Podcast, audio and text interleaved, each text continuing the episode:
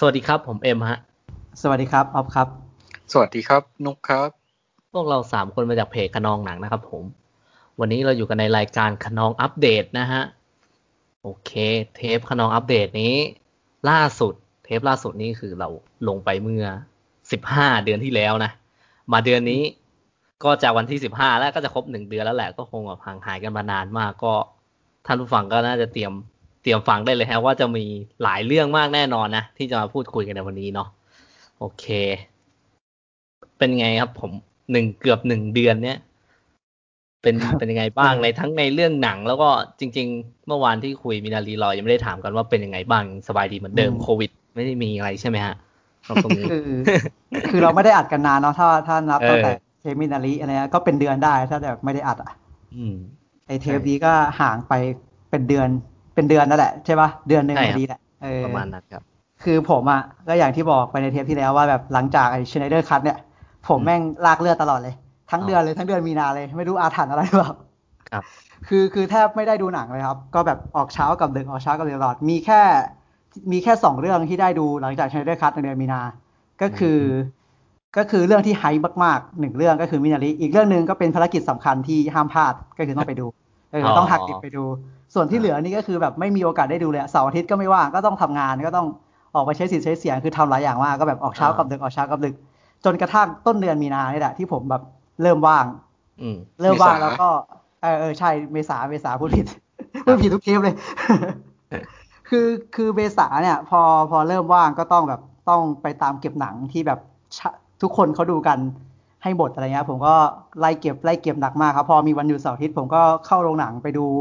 วันละเรื่องสองเรื่องสองสามเรื่องเลยก็ได้ต่อต่อวันอะวันหยุดอะไรเงี้ยอืแล้วผมก็เพิ่งปลดล็อก ผมไปดูหนึ่งเรื่อง เอ้ยผมไปดูสี่เรื่องในวันเดียวปลดล็อกเนี่ยสีทองเรียบร้อยครับปลดล็อกเนี่ยสีทองเรียบร้อยแล้วผมอะโอ้โห สุดยอดใช่ผมทำดูสี่เรื่อง คือคืออยากให้มันทันเขาด้วยแหละ เพราะว่ามันมีหนังตกค้างด้วย แล้วก็ด้วยพิษโควิดด้วยคือผม ผมเห็นว่าคนมันน้อยก็เลยแบบไหนๆก็ออกแล้วก็ก็แบบวางแผนเลยครับ วางแผนดูว่าแบบเนี่ย ก็วางแบบเรื่องนี้รอบนี้มันจะได้พักกินข้าวตอนนี้อะไรอย่างเงี้ยโอ้โหออกออกไปดูเรื่องเรื่องแรกอะเรื่องแรกรอบแรกก็คือสิบเอ็ดโมงครึ่งเรื่องสุดท้ายคือทุ่มก็จบสามทุ่มก็ได้ดูสี่เรื่องก็พอดีตามที่วางแผนไว้อะไรแบบเนี้ยใช่ครับ แต่ก็ก็ดูมาเยอะเลยตั้งแต่ต้นเมษามาจนถึงวันเนี้ยอืมเออไปตามเก็บมาจนครบ จนครบที่อยากดูอะนะครับครับ เออเอาเรื่องนะ ส่วนผมก็หลังจากชน i เดอร์คัตนะก็ มันเริ่มเป็นช่วงท้ายเทอมแล้วแหละก็งานจะค่อนข้างเยอะก็เลยต้องเคลียร์โปรเจกต์นิดหน่อย แล้วก็มีตอนนั้นตอนช่วงที่ชน i เดอร์คัตก็ยังเรียนออนไลน์อยู่ แล้วก็มอเริ่มเปิด พอมอเปิดได้สองอาทิตย์ เท่านั้นแหละ ก็ต้องปิดอีกแล้ว เพราะว่ามีการระบาดของโควิด เมื่อไม่นานนี่แหละ ก็เลยแบบรู้สึกเซ็งนิดนึงที่ต้องกลับมาเรียนออนไลน์อีกครั้งนะเออนั่นแหละของผมก็ ตอนนี้ก็เฉยๆครับตามเรียนออนไลน์ไปเรื่อยๆเหนื่อยๆไปตลอดครับ อืมคุณนุกเป็นไงเหมือนเดิมของผม ครับ เออจะเล่ายังไงดี มันหลังจากหลังจากคุยสไนเดอร์คัตผมก็ไปไปดูมินารีนั่นแหละ ก็คือวันที่ผ้าเข้าไปถึง ตอนนั้นผมไปที่ไหน ไปรัชโยธิน ก็อืมไปดูหนังสามเรื่อง ก็ไปถึงรัชโยธินก็ต้องวันนั้น ก็สติล่าเข้าก็ต้องดูแหละ ไปถึงตรงนั้นก็ต้อง iMac ไอแม็กก็ต้องไอแม็กไอแม็กด้วยโอเคโอเคแล้วก็ แล้วก็หลังจากนั้นก็ไม่ได้ดูอะไรเลย ก็ไม่ไม่ได้ไปไปลงหนังอีกเลย ปรับเวลาไม่ได้หนังเข้ารอบวันที่หนึ่งผมก็ไม่ได้ ไม่ได้ไปดูเลยสักเรื่องอืมก็จนกระทั่งได้ไป ไปดูรอบสื่อกับออฟเรื่องหนึ่งวันที่เจ็ดอืมแล้วก็ ไปที่พารากอน แล้วก็ไปเข้ายูนิโคลด้วยวันนั้นน่ะแล้วก็ แล้วพอมันถึงวันที่สิบเอ็ดพนักงานเขาติดพนักงานยูนิโคลแล้วเขาไปทำงานด้วยวันที่เจ็ดถึงเก้าอ๋อผมก็เลยไม่กล้าออกไปไหน เพราะว่าไม่รู้ตัวเองติดหรือเปล่า อืม ก็เลยเก็บหนังเดือนเมษาไม่ได้เลยได้ไปดูอ๋อแค่เรื่องเดียวอืมก็ตอนนี้ก็ต้องกักตัวจนกว่าจะเลยสิบสี่วันน่ะอืมอืยังไม่ได้ตรวจด้วย ครับ เอออันนะ ตรายอันตรายใใช่เนาะช่วงนี้ก็ระบาดชลบุรีก็แดงเยอะเลยครับ ผมตอนนี้โอ้ก็ไม่ใช่แค่ชลบุรีครับแดงเอแดงทั้งประเทศ แดงทั้งทั่วประเทศแล้วไม่หว่าเออเออเออใช่นะก็ได้มีเวลาเก็บ อะไรบางอย่างจาก Netflix นะผมผมบอกเลยว่า ก็คือของผมนี่จะมีแต่สารคดีค่อนข้างซะส่วนใหญ่นะเออตั้งแต่หลัง Snyder Cut นะครับ โอเค ว่าจะมีเรื่องอะไรบ้างก็เดี๋ยวเราไปค่อยว่ากันต่อจากนี้แล้วกันนะฮะ โอเค โอเคอ่า เริ่มที่ใครดี เริ่มที่ผมก่อนเป็นเดิมไหมเพราะว่าตอนนั้นก็มีเรื่องหนึ่งผมที่เหมืว่าอนจะพูดเปิดเผยหรือว่ายังไงดี ผมว่าเรามาเริ่มที่หนังที่ทุกคนดูเหมือนกันดีกว่าเพราะว่ามันจะมีอยู่เรื่องหนึ่งอะอ๋อที่ทุกคนโอเคไม่ต้องดูเหมือนกันแน่นอน โอเคโอเค ได้ครัเอบอไอเรื่อง iMac ของคุณนุกเนี่ยอ๋อโอเคครับเออผมว่าเริ่มที่อันนี้ก่อนก็ดีอืมเพราะว่าผมผมว่ามันก็คือตอนเนี้ยมันมันยังมีโปรแกรมฉายเยอะอยู่นะหมายถึงเรื่องเนี้ยแล้วก็ผมว่าคนคนที่อยากดูก็คงได้ดูกันหมดแล้วแหละอ่า แต่ว่าเวลาผมไปโรงหนังทีไรอะผมก็ยังเห็นคนไปดูเรื่องเนี้ยเยอะอยู่ ก็แปลว่ามันมันยังมันยังเอาเรื่องอยู่อืมนั่นก็คือ Godzilla vs Kong ของผู้กำกับอดัมวิงการ์ดยอดหนังจริง ๆ นะ เรื่องนี้ เป็นไงบ้างครับ เรื่องนี้เยอะคือคนดูเยอะมากเลยนี่ใช่ไหมตอนนั้นที่ผมเห็นโอ้ยรูปใครเยก็อะถ่ายมากลง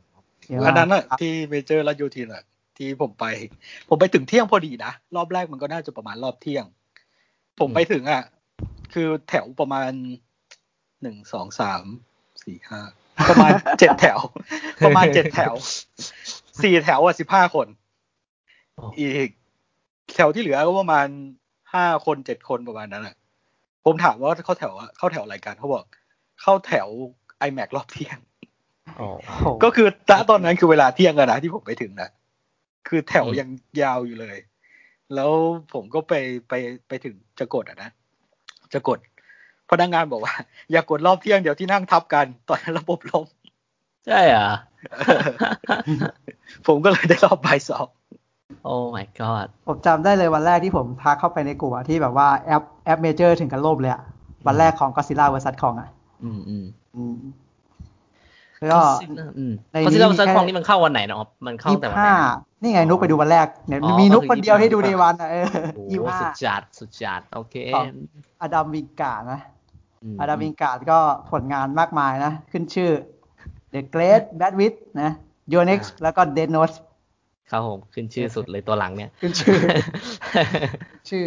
ก็เป็นไงบ้างครับ แต่ละคน Godzilla vs Kong เอาผมก่อนเลยกันอืมอ่า ผมว่าสนุกอะสำหรับผม ผมผมเอนจอยมาก ผมรู้สึกว่ามันพอดีกับความคาดหวัง แล้วก็เหนือความคาดหวังด้วยรู้สึกว่าหนังมันมีเซอร์ไพรส์เยอะ ด้วยความที่ไม่ดูตัวอย่างอะนะอืมอืมก็รู้สึกว่า enjoy กับเรื่องเซอร์ไพรส์ต่างๆ ยกเว้นขวานที่ก็เห็นเต็มฟีดอยู่แล้วเออผมว่าสนุกสนุกนะสำหรับผมผมรู้สึกผมประทับใจมากโดยเฉพาะงานภาพ แล้วก็เรื่องที่หลายคนบอกอย่างเรื่อง part มนุษย์ที่หลายคนไม่ชอบ ผมเฉยๆนะ หลายเรื่องบางคนบอกว่าไม่ไม่ค่อย make sense แล้วอะไรหลายอย่าง ผมเฉยๆหมดเลย ผมเอนจอยกว่าจัตติกลิกเจอเลย อ๋อครับอืมอืมโอเค เออนะของอันนี้ผอะมก็ แค่นั้นก็คงแค่ไม่นั้มีนอะเหรอไรเยอะมั้งเออคงไม่มีอะไรเยอะหรอกแล้วหนังก็ของผมก็ไปดูฟุต ไปดูวันลดราคาครับผมทะเลาะกับโอ้โหใช่ปะขนาดไปดูทำวันอย่างนี้กับวิงการ์ดไม่ได้ ขนาดไปดูวันพุธยังรู้สึกว่าตั๋วมันแพงเลย เพราะว่ามันเป็นหนังใหญ่ใช่ไหมมันจะไม่ใช่เก้าสิบาทอะที่ผมไปดูอะมันจะยังอ๋อร้อยกว่าบาทอยู่ เออโอ้ใช่เอาเรื่องปะใช่เขาใหญ่จริงไงก็แบบพลังไปดูของอดัมวิงการ์ดเนี่ยเออแล้วไปดูก็แบบว่ารู้สึกว่าเออแม่งหนังแม่งบันเทิงชิบหายเลยเว้ยแบบบันเทิงจัดๆเลยสู้กันเราดูตัวอย่างไปเรารู้ คือเรารู้หมดอยู่แล้วแหละว่ามันจะเป็นยังไงอะไรยังไง อะเออ ก็แบบเลยรู้สึกว่าไม่ไม่ไม่มีส่วนไหนว้าวเท่าไหร่ เอออ่าส่วนที่ไม่ชอบอะ ก็ก็พอมีบ้างนะ มันจะเป็นเรื่องดีไซน์มากกว่าของตัวร้ายใหญ่อะผมรู้สึกไม่ไม่ค่อยชอบเท่าไหร่เออส่วนส่วนวินาสันตโลก็ค่อนข้าง ค่อนข้างทำได้โอเค แล้วก็ความสว่างที่เขาโม้มาก็คือสว่างจริงจังกันแหละเออแบบได้เห็น แต่เอาจริงๆส่วนตัวผมนะ ผมต้องผมอ่าขอย้อนไปก็ซิล่าภาคแรกอะที่มันมืดอะ อันนั้นส่วนตัวผมชอบ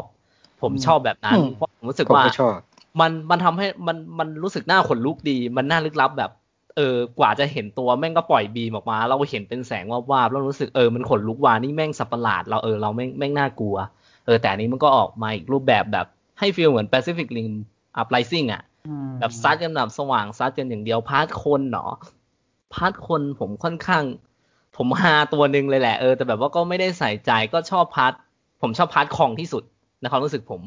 อ่าเออถ้าถ้าถ้าเป็นแบบว่าสำหรับตัวละครหลักๆนะครับ ผมชอบฝั่งฝั่ง Kong มากนะโดยรวมครับผมผมก็มองว่ามันก็ enjoy ผมดี entertain ดี คุ้มค่ากับวันพุธที่ไปนะ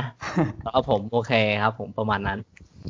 คือที่เอ็มบอกว่าก็ซิล่าไอ้ก็ซิล่า2014อะของ Gareth Edwards ใช่ปะเพราะว่าที่มันมันดูลึกลับ เพราะมันเห็นก็ซิล่าน้อยด้วย แล้วมันก็ไปเล่ามนุษย์เยอะ ผมว่ามันเป็นตัวเปิดด้วยละมั้งมันเลยดูลึกลับน่าสนใจแล้วแบบ แล้วมันแบบมันเรายังไม่เคยเห็นก็ซิล่ามาก่อน อะไรประมาณเนี้ยมันจะเล่า ถ้ามันจะเล่าเป็นภาคต่อใช่ปะอันนี้คือภาคแรกเรายังไม่เคยเห็นก็อ่าซิล่าแล้วมันก็จะให้เห็นแบบไม่ค่อยเยอะอะมันก็ไปเล่าเนื้อเรื่องแล้วค่อยๆปูแล้วเวลาโผล่มามันอลังการเลยผมรู้สึกว่ามันอลังการ ถึงมันจะโผล่น้อยก็เถอะใช่ใช่เออแต่ว่าภาคแรกเป็นเป็นภาคที่ผมชอบที่สุดใน MonsterVerse เลยนะหมายถึงก็ซิล่าภาคแรกอะครับของของ Gareth อะอืมเออผมก็ชอบเหมือนกัน อืม พอ Godzilla versus Kong คือผมเจ็บหนักมาเยอะครับ ตั้งแต่ของของ Skull Island แล้วก็ King of Monster โดยเฉพาะ King of Monster นี่เจ็บมากอืมอืมไปแบบไม่คาดหวังก็ยังเจ็บเลยอะไรแบบเนี้ย ผมไปดู Godzilla versus Kong คือ คือผมไปดูช้าครับผมไปดู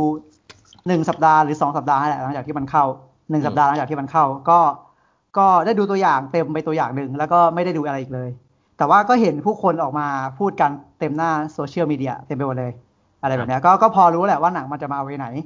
ก็ไปถึงก็เตรียมใจครับถอดสมองดูด้วยด้วยความ enjoy เต็มที่แบบตั้งครับตั้งใจจะไป enjoy อะไรแบบเนี้ยอืมก็ก็คิดว่าก็อย่างแรกเลยก็สว่างสว่างกว่า King of Monster แล้วก็ blocking ดีกว่า มุมกล้องดีกว่า เยอะเลย ผมรู้สึกว่าพอพอมันมี Kong แล้วว่าฉากแอคชั่นมันดูดีขึ้น มันมันมีมิติมากขึ้นมันสามารถเล่นอะไรได้เยอะมั้งเพราะมันมี Kong Kong มันใกล้เคียงมนุษย์อะเออครัอบอกแบบฉากแอคชั่นได้เยอะ อะไรแบบเนี้ยแล้วก็คือ อย่างที่เขาบอกอะมันเหมือนหนังมันรู้ตัวแหละว่ามันคือ MonsterVerse อะอืมแล้วก็ทำมาสามสี่ภาคแล้วอะก็คนชื่อเรื่องก็แปะมาแล้วเนาะ Godzilla versus Kong คนก็ต้องอยากดู Godzilla versus Kong แหละขนาดเออ Alexander Skarsgård ยังบอกเลยว่าไม่มีใครอยากดูพาวนู้นหรอกเราก็ต้องรีบรีบดำเนินในเรื่องให้ให้มันให้พวกมันเจอกันให้พวกมันสู้กันอะไรแบบเนี้ยอืมอืมคือผมดูผมรู้สึกว่า part มนุษย์อะสำหรับผมอะแย่มาก แย่เออแย่มากเอจอริงๆเออแต่ว่าแต่ว่าผมก็ช่างมันเพราะยังไงเขาก็ตั้งใจให้แบบให้มนุษย์มาเพื่อ เดินเรื่องอยู่แล้วอะอืมแล้วก็แล้วก็ให้ให้สองตัวเนี้ยสู้กันให้เร็วที่สุดอะไรแบบเนี้ย คือถ้าจะมาแค่นั้นมึงเอา Rebecca Hall มาเล่นทำไมวะอะไรแบบเนี้ยผมยังรู้สึกว่าแบบอะไรแบบเนี้ยแล้วคือคือน้ำหนักดราม่าหรือประเด็นบางอย่างที่ผมรู้สึกว่าสิ่งที่มันจำเป็นต้องทำอะหมายถึงตัวละครมนุษย์นะอย่างประเด็นของไอซ์เดอร์สกากาก็ดูน้ำหนักไม่ค่อยพอเท่าไหร่กับสิ่งที่มันต้องไปทำภารกิจอะแต่แต่ผมก็เข้าใจแหละมันคือ Godzilla versus Kong อะไรแบบเนี้ย ก็ก็ part มนุษย์มันก็แย่ แย่จนแบบจนแบบบางฉากบางตอนอะ ผมยังรู้สึกว่าไอ้เชี่ยฉากนี้มันไม่ได้ผ่านกระบวนการคิดที่ดีมา อ่า มันจับยัดเข้ามาใส่เฉยๆอะเอออะไรแบบเอเนี้ยอเออเอเอออ แต่ว่ามันก็นั่นแหละมันก็ มันก็ก็พอจะจะปล่อยวางได้อะไรแบบเนี้ย อย่างอย่างดราม่าทุกอย่างที่เขาใส่เข้ามาคือ คือเบามากใส่เข้ามางั้นๆอะหรือแบบประเด็น ผมไม่รู้ว่าคนเขียนบทเขาตั้งใจจะจะจะเล่นประเด็นนี้หรือเปล่าไอ้ประเด็นทุนนิยมที่เขาพูดเข้ามา แต่ว่ามันก็ มันก็ไม่มีอะไรครับ มันก็เหมือนกับพูดไปงั้นแหละ มันก็เหมือนกับที่วันเดอร์ w เ m นจับโจรในจัติกลีกอะโจรปล้นธนาคารแล้วมันก็พูดพูดเรื่องประเด็นอะไรอย่างเงี้ย มันก็พูดไปงั้นแหละ มันไม่ได้มีความตื้นลึกหนาบางอะไร ก็พูดพูดไปเฉยๆอะไรแบบเนี้ยอืมอืมเออผมก็เลยรู้สึกว่าเออ ก็ก็คงไม่ต้องไปเจาะตรงนั้น เราก็มาดูมาดูแอคชั่นดีกว่า เขาทำหนัง MonsterVerse ให้เราดูเราก็มาดูอะไรแบบเนี้ย อืม ก็ตัวละครมนุษย์ที่ดีที่สุดก็คงจะเป็นน้องเจียนั่นแหละอ่ที่เรารู้สึกคบว่า เออ มีมีเลือดเนื้อที่สุด ดูมีอะไรที่สุดแล้ว ถึงแม้อืมบางสิ่งบางอย่างมันจะแบบอะไรวะเนี่ย อย่าอยู่เออเออคือผมแบบเออมันมันมันมีความแบบอะไรวะเนี่ยอยู่อยู่อะแต่ว่าแต่ว่าก็ไม่เป็นไร อย่างน้อยก็สู้ สู้ก็คือผมไม่ได้รู้สึกว่ามันดีมากนะ แต่ว่ามันอยู่ในมาตรฐานที่ดีแล้วกันอืมอย่างน้อยก็ enjoy เออไม่ได้ไม่ได้ คือคาดหวังว่ามันจะยิ่งใหญ่กว่าเนี้ยอืมแต่ว่า เออ แต่อันนี้ก็ไม่ไม่ค่อย แล้วไฟนอลไฟก็ดูแบบ ดูจุดไคลแม็กซ์มันมันอันนั่นไปหน่อยอะมันลวกไปหน่อยอะ อะไรแบบเนี้ยอืมเห็นด้วยแล้วก็ด้วยดราม่าทุกผมอย่างชอบเรือใส่เข้ามาก็แบบอ๋อฉากเรือใช่ไหมอืมเออฉากเรือฉากเรือฉากเปิดได้ก็อันนั้นอยู่ นั่นแหละก็ผมก็เลยรู้สึกว่าเออเนี่ยมันเป็นหนังแบบถอดสมองดูเพื่อความมันก็ ถ้าถ้ามันก็โอเคแล้วแหละเออเพราะว่าทุกคนก็ชอบกัน ทุกคนชอบที่จะเห็นความอลังการเนี่ยบนจอใหญ่ ๆ แล้วก็สู้กัน แล้วผมอ่าก็รู้สึกว่ามันเป็นหมุดหมายที่ดีนะ เพราะตอนเนี้ย Godzilla versus Kong มันทำเงินทั่วโลกอะสามร้อยห้าสิบแล้วใช่ปะสามร้อยห้าสิบล้านดอลลาร์สหรัฐอืม แบบฉายแบบจำกัดโรงอยู่อะก็น่าจะเป็นหนังยุคโควิดอะที่แบบทำเงินเยอะที่สุด แล้วผมก็คาดหวังว่ามันจะจบที่ห้าร้อยได้อะอืหมายถึงว่าอยากให้มันจบที่ห้าร้อยได้ครับอะไรแบบเนี้ยก็แบบ เพราะว่าตอนเนี้ยในอเมริกาเขาก็กระจายวัคซีนกันเกือบครบแล้วโรงหนังก็เริ่มกลับมาเปิดแบบเต็มพิกัดแล้วอะไรแบบเนี้ย ก็แบบอยากให้หลาย ๆ ค่ายเขามองเห็นว่าเออตอนเนี้ยโรงภาพยนตร์กลับมาฟื้นฟูแล้วแล้วแบบถ้าถ้ามันเป็นหนังที่แฟนๆเขาต้องการดูเขาก็จะไปดูกันอะไรแบบเนี้ยอ่าคเอรับอ ก็เลิกเลิกปล่อยหนังพร้อมสตรีมมิ่งสักทีเลิกปล่อยลงโรงพร้อมสตรีมมิ่งสักทีอะไรแบบเนี้ยอืมเออ ก็ได้เห็นเป็นหมุดหมายที่ดีอะของโรงภาพยนตร์อะใช่ครับ ก็ก็ถือว่า ถือว่า MonsterVerse อันเนี้ยประสบความสำเร็จนะ ในแง่ของรายได้กับที่แฟนๆต้องการ ผมเห็นหลายคนชอบมชอบใช่ที่ใช่ที่มันเป็นเออคือคือดราม่าหรือ part มนุษย์จะเป็นยังไงก็ช่างมันกูทำหนัง Water World กูก็ทำแบบนี้แหละ อะไรแบบเนี้ย อืม ผมดูจบผมก็มาคิดต่อนะว่าเขาจะไปยังไงต่อซอ MonsterVerse แอบแบบ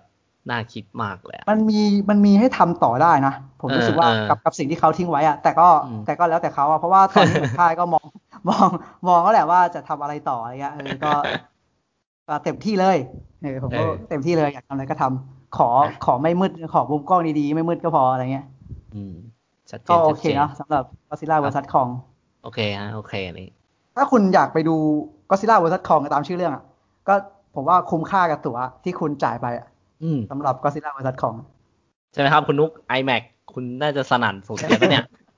หนวกหูครับหนวกหูอ๋อโอ้โหโอ้โห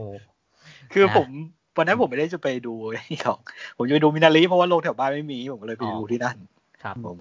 ไปดูมินารีแล้วรอบตอนดูมินารีอะโอ้โห ตุ้มตุ้มตุ้มตุ้มลงมาถึงโรงมินารีอะโอ้ มันยักษ์ชนยักษ์ขจองจริงริงๆอะเออเขาใหญ่กว่าของจจริริงงๆเออะออดัมวิงการ์ดอะทำไมอะก็อดัมวิงการ์ดนะครับเอาเป็นการนะนะครับโอเคเอ่อตอนนี้มันก็ยังอยู่ในโรงป่ะ อยู่ครับ รอบเยอะเออรอบเยอะมากโอ้ยังเจออยู่อยู่จนตอนนี้มินารีน่าจะฟิลหมดแล้วอะมินารีหลายๆเรื่องฟิลหมดแล้วก็ซิล่าก็ยังอยู่อยู่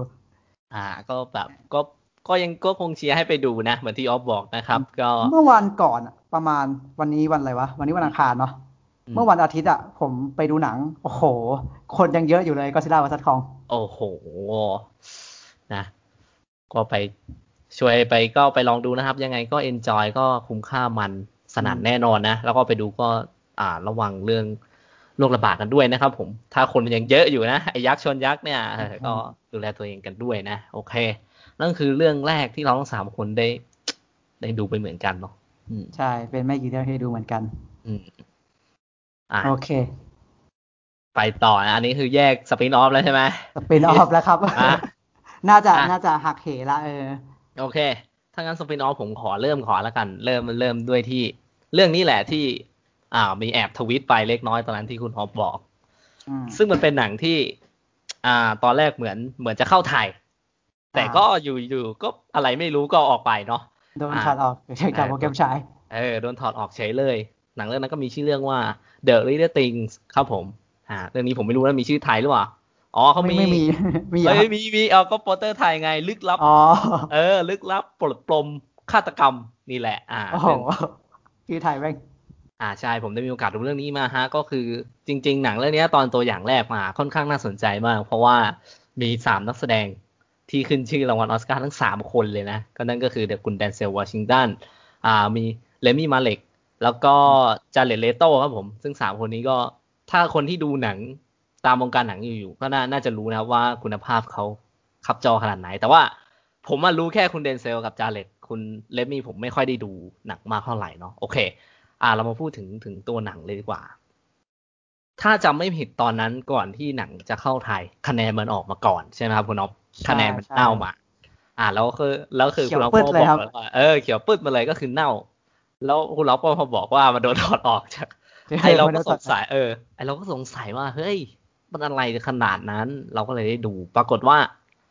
เออ แม่งแม่งจริง เออ มันควรถอดออกจริง ๆ เว้ย อันนี้ความรู้สึกเราคือ เราได้รู้เลยว่าทำไมมันมันถึงเน่าวะ เออ มันมันควรถอดออกจริงแหละ ถ้ามาเรา เรารู้สึกเสียดายตังค์แน่ๆอะเออเราโอ้โหพูดตรงใช่เราเรารู้สึกเราพูดตรงเลย อืม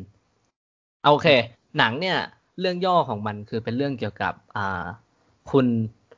รองนายอำเภอคนหนึ่งที่ก็ชื่อว่า Deke ก็คือคนที่ อ่านำแสดงโดยวอชิงตันนะครับ ผม ถูกส่งตัวไป LA ไปแบบว่าไปเก็บหลักฐาน แต่ว่าคราวเนี้ยเขาไปพัวพันกับคดีหนึ่งเออ เป็นคดีของฆาตกรต่อเนื่องคดีหนึ่งที่อยู่ที่เมืองนั้น แล้วก็ คดีนั้นน่ะ ก็นำทีมโดยตำรวจหนุ่มที่ชื่อว่า Baxter ก็คือคุณ Rami Malek นั่นแหละ เข้ามา อ่านั่นแหละ คือเรื่องมีแค่นั้นเลยครับ ก็แค่เป็นงานพัวพันคดีฆาตกรรมเรื่องหนึ่งแล้วก็ตามหาว่าใครเป็นคนร้าย แค่นั้นครับสำหรับเรื่อง The Little Things ส่วนที่ผมมองว่ามันเน่าอะ ผมพูดเลยนะว่า นักแสดงสามคนไม่ไม่ได้ช่วยในเรื่องนี้เลยฮะสามคนที่ว่าการันตีออสการ์ที่เขาจั่วหัวมาไม่ได้ช่วยเลย ผมว่ามันมีปัญหา เพราะว่าบท แบบชัดเจนมากๆ หนังหนัง production อะผมว่าดีมากเรื่องแสงค่อนข้างน่าสนใจ แต่ว่าความรู้สึกคือที่ผมเขียนลงทวิตไปอะหนังเหมือนพยายามวานาบีจะเป็นหนังสืบสวนที่มีคุณค่าเว้ยเหมือนพยายามจะทำแบบไม่ใช่หนังสืบสวนที่แค่สืบสวนหาคนร้ายแล้วก็จบไปที พยายามจะทำให้มันบียอนกว่านั้น แต่ปรากฏว่าไม่ได้แค่วันนาบีแบบแล้วมันแย่มันแย่แบบลงเหวมากๆ เออ และความวันาบีนั้นที่ผมพูดถึงคือแม่งเหมือนพยายามจะเป็นหนังเรื่องหนึ่งซึ่งค่อนข้างเป็น iconic ตำนานก็คือเรื่องเซเว่นของคุณ David Fincher นะ ซึ่งผมกล้าพูดเลยว่า พวกถ้าพวกคุณดูอะ คุณจะเห็นเลยว่า เฮ้ย มันจะมี scene หนึ่งที่แม่งไม่ได้แบบ คือคนที่เคยดูเซเว่นมาต้องรู้ว่า เฮ้ย มึงจะทำแบบเซเว่นปะวะ เฮ้ย มึงเอาจริงปะเนี่ย คือผมดูตอนนั้นผมก็รู้สึกอย่างนี้เลย แต่พอพอมันหลังจากตรงนั้นเท่านั้นแหละ มันแบบ โอ้ มันมันยิ่งแย่ ยิ่งหนัก ยิ่งหนักหน่วงนะครับ เรามาพูดถึงการแสดงเลย คุณ Denzel ก็คือเป็น Denzel แบบทั่วไป คุณ Leto ก็คือผมไม่ไม่ได้ touch กับตัวละครเขาเท่าไหร่ผมรู้สึกว่าแม่งแม่งเหมือนเป็นแวมไพร์มากกว่าไอเรื่อง Morbius ที่เห็นในตัวอย่างอีก เออ ผมพูดตรงแม่งเหมือนเป็นแวมไพร์จริงๆแต่คุณ Rami Malek เนี่ย ตอนแรกอะผมดูจบ ผมรู้สึกว่าตัวเองมีปัญหากับเขามากผมรู้สึกว่าเขาผมไม่เคยดูหนังมาก่อน หนังเรื่องเนี้ย มันมีความรู้สึกว่าเขาไม่เหมาะใครไปใครเป็นคนแคสบทตำรวจหนุ่มคนนี้มา ผมรู้สึกว่ามันไม่เหมาะสมมากเลย เขาแลไม่น่าเชื่อถือสำหรับผม แล้วก็เรื่องเขามีเรื่องหนึ่งที่ผมอะตอนดูตอนนั้นอะยังไม่ได้ไปหาอ่านไม่ได้หาอ่านความคิดเห็นนะแอบมีปัญหาก็คือ บทพูดของเขาบางลายแม่งรู้สึกเหมือนว่า มึงแค่มานั่งมึงมากองถ่ายวันนี้แล้วมึงก็พูดตามสคริปต์แบบไม่ได้สนใจหาอะไรอะเออ แบบเหมือนแบบเหมือนมีความแบบว่าลิปซิงอะเออ ผมแบบผมผมงงมากเลยว่าเฮ้ยมันมันแปลกๆอะการแสดงตรงนี้มันแปลกๆมาก เออแล้วพอผมดูจบผมก็แบบไปเข้าเลดดิตหาแบบว่าหาเฮ้ยเออแม่งมีคนคิดแบบเราจริง ๆ แสดงว่าเออมันมีปัญหาจริง ๆ เว้ยเอออันนี้ส่วนตัวผมก็เลยแบบว่า ไม่ได้เคยดูการแสดงเขามาก่อน ก็เลยแบบว่าไม่ไม่มั่นใจเขาแค่รู้ว่าเขาได้ออสการ์จากเรื่อง Bohemian Rhapsody ใช่ไหมซึ่งผมก็ไม่เคยดูอีกดีไงผมก็เลยไม่รู้ว่าผมตกลงคนนี้เขาเป็นนักแสดงที่ที่คุณภาพหรือเปล่าอะไรอย่างเงี้ยผมว่าใน Bohemian ค่อนข้างกังขาเหมือนกันอืมที่ได้ออสการ์อืมครับ แต่ว่าถ้าถามว่าเขาเป็นนักแสดงที่ดีไหม เขาเป็นนักแสดงที่ดีครับอ๋อเขาแบบเขายอดเยี่ยมมากใน Mr. Robot นะ อ๋อครับอืมอืมเนาะอาจจะอาจจะเป็นปัญหาส่วนหนึ่งที่ว่าเพราะผมมองมองในรูปลักษณ์เขา character เขามาแลแบบว่า เหมือนจะชัดเจนในตัวเขาว่าเขาไม่น่าเหมาะกับเป็นตำรวจไงผมก็เลยรู้สึกว่าเฮ้ยมันไม่ค่อย work เลยที่ที่มาอยู่ตรงนี้ อืมนั่นแหละ ส่วนตัวหนังอย่างที่บอกครับผม มันมัน wannabe แบบว่า wannabe แบบมากๆจนถึงขั้นแบบว่า ผมผมคิดหาทางลงของหนังว่า เฮ้ยถ้ามึงลงแบบนั้นแบบเซเว่นจริงๆอะเชื่อดิผู้คนแม่งด่า แม่งด่าแม่งสาบแช่งแน่เลยว่าโหยเชื่อมึงแม่งจะทำตามหนังสืบสวนในตำนานเซเว่นว่ะ แต่ปรากฏว่าเขาก็เลยแบบเลือก no noงั้นฉันไม่ทำแล้วกัน ฉันทำแบบแบบนี้ ปรากฏว่าฉันทำแบบนี้โอเคเดลิเ r อร์ติงนั้นก็คือเป็น bad movie ไปเลย อืม ไม่ได้ช่วย ไม่ไม่ไม่ได้ฉีกไม่ได้หาอะไรทั้งนั้นครับผมบอกเลยนะผมผม ผมทุกทีอะผมไม่ไม่เคยใช้คำพูดว่าดูหนังแล้วเสียเวลา ผมผมรู้สึกว่าเรื่องเนี้ยเป็นหนังที่ผมไม่ได้เสียเวลากับแต่ผมรู้สึกเสียเวลามากเลยสองชั่วโมงนี้อ๋อเออผมรู้สึกเสียเวลาเป็นมาเรื่องกแรกๆเลยใช่ไหมเออรู้สึกเสียเวใช่ลาทุกทีผมผมไม่ค่อยเออผมไม่ค่อยได้เจออะไรแบบนั้นนะเออแบบรู้สึกว่าสองชั่วโมงนี้แม่งไม่ไม่ได้หาอะไรเลยอะเออ ความรู้สึกแม่งแบบเฮ้ยตอนแรกมันเฮ้ยนะมันเฮ้ยเพราะว่าแม่งเซเว่นนั่นแหละ สักพักมันแบบเฮ้ยเฮ้ยเฮ้ยเฮ้ยไม่อย่านะมันแค่นี้อะไรแบบเนี้ยเออมันจบเลยครับสำหรับ The Real Thing โอเค ถ้าถ้าถ้าคุณไม่เชื่อผมอยากให้คุณลองไปสัมผัส ที่ผมอยากให้สัมผัสเพราะว่าคนที่ดูเซเว่นมาได้คงจะโกรธเหมือนผมอะเออจริง ๆ นะ แล้วก็ก็ผมไม่ได้แนะนำหรอกถ้าพูดจริง ๆ ก็คือถ้าถ้าอยากทดลองว่า ว่าที่มันเน่ามันเป็นยังไง แบบว่าสายคนที่แบบว่าอยากชิมหนังที่มันแบบคนมองว่ามันเน่าอะไรเงี้ยก็ลองไปชิมดูครับสำหรับ The Little Thing ครับผม แต่ถ้าถ้าอยากหาหนังคุณภาพปัดทิ้งไปเลยฮะ ไม่ไม่ใช่เรื่องนี้แน่นอนครับนักนักแสดงออสการ์สามคนไม่ช่วยครับ ไม่ช่วยจริง ๆ การันตีเลยครับที่จริงผู้กำกับเนี่ย John Lee อะ John Lee Hancock เขาทำ The Blind Side มานะอ๋อเออ แต่ก็ อาจจะไม่ไบรท์นะ อันนี้พูดตรงๆอะไม่ไบรท์นะ โอเค โอเคนั่นคือเรื่องเรื่องแรกของผมนะ ที่เอามาขาย ครับผมเอามาขายเอามาขายเออโอเคมาคุณออฟคุณนุก ไปดูอะไรมาบ้างครับใครใครก่ก่ออนนออฟดีกว่าออฟเยอะ ของผมของผมที่จริงผมอะทุก ทุกเขาเรียกว่าทุกเทปอะจะมีขนองอัปเดตไอไอขนองอัปเดตของผมเนี่ยทุกเทปจะมีบอลนะเออเทปนี้ก็มีเหมือนกันอ๋อแล้วก็น่าจะเป็นเทปแรกเลยมั้งที่ ที่บอสเปลี่ยนมือครับ ระหว่างระหว่างที่ดูอะมันก็มันก็นานเนาะเดือนหนึ่งอะอืมเออเราก็แบบเราเหมือนกับเราดูเรื่องนี้ปุ๊บแล้วเราก็คิดว่าถ้ามีอัปเดตอะไอ้เรื่องนี้จะเป็นบอสของเราแน่นอนอะไรแบบเนี้ย แต่ว่าพอเราได้ดูอีกเรื่องหนึ่งปุ๊บเราก็ก็เป็นครั้งแรกเลยที่ผมรู้สึกว่าบอสมันต้องเปลี่ยนมือว่ะอะไรแบบเนี้ยโอเคอะเออก็ผมบอกเลย ผมบอกเลยว่าตอนแรกที่ที่จะให้เป็นบอสก็คือมินาริอืม อืม แต่ว่าก็มีเรื่องที่แบบต้องเปลี่ยนต้อง ต้องเปลี่ยนมือไปอะไรแบบเนี้ย ดูไปแล้วก็รู้สึกว่าอีกเรื่องหนึ่งมันคุณภาพกว่า แล้วก็ชอบอีกเรื่องหนึ่งมากกว่าก็ต้องเปลี่ยนมือไป แต่ว่ามินาริพูดไปแล้วช่างมัน ก็จะเก็บบอสไว้หลังๆแล้วกัน เราจะเอาอีกบอสหนึ่งมามาขายก่อนอ๋อเออก็ที่ผมได้ดูมาในเดือนมีนาอีกเรื่องหนึ่งก็คือ My Boss is a Serial Killer ก็คือบอสฉันขยันเชือดอืมฮึอืมบอสจริงบอสอันนี้อันนี้บอสแค่ชื่อเรียกนะไม่ใช่บอสตำแหน่งอ่าครับ ก็เป็นหนังไทยเรื่องแรกจากไทยเมเจอร์ ที่จริงมันก็ไทยเมเจอร์ก็ก็เข้าเหมือนกับพัฒนามาจาก T Moment นั่นแหละ ตอน T Moment ก็มีหนังอย่างพวก Oversize ทลายพุงมี App War มี The Pool มีสามเรื่องมั้ง แล้วก่อนที่จะแบบย้ายมาทำเป็นไทยเมเจอร์ใหม่ เปลี่ยนสปอนเซอร์ใหม่อะไรแบบเนี้ยที่จริงถ้าเรามองไปถึง T Moment อะไอสามเรื่องของเขาอะมันก็เป็นหนังไทยที่ ที่พยายามหลุดกรอบเดิมๆอะถึงแม้มันจะมันจะไปไม่ถึงไหนก็ตามครับในบางเรื่องนะเออ เรามี Oversize อย่างเงี้ยเรามี App War อย่างเงี้ยแล้วก็มีมี The Pool อะไรแบบเนี้ยอืมเออ แต่ว่าแต่ว่าพอพอเขาเปลี่ยนมาทำเป็นไทยเมเจอร์เขายังคงสไตล์ที่แบบว่าไม่อยากให้เป็นหนังไทยเดิมๆอยู่ ก็ได้ทีมผู้สร้างจาก Oversize มาทำมั้งเหมือนกับคนเขียนบทคนกำกับน่าจะเป็นคนเดิมอะไรแบบเนี้ย คือตอน Oversize อะครับ มัน มันจะมีความเป็น Hot Fuzz สูงมาก ก็คือ reference Hot Fuzz มาแหละ อะไรแบบเนี้ยแต่แต่แต่ว่าแต่ว่าผมรู้สึกว่ามันอยู่ในมาตรฐานที่โอเคนะสำหรับ Oversize อะอืมแต่พอมาทำในในบอสฉันขยันเชือดอะผมรู้สึกว่าเขาพยายาม พยายามจะพยายามจะทำเป็นแบบหนัง thriller thriller ตอนแรกอะมันอารมณ์มันเหมือนจะเป็นหนัง thriller เข้มๆแต่ว่าพอมันเป็นหนังไทยมันก็ต้องมี มันก็ต้องมี comedy เข้ามาปนด้วยอะไรแบบเนี้ยอ่า ด้วยนักแสดงเออด้วย character เออเออเขาเลยใช้คำว่าทำหนังระทึกขำขึ้นมาอ๋อซึ่งเออซึ่งผมอะมองว่าไม่ work ไม่ work ที่ทำแบบนั้นอะเออคือคือเรื่องย่อก็คือ ถ้าใครเคยดูตัวอย่างก็ก็น่าจะรู้แล้วก็เป็นพนักงานออฟฟิศที่แอบสงสัยว่าบอสตัวเองอะเป็นฆาตกรต่อเนื่อง ก็เลยเริ่มสืบกันอืมแค่นั้นแหละจับกลุ่มสืบกันอะไรประมาณเนี้ย อ่า ประมาณนั้นแล้วก็เรื่องเรื่องย่อก็จะประมาณนี้แหละครับผม ซึ่งผมรู้สึกว่าหนังอะหนังมันมันเหมือนกับ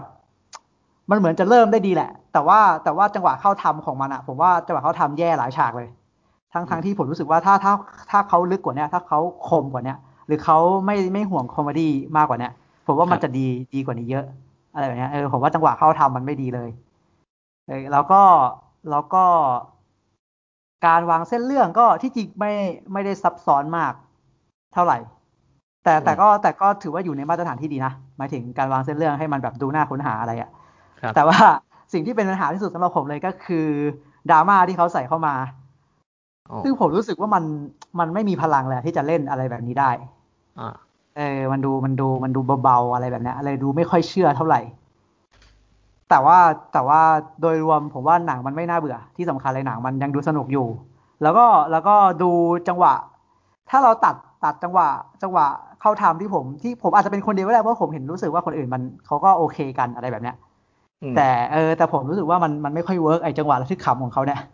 อะไรแบบเนี้ยเออแต่แต่ว่าถ้าถ้าแบบตัดไอตรงนี้ผมเนี่ยถ้าคุณอาจจะรู้สึกว่ามัน work ก็ได้ ถ้าถ้าไปดูอะผมรู้สึกว่ามันแล้วแต่มั้งแล้วแต่สไตล์คนอะแต่ว่ามันก็เป็นอะไรที่น่าสนใจเหมือนกัน แล้วก็พอไปถึง final fight ผมว่ามีคนชอบเยอะ อืมเออจังหวะไฟนอลไฟเพราะมันมันดูมีความบ้ามันดูมีความทะเยอทะยานมันดูมีความกาวอะไรของมันอยู่ อืม อืม แต่ก็แต่โดยรวมผมว่ามันก็ มันก็ถือว่าเป็นรสชาติใหม่อะครับ ผมว่ามันมันเขาก็พยายามทำอะไรที่มันแปลกใหม่ออกมา ซึ่งผมชอบที่มันแปลกใหม่ ถึงแม้มันจะไปไม่ได้ไกลมากตามที่ผมบอกไว้ แต่ผมว่ามันมันน่าสนับสนุนนะสำหรับผมอะอืมอืมมันยังน่าสนับสนุนอยู่ แล้วมันก็คือ overall มันไม่ได้แย่ขนาดนั้นหรอก เราแค่คาดหวังว่ามันจะไปได้ไกลเฉยๆอืม แต่ว่าแต่ว่าแต่ว่าโดยรวมอะผมว่ามันก็ยังเป็นหนังที่ที่ดูสนุกแล้วก็ดูน่าสนใจอยู่ถึงแม้ถึงแม้อย่างที่ผมบอกจังหวะมันไม่ค่อยคม หรือดราม่าที่เขาใส่มามันไม่ค่อยดีเท่าไหร่แต่ถ้าคุณคุณสามารถ enjoy กับกับสิ่งที่เขาเล่าได้ ผมว่าคุณจะดูสนุกได้ไม่ยาก อืมอืมอืมสำหรับไมบอสอะก็ก็ที่จริงมันเป็นหนังไทยอีกรสชาติหนึ่งอะถ้าใครถามหาความแปลกใหม่อะมันก็ไม่ได้แปลกใหม่มาก แต่ผมรู้สึกว่าหน้าหนังแบบเนี้ยหนังไทยไม่ค่อยมีให้ไม่ค่อยมีให้ดูบ่อยๆอะ ก็ควรควรจะไปควรจะไปสนับสนุนหน่อยอะไรแบบเนี้ยถ้าคุณอยากเห็นอะไรที่มันแตกต่างจากเดิมมากขึ้นอืมครับผมสำหรับไมบอสโอ้ไอบอลนี่คือที่ไปดูรอบสื่อใช่ไหมใช่ใช่ครับน้องหนังได้ไปดูรอบสื่อด้วยโอ้ว่าฉันขยันเชื่อดอะทางใครนะ เดี๋ยวถามหน่อย ก็คือเชียร์ใช่ไหมเชียร์ไหมอยาก ก็เชียร์แต่อยากให้มีโปรโมชั่นไปดู ดูวันพุธก็ได้ หรือว่ามีโปรโมชั่นก็ได้ อย่างนั้นจะดีกว่าอืมอืมเพราะว่าไม่อยากให้ไปดูราคาเต็มกลัวผิดหวังกัน คือคือถ้าแบบคิดเหมือนกันว่าแบบจังหวะนั้นจังหวะนี้มันควรจะเป็นอย่างนั้นอย่างเงี้ย อะไรอย่างเงี้ย คือคือมันไม่ใช่หนังที่สมบูรณ์ครับ มันยังมีแผลมันยังมีความไม่คมของมันอยู่อะแต่ว่าถ้าถ้าอยากดูอะไรแบบเนี้ยในหนังไทยอะผมว่าควรควรจะไปสนับสนุนหน่อย เพราะว่าผมรู้สึกว่ารอบมันรอบมันลดน้อยลงมากหลังจากตอนแรกก็โดนพี่ก๊อตยึดไปโอเคโอเคอ่าได้แต่ว่าอ่าโอเวอร์ออผมว่าไม่ถึงกับแย่ ผมยังครับให้ให้มันอยู่ในเกณฑ์ที่แบบ เออ ก็ถ้าถ้าอยากดูอะไรแบบเนี้ยก็ไปดูเถอะอืมอืมอืมตอนนักแสดงก็ก็ไม่ธรรมดานะมีมีพี่ก้องสหรัฐใช่ไหมมีโอ๊ตปราโมทย์มีพี่เผือก มีคุณไอซ์มีมุกดาอะไรแบบเนี้ยโห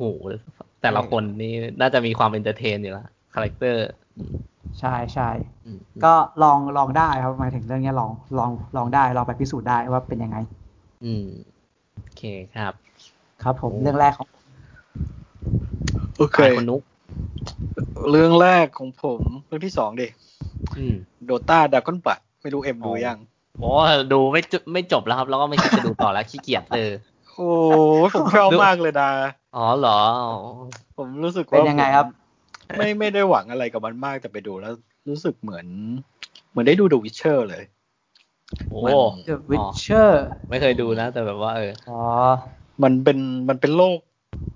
ที่แฟนตาซีมีเวทมนต์มีอะไรหลายอย่างรู้สึกว่ามันน่าค้นหาแม้ว่า โดยในข้อเสียของมันนะมันงั้นข้ ออืม ในข้อเสียของมันคือมันคล้ายๆกับว่าเรามาโผล่ในช่วงเหตุการณ์ที่เราไม่ค่อยรู้ที่มาที่ไปเท่าไหร่ ข้อเสียของมัน ก็คือคล้ายๆกับเอ่อเกมออฟโ r รนเลย ที่เราไม่ค่อยรู้เรื่องก่อนหน้าเกี่ยวกับแมดคิงเรื่องการการได้บัลลังก์ของของบาลาเทียน เอออืมคล้ายๆกับยุคนั้นอะที่เราไม่รู้แล้วอยู่ดีเรามาเจอการชิงไอรอนโทนในในยุคเกมออฟโ r รนเลย อันนี้ก็เหมือนกันเลย ก็คือโผล่มาแล้วรู้สึกว่า มันมันเรื่องก่อนหน้ามันปูมาไม่ไม่ค่อย ไม่ค่อย ไม่ค่อยอยากให้เรารู้สึกแบบได้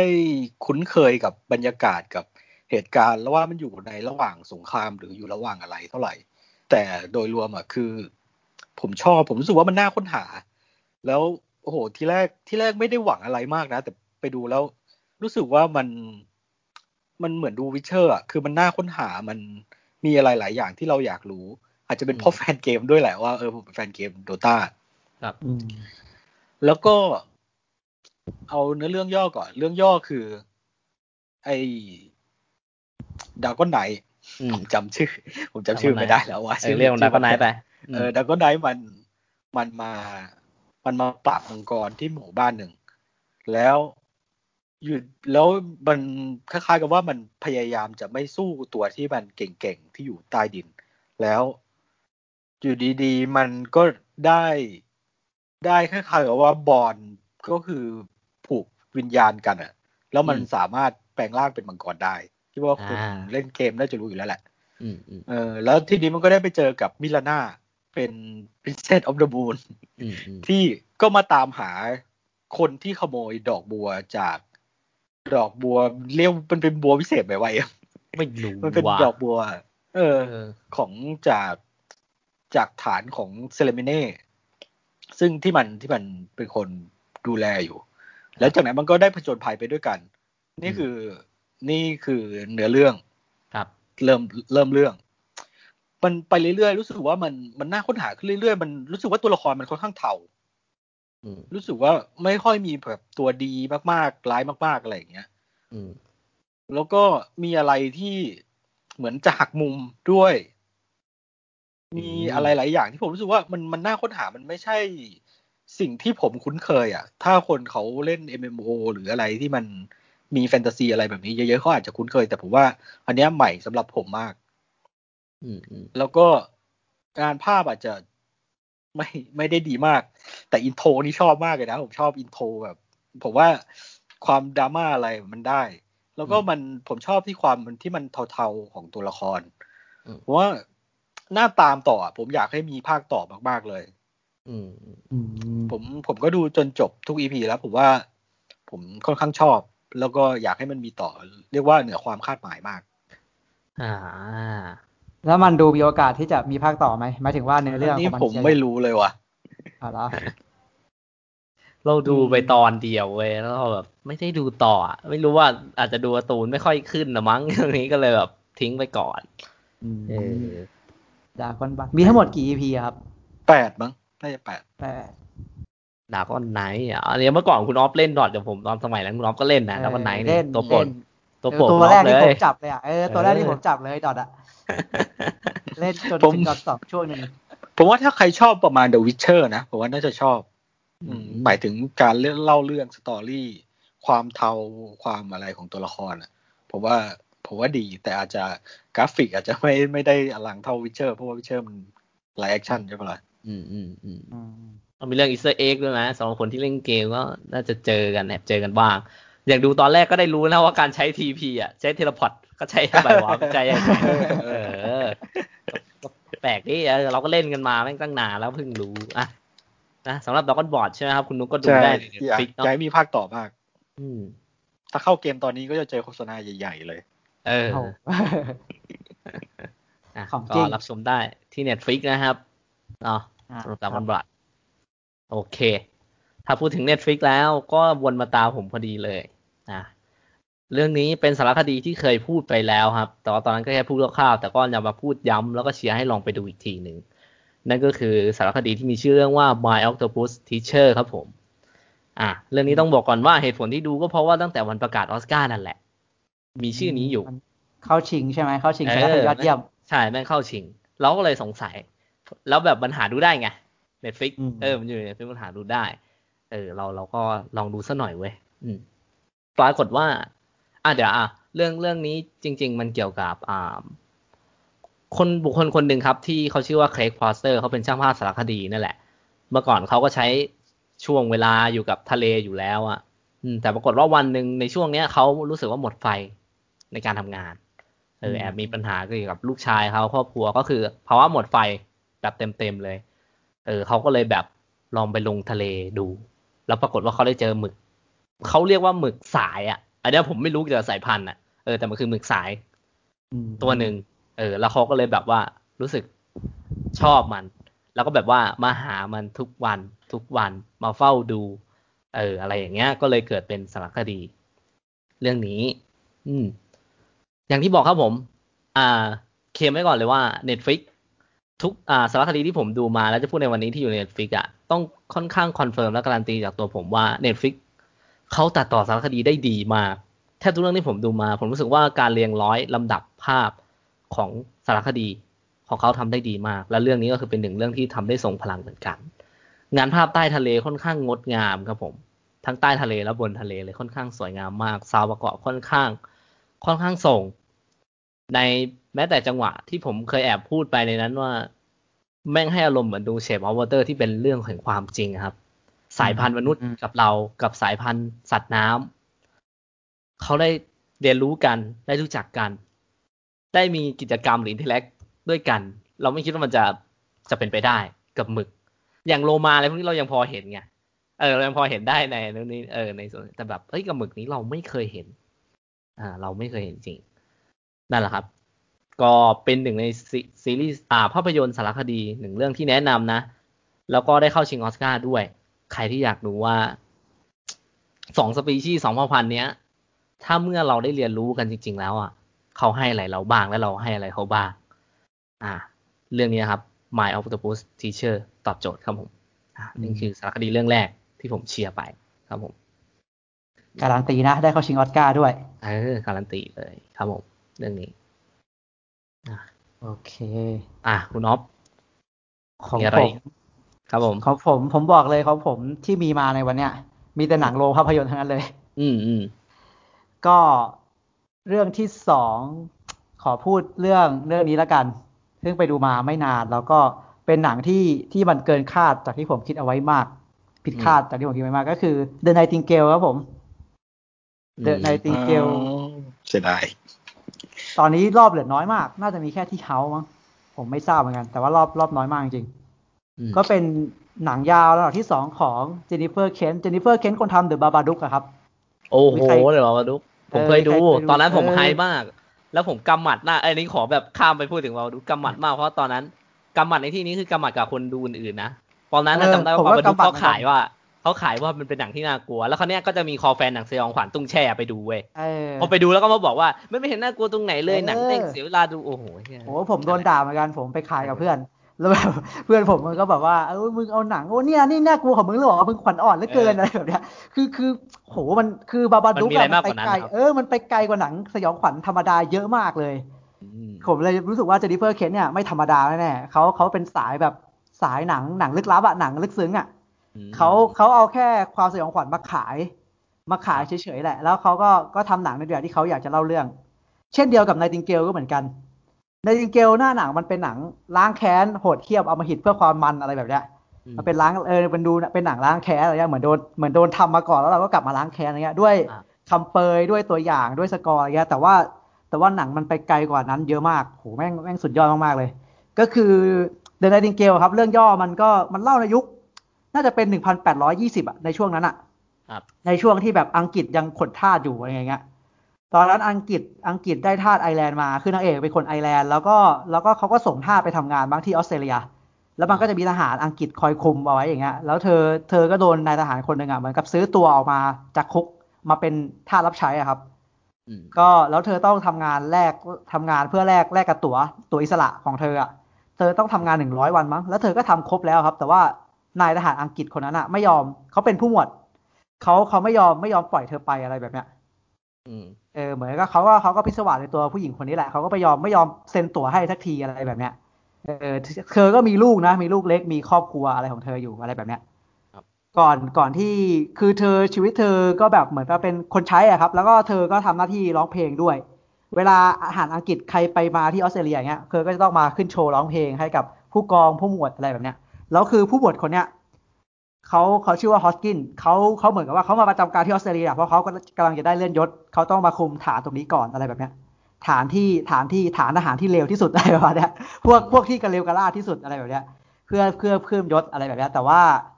แต่ว่าด้วยด้วยเหตุผลหลายอย่างของของนายทหารคนเนี้ยทำให้เขาว่าเขาไม่ยอมปล่อยผู้หญิงคนนี้ไป แล้วเขาก็ได้ทำบางอย่างกับผู้หญิงคนนี้ทำให้ชีวิตเธอแหลกสลายลงเหวอะไรแบบเนี้ย อืม แล้วทำให้เธอเกิดความแค้นแล้วเธอก็อยากแก้แค้น เพราะว่าไอ้ทหารคนเนี้ยพอมันทำมันทำไม่ดีกับผู้หญิงคนนี้ไว้อะแล้วมันก็จะไปรับยศที่อังกฤษแล้วที่เมืองเมืองหนึ่งอะไรแบบเนี้ยมันก็ไปของมันเฉยๆอะไรแบบเนี้ย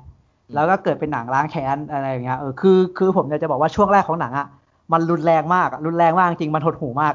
อืมมันรุนแรงเออรุนแรงมากๆในครึ่งชั่วโมงแรกของหนัง เพื่อเพื่อปูเนื้อเรื่องไปสู่ความความแค้นของนางเอกนั่นแหละ แล้วแล้วเราก็จะเห็นเราก็จะเห็นหนังแบบความพอพอหลังจากช่วงแรกไป ผมรู้สึกว่าเราจะเห็นความลึกของหนังล้วว่าว่าว่าอ๋อจริง ๆ แล้วประเทศเนี้ยหรือว่า หรือว่าสังคมในตอนนั้นอะ มันทำงานแบบนี้เออมันเป็นเรื่องของชนชั้นชัดเจนมาก มันเป็นทาสมันเป็นคนอะไรอย่างเงี้ย นอกจากนอกจากคุณจะเป็นทาสไอร์แลนด์ที่อยู่ในเกาะออสเตรเลียที่เป็นทาสของอังกฤษแล้ว ก็ยังมีคนผิวสีที่แบบไม่สามารถเดินเพ่นพ่านไปไหนได้ ถ้าออกไปเดินคนเดียวโดนยิงตายได้เลยอะไรแบบเนี้ย เออมันมี layer ของมนุษย์เหมือนกันอะไรแบบเนี้ยแล้วแล้วยิ่งประเด็นต่อเนี้ยมันมันผมรู้สึกว่าประเด็นประเด็นที่ความไม่เท่าเทียมกันของมนุษย์อะมันกำลังรุนแรงอะอืมแล้วผมรู้สึกว่าหนังเรื่องเนี้ยตอบโจทย์มาก มันมันมันเล่าได้แบบ ผมรู้สึกว่ามันเล่าได้เห็นภาพ แล้วมันก็เล่าได้ถึงความแค้นของของการที่ของการที่พูดพูดเหมือนกับว่าฐานันดรตัวเองดีที่สุด แล้วก็อยากจะให้ทุกๆคนเป็นเหมือนตัวเองอะเป็นเหมือนในยศยศฐานันดรตัวเองอะทั้งทั้งๆที่มนุษย์เรามีต่างเชื้อชาติต่างเผ่าพันธุ์นะครับ เราไม่สามารถ เป็นในรูปแบบเดียวกันได้หรอกเรามีวัฒนธรรมที่แตกต่างกันเราเราต้องใช้เวลาในการปรับจูนเข้าหากันอะ คุณจะมาให้เราอย่างงู้นอย่างนี้ไม่ได้อะไรแบบเนี้ย เรารู้สึกว่ามันมันเป็นอะไรที่โหดร้ายแล้วก็รุนแรงมาก มันมีความกดทับทางโครงสร้างที่ชัดเจน ซึ่งหนังเล่าเล่าตรงประเด็นตรงเนี้ยได้ ได้เห็นภาพแล้วผมรู้สึกว่ามันมันเล่าได้ คือมันไม่ได้พยายามจะจะเจาะลึกมาก แต่ผมรู้สึกว่าเรารับรู้ได้เองมากกว่า กับกับประเด็นที่เขาเล่าตรงเนี้ย แล้วก็ แล้วก็คือมันจะมีช่วงช่วงย้วยอยู่หนัง มันจะมีมันผมรู้สึกว่า มันจะมีคือหนังมันยาวประมาณสองชั่วโมงครึ่งได้ ประมาณนั้นเลยอืมแล้วมันจะมีช่วงประมาณยี่สิบนาทีก่อนไฟนอลไฟอะที่ผมรู้สึกว่าเขาเล่าตรงเนี้ยเยอะไป ซึ่งมันไม่ค่อยช่วยอะไรเท่าไหร่หมายถึงว่าไม่ได้เพิ่มระดับของหนังเท่าไหร่อะเอาเวลาตรงเนี้ยไปเล่าส่วนอื่นดีกว่า น่าจะดี แต่ว่าพอไปถึงบทสรุปแล้วผมรู้สึกว่าเออหนังเรื่องเนี้ยแท้จริงแล้วมันมันมีความสปิริตชัวสูงมากเลยอะมันมันลึกกว่าเป็นหนังล้างล้างแค้นเพื่อความมันเฉยๆอะอืมเออผมรู้ได้เลยว่าโอ้โหนี่มัน มันโอ้ฉากนี้มันสวยจังมันมีความอาร์ตของมัน มันมีความแบบถึงจิตวิญญาณของมัน มันมีความแบบ เออ ถ้าถ้าคุณดูมันลึกๆ คุณจะเข้าใจว่า โอ้โหนี่นี่เรากำลังอยู่ในโลกแบบนี้นะ ซึ่งซึ่งผ่านไปเกือบสองร้อยปีได้แล้ว มันก็ไม่ได้แตกต่างจากเดิมเท่าไหร่เลย อะไรแบบเนี้ยอืมอืมเออผมรู้สึกว่ามันเป็นหนังที่ คือมันอาจจะมีช่วงย้วยไปหน่อย แต่ผมรู้สึกว่ามันเป็นหนังที่ดีมากเรื่องหนึ่งคือตอนแรกผมจะไม่รักมันละ ผมรู้สึกว่ามันมันมันมันเล่าสิ่งที่มันไม่ค่อยจำเป็นเยอะอะอ๋อ เออในช่วงช่วงกลางๆของหนังอะแต่ว่าพอไปเรื่อยๆแล้วผมรู้สึกว่าผมเริ่มเห็นความเป็นมนุษย์มันมากๆขึ้น แล้วก็เริ่มเริ่มเปิดเผยจิตใจให้เราได้เห็นเริ่มเห็นความเป็นจิตวิญญาณ แล้วผมรู้สึกว่าโอ้ผมรักมันมากๆในตอนจบ ในสิ่งที่เขาจะเล่าแล้วเขาเล่าออกมา แล้วเขาสื่อสารออกมาในรูปแบบเนี้ยอืมเออแล้วแบบเข้าใจเข้าใจใบปิดเลยที่ชื่อเรื่องว่า The Nightingale แต่ว่ามี blackbird บินผ่านอ๋อเออก็เป็นอีกเรื่องหนึ่งที่ที่แบบ สุดยอดอะผมรู้สึกว่ามันมันดีนะ มันดีที่ได้ดูอะอืมรอบรอบฉายเหลือน้อยแล้วอืมน่าจะเหลือที่ที่แค่เฮามั้งผมจำไม่ได้ แต่ว่าแต่ว่าถ้าถ้าคุณคุณชอบ The Babadook อะชอบมากกว่าที่มันเป็นทางสยองขวัญอะแล้วคุณเชื่อมือ Jennifer Kent นะผมว่าคุณควรจะไปดู เพราะว่าหนังของ Jennifer Kent มันมีหลาย layer ครับ ผมรู้สึกว่าเออคุณคุณลองไปสัมผัสมันดีกว่า แล้วคุณมันจะให้คำตอบคุณเองแหละว่าคุณว่าคุณชอบมันไหมถ้าคุณแบบมองมองประเด็นเนี้ยอย่างเข้าใจอะอืมเออ แล้วลองซึมซับกับหนังดูอืม หลายอารมณ์นะมันมีอารมณ์มันมีช่วงอารมณ์ขันบ้างเล็กน้อยแต่ว่ามันก็มีช่วงแบบช่วงที่มันหดหูมากๆ แล้วมันก็มีช่วงที่มันผมรู้สึกว่าโอ้โหนี่มัน spiritual จังอะไรแบบเนี้ยอืมอืมอืมอืมเป็นหนังที่แบบมีหลาย layer แล้วก็แล้วก็แบบอยากให้อยากให้คนไปลองไปสัมผัสดู มันเป็นรสชาติที่ใหม่นะถ้าถ้าถ้าจะมองว่าแบบการดูหนังพิมพ์นิยมของคนไทยอะอันนี้น่าจะเป็นรสชาติอีกรสชาติหนึ่งที่เป็นรสชาติใหม่และอยากให้ลองอืผมว่าเคี้ยวเคี้ยวนานอยากๆดูก็อร่อยเอออยากดูอยากดู ครับผมเดนไนติงเกลนะเรื่องที่สองของคุณน็อปนะ ก็ยังหาดูได้ที่ House ใช่ไหมที่เดียว ใช่ชิ้นตอนนี้น่าจะแค่ตอนนี้น่าจะแค่นั้นมั้งผมไม่ทราบเหมือนกันอืมแต่ว่าคือรอบมันเหลือน้อยมาก ขนาดเท้าเหลืครัอบแค่รอบสองรอบเองอ่าแล้วก็ไอไอริงฟานคอนซี่ครับคนนางเอกอะที่ที่เล่นเป็นเล่นเป็นเรียนาสตาร์กอะเล่นเป็นน้องของเดสตาร์กในเกมอัพโทนอะเออเขาก็เล่นนำเรื่องนี้ก็แบกหนักมากเก่งมากอืมอืมครับผม เรื่องที่สองของครับโอเคมาให้คุณนุ๊กครับผมอืมมีอะไรมาอีก อันนี้ผมจะขอสั้นๆสองเรื่องครับ เป็นเรื่องเกี่ยวกับขอสั้นๆหมี ทั้งสองเรื่องเกี่ยวกับหมี เรื่องแรกก็คือดูไปกันทั้งสองคนแล้วล่ะ ผมเพิ่งอ๋อได้ตามดูก็คือ Black Bear ครับอ่ามันต้องสั้นผมจะนเนี้ยเออผมจะเป็นไงผมจะไปเลยนะ ผมจะไปแบบไม่ครับไม่กักเลยนะ ผมจะอ่าก็คือถ้าใคร ถ้าใครอยากได้ประสบการณ์แบบทั้งหมด ผมแนะนำให้กดข้ามสิบห้าวิไปสักหกครั้งอ๋อก็คืออ่าแบ็กแบร์ก็คือผมชอบ ผมอืมชอบครึ่งแรกว่ะอ่าครึ่งหลังผม ผมไม่ค่อยจะ อืมคือผมไม่ไม่ได้ใฝ่ไม่ได้ใฝ่งานวงการฟิล์มมากเท่าเอ็มหรือออฟอะนะ ผมก็เลยรู้สึกเฉยอืมๆ อย่างในวันคั t อ f ฟ h เด a ผมก็เฉยๆ ก็คือบอกเลยว่าสำหรับผมความรู้สึกมันเหมือนดู One Cut of the Dead คู่กับ Burning เพราะว่าครึ่งแรกมันเป็นอ๋อครึ่งแรกมันอ่าเป็น Burning อะครึ่งหลังมันเป็นวันคั t อ f ฟ h เด a อ๋ออ๋อเอออะเห็นภาพอะไรเอออ๋อโอเคเออ ผมโอเคผมรู้สึกว่าผมชอบครึ่งแรก ครึ่งแรกมัน แม้ว่ามันจะไม่พูดชัดเจนแต่คนดูยังไงก็รู้ใช่ปะล่ะว่าไอสิ่งที่นางเอกมันทำอะ มันมันไม่ได้ทำ เป็นมารยาทหรอกมันก็ตั้งใจจะมาปั่นมาอืมมาไอ้นี่ผู้ชายนั่นแหละอืมใช่ได้หลอกมันดีอะครึ่งแรกอะอืมผมว่างั้นเล่าเรื่องย่อแล้วกัน เรื่องย่อก็คือนางเอกเป็น มันเป็นผู้กำกับไหมหรือว่าเป็นแค่ผู้กำกับเป็นผู้กำกับเป็นผู้กำกับเลย คือคือเป็นก็คือนักแสดงมาก่อนแล้วก็ผันตัวไปเออพุ่มกับ อืมแล้วมาอยู่ที่บ้าน มามาเช่าบ้าน Airbnb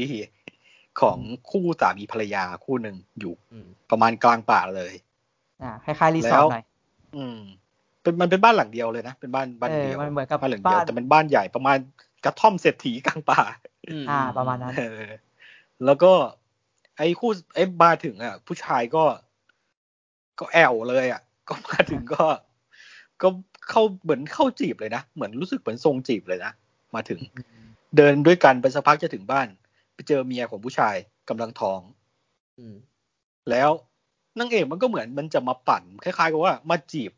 ก็ก็เล่นก็เหมือนจะจะเล่นด้วยกับผู้ชายอย่างเงี้ย ที่ผู้ชายมันก็เหมือนทรงจีบก็เหมือนมันทรงเบื่อเบื่อเมียหรือทะเลาะกันหรืออะไรไม่รู้แหละ แต่ว่ามันก็คล้าย ๆ ว่าจะมาเป็น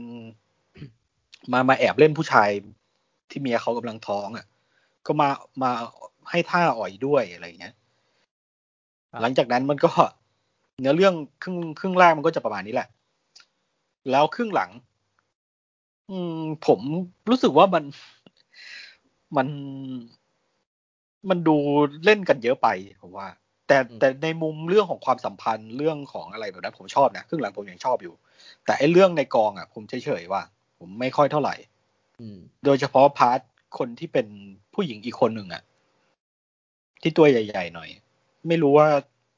ทำตำแหน่งอะไร ผม ผมเฉยๆแต่ว่า เรื่องความสัมพันธ์อะผมว่ายังยังดีอยู่เรื่องความสัมพันธ์ครึ่งหลัง เล่นเรื่องความสัมพันธ์ ก็อยากคุยอยู่อ๋อรู้สึกว่าดูแล้วก็เอออยากคุยจริง ๆ มันเป็นหนังที่มีอะไรน่าเรียกว่าน่าค้นหาไหมก็ไม่ถึงกับน่าค้นหา แต่ว่าน่าพูดถึง โดยเฉพาะในเรื่องของความสัมพันธ์คล้ายๆกับว่ามันจะเป็นการบันทึกเรื่องของความสัมพันธ์อะไรสักอย่างอะอืมผ่านหนังหรืออะไรอย่างเงี้ย ผม อะ แนะนำแนะนำมากโดยเฉพาะคนคนรักหนัง แล้วก็คนใฝ่ฝันงานในวงการฟิล์ม ผมว่าเห็นใครพูดถึงก็ชอบหมดอะ ถ้าใครที่ใฝ่งานวงการฟิล์มอืมต่อไปหมีอีกเรื่อง We Bare Bears The Movie ฮะอะเรื่องอะไรวะ ไอหมีหมี stack กันสามตัวแพนด้า Grizz Ice Bear อ๋อคุ้นๆกันไหมอ๋ออ๋ออ๋ออ๋อเออ เป็นอนิเมะอนิเมะมันทำ The Movie อ๋ออ๋ อเหร The อ Movie เอ่อ๋อออผมว่ามันมันก็ไม่ได้ต่างจากไอ EP ปกติของมันมากนะ คือวีเบแบร์พื้นฐานของมันคือมันเป็นเรื่องของเป็นอนิเมะนะ เป็นอนิเมะหลาย ๆ ตอนอะอืมใช่เกี่ยวกับสั้นๆหมีเกี่ยวกับหมีสามตัว มาประมาณว่ามันพูดภาษาคนมันเดินสองขาอะไรอย่างเงี้ย คือมาอยู่ในชุมชนของคนในซานฟรานอะประมาณว่าในเรื่องย่อทางการผมคุ้นๆว่าเคยอ่านมันเป็นทำนองว่า เป็นหมีสามตัวมาหาที่ทางในโซ c i ตี้ในสังคมของคนอะอ่าอ่าแล้วมันก็จะมีเรื่องเล่นเรื่องเสียดสีสังคม แต่ว่ามันอาจจะไม่หนักเท่าพวกสายสายอนิเมะอเมริกาพวกสายผู้ใหญ่อะนะแบบ เอ่อเอ่อสปอนบ๊อบเอ่อ Rick and Morty อะไรพวกนั้นอะเอออาจจะไม่เสียดสีหนักแรงเท่าพวกเอ่อ American Dad อะไรแบบนั้นอะ พวก The Simpsons แต่ว่ามันมันก็มันจะเน้นมิตรภาพ We Bare Bears มันจะเน้นมิตรภาพของหมีสามตัวแบบ มีปัญหาก็ช่วยกันอะไรอย่างเงี้ยแล้วก็ character ที่แตกต่างกัน ผมว่าอันเนี้ยไม่ได้ต่างจากเวอร์ชันอนิเมะมากก็เป็นประมาณว่าเป็นตอนหนึ่งที่ยาวแล้วกัน ความมีเสน่ห์ของมันคือการเสียดสีสังคม การเสียดสีอ่าอินเทอร์เน็ต สังคมบนอินเทอร์เน็ต เป็นเป็นเรื่องที่ทำได้ค่อนข้าง modern มาก เล่นเสียดสีสังคม modern มีอินเทอร์เน็ต มีอะไรที่เสียดสีฮิปสเตอร์ เสียดสีสังคมเมืองอะไรพวกเนี้ยผมว่าก็เหมือนกับตอนยาวๆ ตอนหนึ่ง ไม่ไม่ได้รู้สึกว่าพิเศษมากสำหรับการทำ The Movie อืมอืมสามารถแนะนำไหม ก็ถ้าชอบตอนปกติของมัน มันก็ก็เป็นประมาณตอนหนึ่งยาวๆ ประมาณนี้แหละ ผมว่าไม่ไม่ได้ไม่ได้พิเศษมาก อืมถามว่าแนะนำไหม ผมก็แนะนำดูเพลินอืมๆ ก็มีให้ดูใน HBO Go นะ อ่า คือคือแบบซีรีส์ของมันนี่มีมีเยอะไหม มีกี่ซีซั่นอะอุ้ยเยอะ เยอะ เยเยอะอะเลยเหรอ เยอะ แต่ว่าตอนมันสั้นนี่ใช่ไหมล่ะ ตอนสั้นหนึ่งอะสั้นอืมก็ประมาณยี่สิบนาที เท่ายูนิเมะทั่วไป อืม เออ ไม่เคยดูเลยว่ะแต่เคยเห็น เคยเห็น เคยเห็น อืม โอเค โอเค อะดูได้ในมีสอง HBO Go นะ ใช่ไหมอ่า HBO Go เรื่องที่สองมี ส่วนของแบ็คลูแบได้ร์สองไปเรื่องหาช่องทางธรรมชาติเอาอ่าครับผมโอเคแบล็กแบร์แบล็กแบร์โอเคโอเคงั้นกลับมาที่ผมก็ ก็เป็นสารคดีใน Netflix เหมือนเดิมครับผมเป็นภาพยนตร์สารคดีอีกเรื่องหนึ่งที่ค่อนข้างสนุกมาก เรื่องนี้มีชื่อเรื่องว่า Operation Varsity Blues The College Admission Scandal ครับผม เฮ้ยเป็นเฮ้ยเรื่องนี้ผมอ่า ผมผมดูปะผมมีไม่มีใครผมอยากดูแต่ผมยังไม่ดูเฉย ผมลิสต์ไว้ละอ๋อคือมันผมรู้สึกว่ามันน่าสนใจมากอะเอ็มต่อเลยผมผมอยากดูผมอยากดูใช่แต่ยังใช่ไม่ดูนะมันเอออ่ามันมันมันเป็นสารคดีภาพยเกี่ยนวตกับร์กาสารรศึคกดีษาเรื่องใช่ไหมใช่ครับผมเป็นเออเกี่ยวกับ คือคือในในตัวเรื่องเนี่ยจะเป็นแบบว่าเรื่องราวการสอบสวนสืบสวนสอบสวนของ FBI นี่แหละที่มาตีแผ่ช่องโหว่การศึกษาของสหรัฐเมื่อเมื่อพบว่ามีผู้ปกครองที่มีฐานะร่ำรวย ใช้เงิน ไปกับใบเบิกทางให้กับลูกๆ ให้พวกเขาอะได้เข้าเรียนมหาลัยชั้นนำเงินแป๊ดเจียเออ อะไรประมาณนั้น ผ่านผู้ชายคนหนึ่งที่ชื่อว่าลิกซิงเกอร์ซึ่งผู้ที่เรียกตัวเองว่าเป็นแบบเป็นที่ปรึกษาอิสระด้านการศึกษา แล้วก็คือเขาเนี่ยแหละที่อยู่เบื้องหลังคดีอื้อฉาวด้านการศึกษาครั้งนี้ ก็คือคดีเนี่ยทำให้มีผู้สมรู้ร่วมคิด และถูกตั้งข้อหามากกว่า 53 คนเลยนะ รวมเป็นจำนวนเงินสินบนทั้งหมดอะประมาณ 25 ล้านดอลลาร์สหรัฐครับผม นี่ก็คือเรื่องทั้งหมดที่จะได้รับชมใน Operation Varsity b l u อืม ต้องบอกกันแล้วเป็นซีรีส์อ่าเป็นภาพยนตร์สารคดีที่สนุกมาก อ่าหนึ่งส่วนหนึ่งก็เหมือนที่เคลมไปแล้วจากเรื่องแรกครับว่าเขาตัดต่อค่อนข้างเดือดดาลอยู่แล้วสำหรับ Netflix เออเรื่องเนี้ยคือเขาจะโฟกัสไปที่การสืบสวน แล้วก็คุณตัว Rick Singer เลยที่เป็นที่เขาอ้างตัวว่าแบบ เอ้ยเขาอะเปิดบริษัทบริษัทหนึ่งที่แบบว่าเป็นที่ปรึกษาด้านการแบบ เอาเด็กเข้ามหาลัยเลยอะไรอย่างเงี้ย เออ จนเขาเรียกว่าบริษัทนั้นเขาของเขาว่าเขาเรียกว่าประตูข้างเว้ยที่จะพาคุณเข้า เออ ซึ่งประตูหน้าก็คือการสอบเข้ามหาลัยด้วยตัวเอง ประตูหลังคือการบริจาค อ่านึกออกไหมแบบบริจาคบริจาคเออบริจาคแบบ แต่ว่าการบริจาคประตูหลังเนี้ยมันต้องแบบมันไม่ชัวร์ไงเออต่อให้คุณบริจาคเยอะเขาอาจจะไม่เอาคุณก็ได้ แต่บริษัทเขาเนี่ยแหละ คือประตูข้างเว้ยก็คือบริจาคให้อาจจะใช้เงินมากกว่าเดิมแหละ แต่ว่า ผมรับประกันว่าลูกคุณแม่งได้เข้าแน่นอน อ่า นี่ นี่คือมันจะเป็นประมาณนี้ อืม ซึ่งคือวิธีการโกงของเขาอะค่อนข้าง ค่อนข้างน่าสนใจ มันจะมีประมาณสองสองสองวิธีนะที่เขามักใช้อะ เออ ก็แบบว่าพูดให้ฟังเล่าให้ฟังคร่าวๆได้แหละครับว่าอ่าคือมันจะมีการรูปแบบการโกงแบบสอบเข้า ก็คือไม่ไม่แค่ลมณ์เหมือนฉลาดเกมโกงนี้ก็คือเขาอะ เขาสมมุติเขามีลูกค้ามาเป็นลูกลูกของผู้ปกครองคนนั้นใช่ไหมเขาก็จะเขาก็จะไปติดต่อกับนักจิตวิทยาท่านหนึ่งให้ ให้เขียนใบอะไรสักอย่างให้ ว่าว่าเด็กคนเนี้ยผิดปกผิดปกติ ให้ขอแบบว่าเวเวลาสอบมากขึ้นกว่าคนอื่นนึกออกไหมอ่าแล้ววันที่ไปสอบปุ๊บคราวเนี้ยเขาก็จะให้ผู้ปกครองคนนั้นน่ะ ที่เป็นลูกค้าให้สร้างสถานการณ์ไว้ว่า ว่าแบบ ว่าผิดไฟล์หรืออะไรก็ได้อะที่แบบไม่ไม่ให้ไปสอบแบบ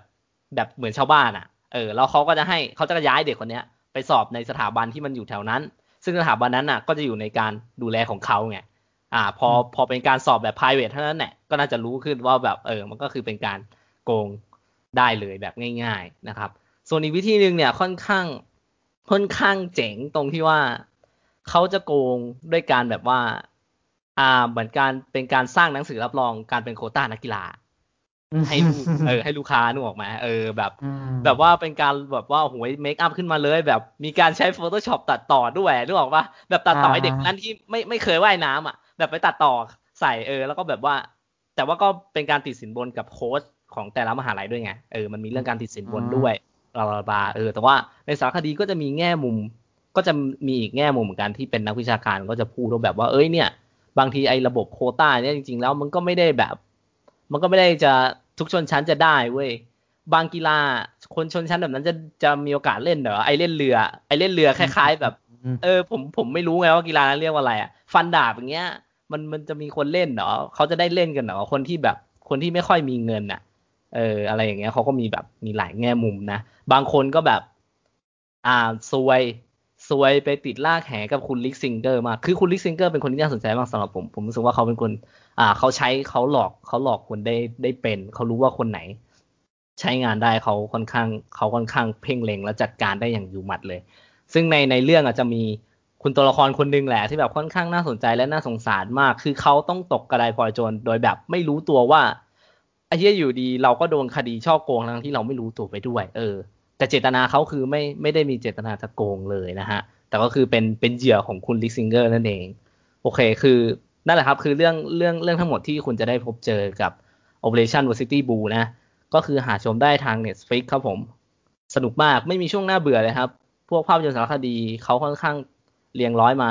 ให้คุณแบบว่าระทึกใจอยู่แล้ว เรื่องนี้ก็คือเป็นหนึ่งคดีที่น่าสนใจมากผมและน่าพูดถึงมาก ก็แนะนำกับผมใน Netflix ครับผมนี่ก็เป็นซีอ่าภาพยนตร์ารคดีเรื่องที่สองของผมครับผม ติดพูดซีรีส์ว่าพูดถึง Netflix เนี่ยเบื่อเออนะแนะนำเรื่องนี้ได้ชิงออสการ์ไหมไม่ได้ชิงใช่ไหมไม่ครับไม่ไม่เออไม่ได้ชิงไม่ได้ชิงเอออะโอเคโอเคไปออฟต่อไปของผม ผมมีเรื่องหนึ่งที่รู้สึกว่าเพิ่งเข้าโรงไม่นาน แล้วก็น่าจะเป็นกระแสอยู่มั้งอืมถ้าไม่มีโควิดมันน่าจะบูมกว่านี้อืม นั่นก็คือ Mortal Kombat ครับผม ก็เพิ่งไปดูมา อ่าอืมก็ก็เรียกได้ว่าเป็นบล็อกบัสเตอร์อีกเรื่องหนึ่งนั่นแหละที่เข้ามาอืมก็ Mortal Kombat เป็นหนังที่ดัดแปลงมาจากเกมใช่ไหมล่ะ ครับ อ่าใช่มันที่จริงมันมีเส้นเรื่องของมันแหละ แต่ว่าผมว่าไม่ใช่แฟนเกม เออผของมันเท่าไหร่ แล้วมันก็มันก็มีหนังออกมา แล้วใช่ป่ะปีหนึ่งเก้าเก้าห้าแล้วก็ภาคต่อๆของของอันนั้นอะต่อไปนั่นแหละ คือซึ่งผมเคยดูภาคแรก แต่ว่าภาคต่อจากพวกนั้นอะที่มันเละๆหน่อยอะผมไม่เคยดูอ๋ออ่า อันนี้ก็เหมือนกับเป็นฉบับทำใหม่เรท R 18บวกเป็นหนังแอคชั่นอะไรเงี้ย ซึ่งมันก็ทำตัวเป็นหนังแอคชั่นโดยสมบูรณ์แบบอะครับผม อย่างอย่างอื่นช่างมันสู้เยอะจุใจก็พออะไรแบบเนี้ยเออสู้สู้นี่มันหรือไม่มันนี่อีกเรื่องนะ แต่ว่าขอสู้เยอะๆก็พออะไรแบบเนี้ยมันจะเป็นเหมือนกับหนังที่แบบรีบเข้าเนื้อเรื่องไวๆให้มันสู้กันไวๆอะไรแบบเนี้ยแล้วมันก็จะดึง element ของเกมมาใช้อะ แล้วผมบอกเลยว่ามันมี Easter egg เยอะมาก ต่อให้คุณไม่เคยเล่นเกม แต่ว่าคุณรู้ว่าเรื่องเนี้ยทำมาจากเกม คุณก็จะรับรู้ได้เลยว่า อันเนี้ยมันตั้งใจทำเพื่อ service แฟนเกม คือมันจะมีมีความตลกมันมีตรรกะอะไรบางอย่างที่ผมรู้สึกว่ามันแปลก คืออันนี้มันไม่ spoil หรอกก็คือมันจะมีตัวละครสกอร์เปียนใช่ไหมถ้าใครเคยเล่นมาแล้วก็แบบก็จะรู้ว่าสกอร์เปียนนินจาไฟอะที่เป็นคู่ปรับกับซับซีโร่นินจาน้ำแข็งอะก็คือไอ้สกอร์เปียนเว้ยมัน มันเป็นมันมันจะพูดญี่ปุ่นตลอดทั้งเรื่องเลย ใช่ไหมแล้วไอ้แล้วแล้วเวลาเวลามันพูดญี่ปุ่นตลอดนะไม่เคยพูดภาษาอื่นเลย แต่เวลาเวลามันใช้ท่านั้นอะในตัวอย่างก็มีที่มันเป็นเหมือนดาบดาบติดโซ่อะแล้วไปดึงได้อ่าเออดึงได้ อยู่ดีๆมันก็พูดว่า get over here อ้าวเออคือรู้เลยว่ามันพูดตามในเกมเวลาเกมมันดึงได้มันไม่ได้พูดอ๋อ get over here เออแต่อันเนี้ยคือมันพูดญี่ปุ่นทั้งเรื่องแล้วมันดึงโดนอะ มันก็พูดเออ get over here เว้ยคือผมแม่งตลกมากเลยอ๋อเออ แล้วมันก็ดึงพอมันดึงโดนเสร็จปุ๊บมันก็กลับมาพูดญี่ปุ่นอีกครั้งหนึงเข้าใจป่ะอืมอืมเออ มันก็ทำอย่างนั้นแบบเพื่อ service แฟนเกมอะแต่ผมว่ามันตลก อะไรแบบเนี้ย เออ แล้วก็แบบมันจะมีไอ้ซับซีโร่อะมันจะพูดภาษาจีน อ่า แล้วไอ้ไอ้ไอ้สกอร์เปียนอะพูดญี่ปุ่น คือมันสื่อสารกันไม่ค่อยรู้เรื่องหรอกครับเออคือซับซีเอโร่อะมันมันคุยญี่ปุ่น มันคุยญี่ปุ่นได้แล้วมันฟังญี่ปุ่นออก แต่ว่ามันอ่าไม่ค่อยคุยญี่ปุ่นให้ให้ไอ้สกอร์เปียนฟังหรอก แล้วก็ครับคือมันจะมีฉากหนึ่งที่ซับซีโร่มันพูดภาษาจีนเว้ยมันพูดภาษาจีนเสร็จปุ๊บแล้วไอ้สกอร์เปียนมันก็พูดเป็นภาษาญี่ปุ่น แล้วมันแปลเอ้าแปลออกมาว่า เจ้าพูดอะไรอะข้าฟังไม่รู้เรื่อง เอาเออคือแม่งตลกมากเลยเว้ยเออเออเออคือมันตลกมากเลยแล้วมึงก็มา get over here แล้วทำไมมึงไม่พูดภาษาอังกฤษใส่กันว่ามึงก็พูดได้ดิอะไรแบบเนี้ยเออเออเออเออคือมันเลยตลกไงเออคือผมแม่งตลกมากเลยอะคือแบบ ซับซีโร่พูดภาษาจีนออกมาแล้ว แล้วซับแล้วสกอร์เปียนแม่งก็ถามว่าเจ้าพูดอะไรก็ฟังไม่รู้เรื่องคือมันโอ้ตายคือมันตลกมากจริงเออเออเออเอออะไรแบบเนี้ยหรือว่าแบบบางบางตัวละครที่แบบเหมือนใช้ skill ครับ ใช้ท่าไม้ตายใช่ปะสู้ชนะปุ๊บแล้วมันก็จะยืนแอคท่าแล้วก็พูด d ด a ล็อกเหมือนในเกมอะคือรับรู้ได้เลยว่าอันเนี้ยมันเป็นท่าที่มึงชนะในเกมแล้วมึงก็เอามาพูดอะอ๋อคือมันมันเออมันไม่ได้ดูติดขัดบ้างเราผมรู้สึกว่ามันตลกอะเออมันแบบสู้สู้อยู่ชนะปุ๊บแล้วก็มายืนแอคท่าแล้วก็พูด พูด d ด a ล็อกตอนชนะอะไรแบบเนี้ย อืมอืมเออคือตรรกะในเนื้อเรื่องคือมันมันแปลกๆหลายอย่างเหมือนกัน คือผมรู้เข้าใจเลยว่ามันพยายามจะพาให้ตัวละครอะสู้ไวๆเว้ยเพราะว่าฉากที่มันไม่สู้อะมันมันจืดมากมันแห้งมาก มันแบบน่าเบื่อมากอะไรเงี้ยเออมันพยายามจะพาตัวละครไปให้สู้ สู้ไวๆอะแล้วก็ แต่อย่างที่ผมบอกว่ามันหรือไม่มันอีกเรื่องหนึ่งคือผมรู้สึกว่าคือพอมันเป็นหนังแอคชั่นแบบเนี้ยแล้วแอคชั่นไร้หัวใจผมใช้คำว่าแอคชั่นไร้หัวใจแล้วกัน อ่าอ่าคือคือผมเข้าใจเลยว่าอ่ามันจะต้องมีบางครั้งบางเรื่องมันจะต้องมีบทที่แย่หรือการแสดงที่แย่อย่างเงี้ย แต่ที่ผมรับไม่ได้เลยในหนังแอคชั่นก็คือการตัดต่อที่แย่ ซึ่งซึ่งเรื่องเนี้ยก็มีอยู่บางฉากบางตอนที่ผมรู้สึกว่ามันมีการตัดต่อที่แย่ อืมอะไรแบบนี้เออแต่ก็แต่ว่าแต่ว่าผมรู้สึกว่าหลาย ๆ คนน่าจะชอบแฟนเกมน่าจะชอบ เพราะว่ามันมีความ service เยอะขนาดผมไม่ใช่แฟนเกมผมยังรู้ว่าเออเนี่ยมึงทำเพื่อ service แฟนเกมอะไอ้ get over here อะไรของมึงเนี่ยเออเกโดยเออแล้วคือคือมันเป็นคำโปรยของหนังเลยนะมันเป็นมันอยู่ในใบปิดเว้ยแล้วก่อนเข้าโรงเห็นผมใบปิดภาษาไทยอะแล้วมันจะมีคำว่า get over here ใช่ป่ะพอมันเป็นแปลเป็นไทยแล้วมันตลกอะมานี่มาแบบเนี้ยอ๋อมานี่มาเข้ามานี่มาโอ้ตายตัวเบ้อเร่อเลยแปะอยู่อะไรแบบเนี้ยเออ คือคือดูหนังจบออกมาเจอใบปิดแม่งตลกมากเลยโอ้เออ มันมีความอะไรแบบนี้อยู่ไอ้เงี้ยอย่างแบบเจ้าพูดอะไรข้าไม่เข้าใจอะไรเงี้ยคือไม่งตลกมากเลยเรื่องของผมอะอืมอืมอืมคือหนังมีฉากแอคชั่นเยอะนะ แต่ว่าแต่ว่าแล้วแต่คนจะชอบหรือไม่ชอบ แล้วเลือดสาดนะแต่ว่าแบบเลือดมันสาก็ดสิบแปดบวกของมันแหละอ๋อผมพยายามที่มันจะดุดันสิบแปดอ๋อบวกนะเออ แต่ว่าอืมมันเลดอามันเลดเออาออย่างมันไม่มึงมานี่มึงมานี่อะไรเออทำไมไม่แปลแบบคนโหดไปเลย คือมันตลกในหลาย ๆ อย่าง หรือแบบบางอย่างก็คือแบบ คือมันตลกในพฤติกรรมอันเนี้ยมันพูดไม่ได้มันจะสปอยแต่ว่าไปดูคงจะเข้าใจแหละครับครับครับว่าแบบตรกกะตัวละครบางอย่างมันตลก แต่ว่าหนังมันค่อนข้างกักนะกักในที่นี้เหมือนกับว่ามันยังไม่โชว์แบบแอคชั่นใหญ่ ๆ ให้ดูแบบว่าที่จริงมันจะมีการประลองอย่างเงี้ย คือภาคเนี้ยต้องบอกเลยว่ามันยังไม่ถึงการประลองด้วยซ้ำมันพยายามจะกักไว้ก่อน เพื่อจะมันเพื่อปูไปภาคต่อไปอย่างชัดเจนเลยอะไรแบบเนี้ยอืมเออแต่ว่ามันแต่ว่ามันสู้เยอะไหมผมว่ามันก็สู้เยอะ สู้เยอะเท่าเท่าที่สุด เท่าที่มันจะสู้ได้อะอืมเออแต่ก็นั่นแหละครับผม มันก็เหมือนกักไว้ก็ถ้าใครอยากให้มันมีภาคต่อก็ไปสนับสนุนเยอะ ถ้าคุณถ้าคุณไปเป็นแฟนเกมอะไปดูฉากแอคชั่นอะผมว่ามันตอบโจทย์ เออเพราะว่าผมมันสู้เยอะมันสู้เยอะเออมันมีฉากสู้เยอะ อะไรแบบเนี้ยก็ถ้าถ้าแบบสายบันเทิงหรือชอบหนังแอคชั่นก็ก็ไปจัดไปได้ครับผมสำหรับ Mortal Kombat แต่ว่าถ้าถ้าดราม่าหน่อยดูสายแบบผม แล้วก็จะงงกับตรรกะของตัวละครนิดนึง เออนั่นแหละ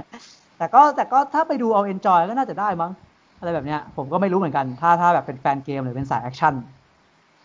แต่ว่าประมาณเจ็ดสิบเปอร์เซ็นต์ของหนังอะเป็นฉากแอคชั่น แล้วก็อีกสามสิบเปอร์เซ็นต์ก็พยายามดำเนินเรื่องให้ไปถึงฉากแอคชั่นนั่นแหละ แต่ว่าสามสิบเปอร์เซ็นต์ที่ว่าแย่แย่เหมือนกัน เพราะว่าพอมันไม่ไม่มีฉากแอคชั่นผมรู้สึกว่าหนังมันแห้งแล้งมากอืมแล้วมันก็มีตรรกะตัวละครบางอย่างที่ผมรู้สึกว่าอะไรอะไร แค่แค่ get over here แล้วก็แล้วก็พูดภาษาญี่ปุ่นทั้งเรื่องก็ก็ตลกแล้วอะสำหรับผมอะเออเนี่ยขนาดฟังผมยังนึกตามเลยแบบเป็นคนหรือคู่เราคนละภาษาอย่างเงี้ยนะโอ้ตายแล้วมันมีไดอะล็อกที่แบบเจ้าพูดอะไรก็ฟังไม่รู้เรื่องด้วยอะมันมันตลกมากเลยอะอืมอืมอืมเออนะ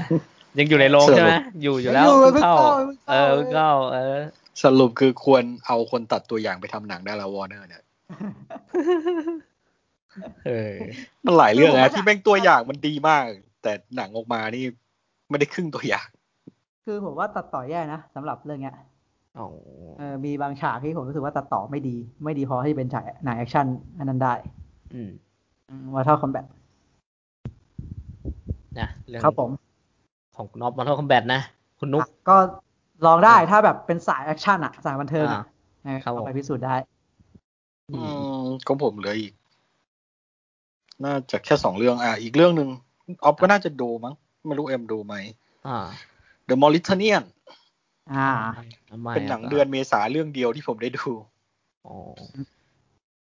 Mauritanian เรื่องเป็นเรื่องของคนชาวมอริแทนมอริแทนป่ะออฟมอลมอริแทนในเรื่องมันใช้ในในซับไทยมันใช้คำว่ามอริเตเนียหมายถึงหมายถึงชาวมอริเตเนียมอริอ๋เตอมอริเทเนียเออ แต่ชื่อชื่อเมืองหรือชื่ออันนั้นมัน Mauritanian ใช่ไหม Mauritanian แปลว่าคนคนชาวมอริเทเนียน ก็คือคนนั้นอืมเป็นคนมอริเทเนีย ประเทศมอริเทเนียเหรออ่านั่นแหละประมาณนั้นแหละเอ้ยมอริ search เลยว่ะเออก็เขาเขาเป็นผู้ต้องสงสัยว่าเป็นคนจัดหาคนมาก่อเหตุในวันวันๆไม่ใช่ในวันวันอ่า nine eleven อ๋ออ๋ออ๋อ ก็คือสิบเอ็ดกันยานั่นแหละสิบเอ็ดกันยาชนตึกแฟดอะตึกว r เทเซ็นเตอร์ที่นิวยอร์กใช่แล้วเขาก็โดนจับจับตัวไปไปขังไว้ น่าจะที่คิวบาอืมแล้วฮะก็ที่คิวบาใช่ไหมที่คิวบาใช่ไหมไม่รู้ไปที่มอนใช่ไหมอนโตนาโกอะคล้ายๆกับว่าก่อนนะมันอยู่มันเป็นมันอยู่เขตคิวบาอ่าหรือเปล่าอ่าใช่ใช่ใช่ตอนแรกอยู่เพราะว่าคิบอ่านั่นแหละ แล้ว ไอ้คุณแนนซี่ปะเขาชื่อแนแนนนซี่ซี่ปะฮอลแลนเดอร์เออแนนซี่เขาเป็นประมาณว่าเป็นทนายทนายทนายเพื่อสิทธิมนุษยมนุษยชนอะไรทำนองเนี้ยอืมเขาก็ไปรู้ว่าคนเนี้ย คนชาวมอริเทเนียนคนนี้เนี่ย เขาถูกขังภายเขาถูกรัฐบาลสหรัฐขัง โดยที่ไม่ตั้งข้อหา มาขังยังไม่เป็นธรรมนั่นแหละอืมโอ้เออ ก็คือคือจับไปขังเฉยๆยังไม่มีข้อหาขังเลยเฉยๆอะไม่มีข้อหาคุณมาคุณไหมไม่รู้กี่ปีแล้วหก What ปี the แล้วมั้งเออเออหกปีแล้วเขาก็บอกว่าเขาว่าเออในในเรื่องของสิทธิมนุษยชนหรือกระบวนการยุติธรรมเนี่ย มันทำไม่ได้นะ คุณทำไม่ได้ เขาก็เลยได้เข้าไปหาได้ไปเยี่ยมผู้ต้องขังคนเนี้ยแล้วก็ไปบอกว่า เออเขาจะเขาจะต่อสู้ให้ให้คุณนะว่าสิ่งเนี้ย สิ่งเนี้ย รัฐบาลทำไม่ได้นะ ส่วนเขาก็ไม่ได้ไม่ได้จะเชื่อหรือว่ามองว่าคนนี้บริสุทธิ์หรอก แต่ว่าเขาด้วยหน้าที่ที่เขาไปเขาไปแค่ จะบอกว่าเขามาสู้แค่ว่าสิทธิขั้นพื้นฐานเนี่ย ก็คือรัฐละเมิดเขาไม่ได้ แต่เขาไม่ได้จะมาเชื่อหรอกว่าคนเนี้ยได้ทำหรือไม่ได้ทำเป็นเป็นคนหาคนให้ไปก่อเหตุในวันๆหรือเปล่า แต่เขาไปอืมเพื่อที่จะ ไปสู้ให้คนนี้เฉพาะในส่วนที่ว่า รัฐบาลทำแบบนี้กับเขาไม่ได้อืมรัฐบาลละเมิดสิทธิส่วนบุคคลขั้นพื้นฐานอืมละเมิดละเมิดตรงนี้ไม่ได้ คุณจะเอามาขังเขาโดยที่ไม่ได้ตั้งข้อหาไม่ได้มีความผิดไม่ได้ อืมแล้วก็อืมมาอีกฝั่งหนึ่งฝั่งเป็นที่ปรึกษากฎหมายให้กับรัฐบาล ก็เป็นแสดงโดยเบเนดิกคัมเบอร์แบทอืมในคุณชื่อเขาส์ในเรื่องเขาชื่ออะไรวะ คุณเขาส์อ่า คุณเขาส์ ก็เป็นคล้ายๆกับว่าเป็นเหยื่อ เป็นเหยื่อนายวันๆมีเพื่อนที่อยู่บนเครื่องบินด้วยเสียชีวิตอ่าแล้วก็ไปเจอไปโบสถ์ไปเจอกับเมียของเพื่อนที่เสียชีวิต ก็มั่นใจก็รู้แล้วว่า เนี่ยเราจะต้องฟ้อง ไอ้คน Mauritanian คนเนี้ยในชื่อในเรื่องเขาชื่ออะไรวะครับเขาชื่อโมฮัมหมัดูซาลาฮี อะขอเรียกว่าชาว Mauritanian โอเค คุณซาลาฮีนั่นแหละเออเขาชื่ออ๋อซาลาฮีอะโมฮัมหมัดูซาลาฮีเออก็ก็รู้ว่า อันเนี้ยกำลังจะฟ้องแล้วกำลังจะทำให้กำลังจะเตรียมเอกสารเตรียมหลักหาหลักฐานเพื่อที่จะฟ้องตั้งข้อหากับคนนี้ละ มันก็ในเรื่องเขาปูมาชัดว่า ไอ้คุณโจดี้ฟอสเตอร์ กับคุณคัมเบอร์แบตช์เนี่ยเขาอยู่คนละฝ่ายกัน อีกคนหนึ่งจะฟ้องอีกคนหนึ่งจะช่วย อืมอีกคนหนึ่งจะฟ้องอีกคนหนึ่งจะช่วย ความน่าสนใจคือเริ่มแรกเลยนะ สิ่งที่ชอบมากเลยคือ บรรยากาศรู้สึกว่าเขาทำให้ทำให้เราเห็นว่าทหารมัน ไอ้พวกนี้แม่งป่าเถื่อนแม่ง aggressive มันมันดูทำอะไรเป็นโรบอทคุณก็ไอ้มาตรการมาตรมาตรการความปลอดภัยกว่าจะเข้าไปถึงอะไรแบบเนี้ย แล้วรวมถึงมันโดนเซ็นเซอร์เยอะมาก ในในข้อมูลที่เขาจะต้องไปเอาไปไปไปถามกับลูกความเขาในในที่ในที่ขังอะ่ะ เออ แล้วรู้สึกว่าอันเนี้ยทำดีมากตอนแรก แล้วสิ่งที่สิ่งที่ทำให้มันหนังสนุกอีกอย่างคือ เราไม่รู้ว่าเขาทำจริง ๆ หรือเปล่า เราไม่รู้ว่าใช่ไอ้คนคนที่เขาเอามาขังเนี่ย มันเป็นคนที่ก่อเหตุในวันๆจริงหรือเปล่า มันก็เลยทำให้เรารู้สึกว่าเราเราน่าค้นหาผมรู้สึกว่าผมสนุกมากกับประเด็นเนี้ย ว่าอืมไอ้นักสิทธิ์ก็ไม่ได้มั่นใจหรอกว่า ไอ้สิ่งคนที่เขาสู้ช่วยเนี่ยเขาเป็นผู้บริสุทธิ์หรือเปล่าเอาเออแต่ว่าอืมฉันก็สู้เพื่อที่จะบอกว่า รัฐไม่มีสิทธิ์ทำแบบนี้ ไม่ว่าเขาจะเป็นใคร แล้วเขาก็ต้องไปไปแบกรับกับไอ้สังคมด้วยว่า เนี่ยพพ วกนักสิทธิ์เนี่ยมันจะมาช่วยไอ้ผู้ก่อการร้ายเหรออะไรพวกเงี้ย ฆาตกรทำไม คือ คือเออต้องเข้าใจว่าอเมริกาเครียดแค้นในวันๆอยู่แล้วไงอ่าเครียดแค้นเหตุการณ์ในวันๆแล้วเขาก็เขาก็กดแค้นเขาก็กดแค้นแดนซี่ว่าแบบ คุณจะไปปกป้องไอ้คนที่มันทำผิดทำไม ไอ้คนเนี่ยมันฆ่าพี่น้องเรา มันฆ่าคนในประเทศเราอะไรเงี้ยอืมอืมก็เหมือนแดนซี่ก็ยังยืนยันว่าแบบว่าฉันน่ะไม่ได้ปกป้องไอ้ไอ้ซาลาฮีนะ ฉันกำลังปกป้องกฎหมายอยู่อะไรแบบเนี้ย อืม เออประมาณนั้นเพราะเขาบอกว่าสิ่งที่รัฐทำอะมันไม่ใช่ มันไม่ใช่สิ่งที่ทำกับมนุษย์มันเหมือนกับเป็นการหาแพ้รับบาปเฉยๆอะครับเออประมาณนั้นประมาณว่าแบบคุณคุณยังไม่ตั้งข้อหาเลย คุณยังไม่มีหลักฐานชัดเจนอะไรแบบเนี้ยคุณจะมาจะมาหาแพะมาทำอย่างนี้ไม่ได้ คุณจะมาละเมิดสิทธิไม่ได้ต่อให้เขาทำหรือไม่ทำแต่คุณยังไม่มีหลักฐานชัดเจนอะ คุณจะครับไปจับเขามาขังแบบนี้ไม่ได้ คุณยังเออไปจับเขาโดยที่ยังไม่ไม่ตั้งข้อหานี่มันนี่มันไม่ใช่แล้วนี่มันกักขังหน่วงเหนียวแล้วอืมนี่มันละเมิดสิทธิของมนุษย์แล้วอะไรแบบเนี้ย ที่ที่นุบอกว่าชอบที่ที่เราเราต้องสืบด้วยว่าไอ้ไอ้คุณสลาฮีอะทำจริงหรือเปล่าอะเพราะว่า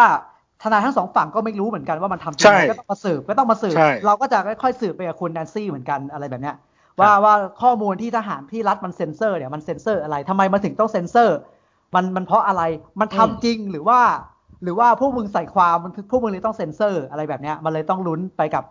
มันเลยไปดูกระบวนการการทำงานของทนายคือไปดูด้วยว่ารัฐ รัฐแทรกแซงขนาดไหนอะไรแบบเนี้ยมันเลยสนุกตรงนี้ อืม อืม แล้วมันต่อเลยก็ เออก็ตรงตรงที่ว่า ไอ้นี่ก็จะช่วยส่วนประเด็นของฝั่งคนของคัมเบอร์แบทก็ก็ประมาณว่าถ้าเราไม่ฟ้องเนี่ย ไอ้ชาวมอริทาเนียนคนเนี้ยเนี่ย จะหลุดแล้วนะ จะถูกปล่อยตัวแล้วนะ เราต้องรีบหาหลักฐานเพื่อที่จะมาฟ้อง เพราะว่าก็มีนักสิทธิ์เริ่มมาสู้เพื่อที่จะให้เขาถูกปล่อยตัวแล้วด้วย อันเนี้ยก็ก็ยิ่งทำให้รู้สึกว่ามันมันมันมันเข้มข้นขึ้นอะ ในในตัวหนังว่า ฝั่งนี้ก็จะ จะเรียกว่ามันทีแรกรู้สึกแปลกใจนิดหนึ่งเพราะว่ามันทำให้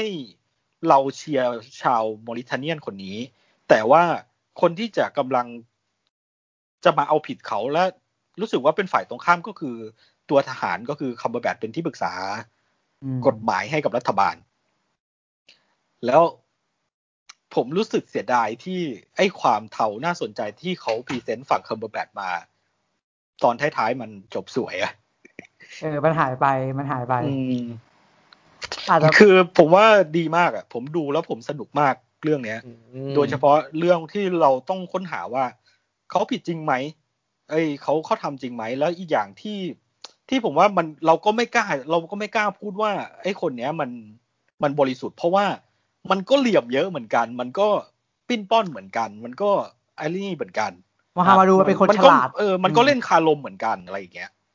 เราก็ไม่ไม่กล้า ไม่กล้ามองว่ามันมัน innocent อะอืมเนี่ยคือคือความเจ๋งของหนังที่ผมว่าเขาทำได้ดีมากให้เรา ให้เราอยากรู้จริง ๆ ว่าเขาทำจริงไหม แล้วสิ่งที่เขาได้สิ่งที่เขาเจออยู่เนี่ย มันไม่ยุติธรรมกับเขาหรอก แต่ถ้าเราเป็นมนุษย์อะว่า ถ้าถ้ามันทำจริงๆอะเราเราคิดว่ามันสาสมไหมซึ่งในมองในมุมสิทธิ์มันก็ไม่ได้อยู่แล้วใช่ปะล่ะว่าเขาไม่ควรจะมาเจอสิ่งนี้ ซึ่งคลายแม็กก็ดีมาก ผมรู้สึกว่าเขาไต่ไปถึงคลายแม็กว่า นี่คือสิ่งที่ทำไมทำไมนักสิทธิ์ถึงต้องมาต่อสู้เพื่อสิ่งนี้อืมผมว่าใช่โอ้โหผมผมชอบมากเป็นหนังที่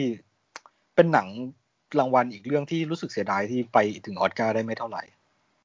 เรียกว่าไปไม่ถึงเลยมั้งมีเรื่องได้เข้ากี่สาขาโจดี้ฟอสเตอร์เป็นไงครับนะเออเนี่ยอันนี้คือผมงง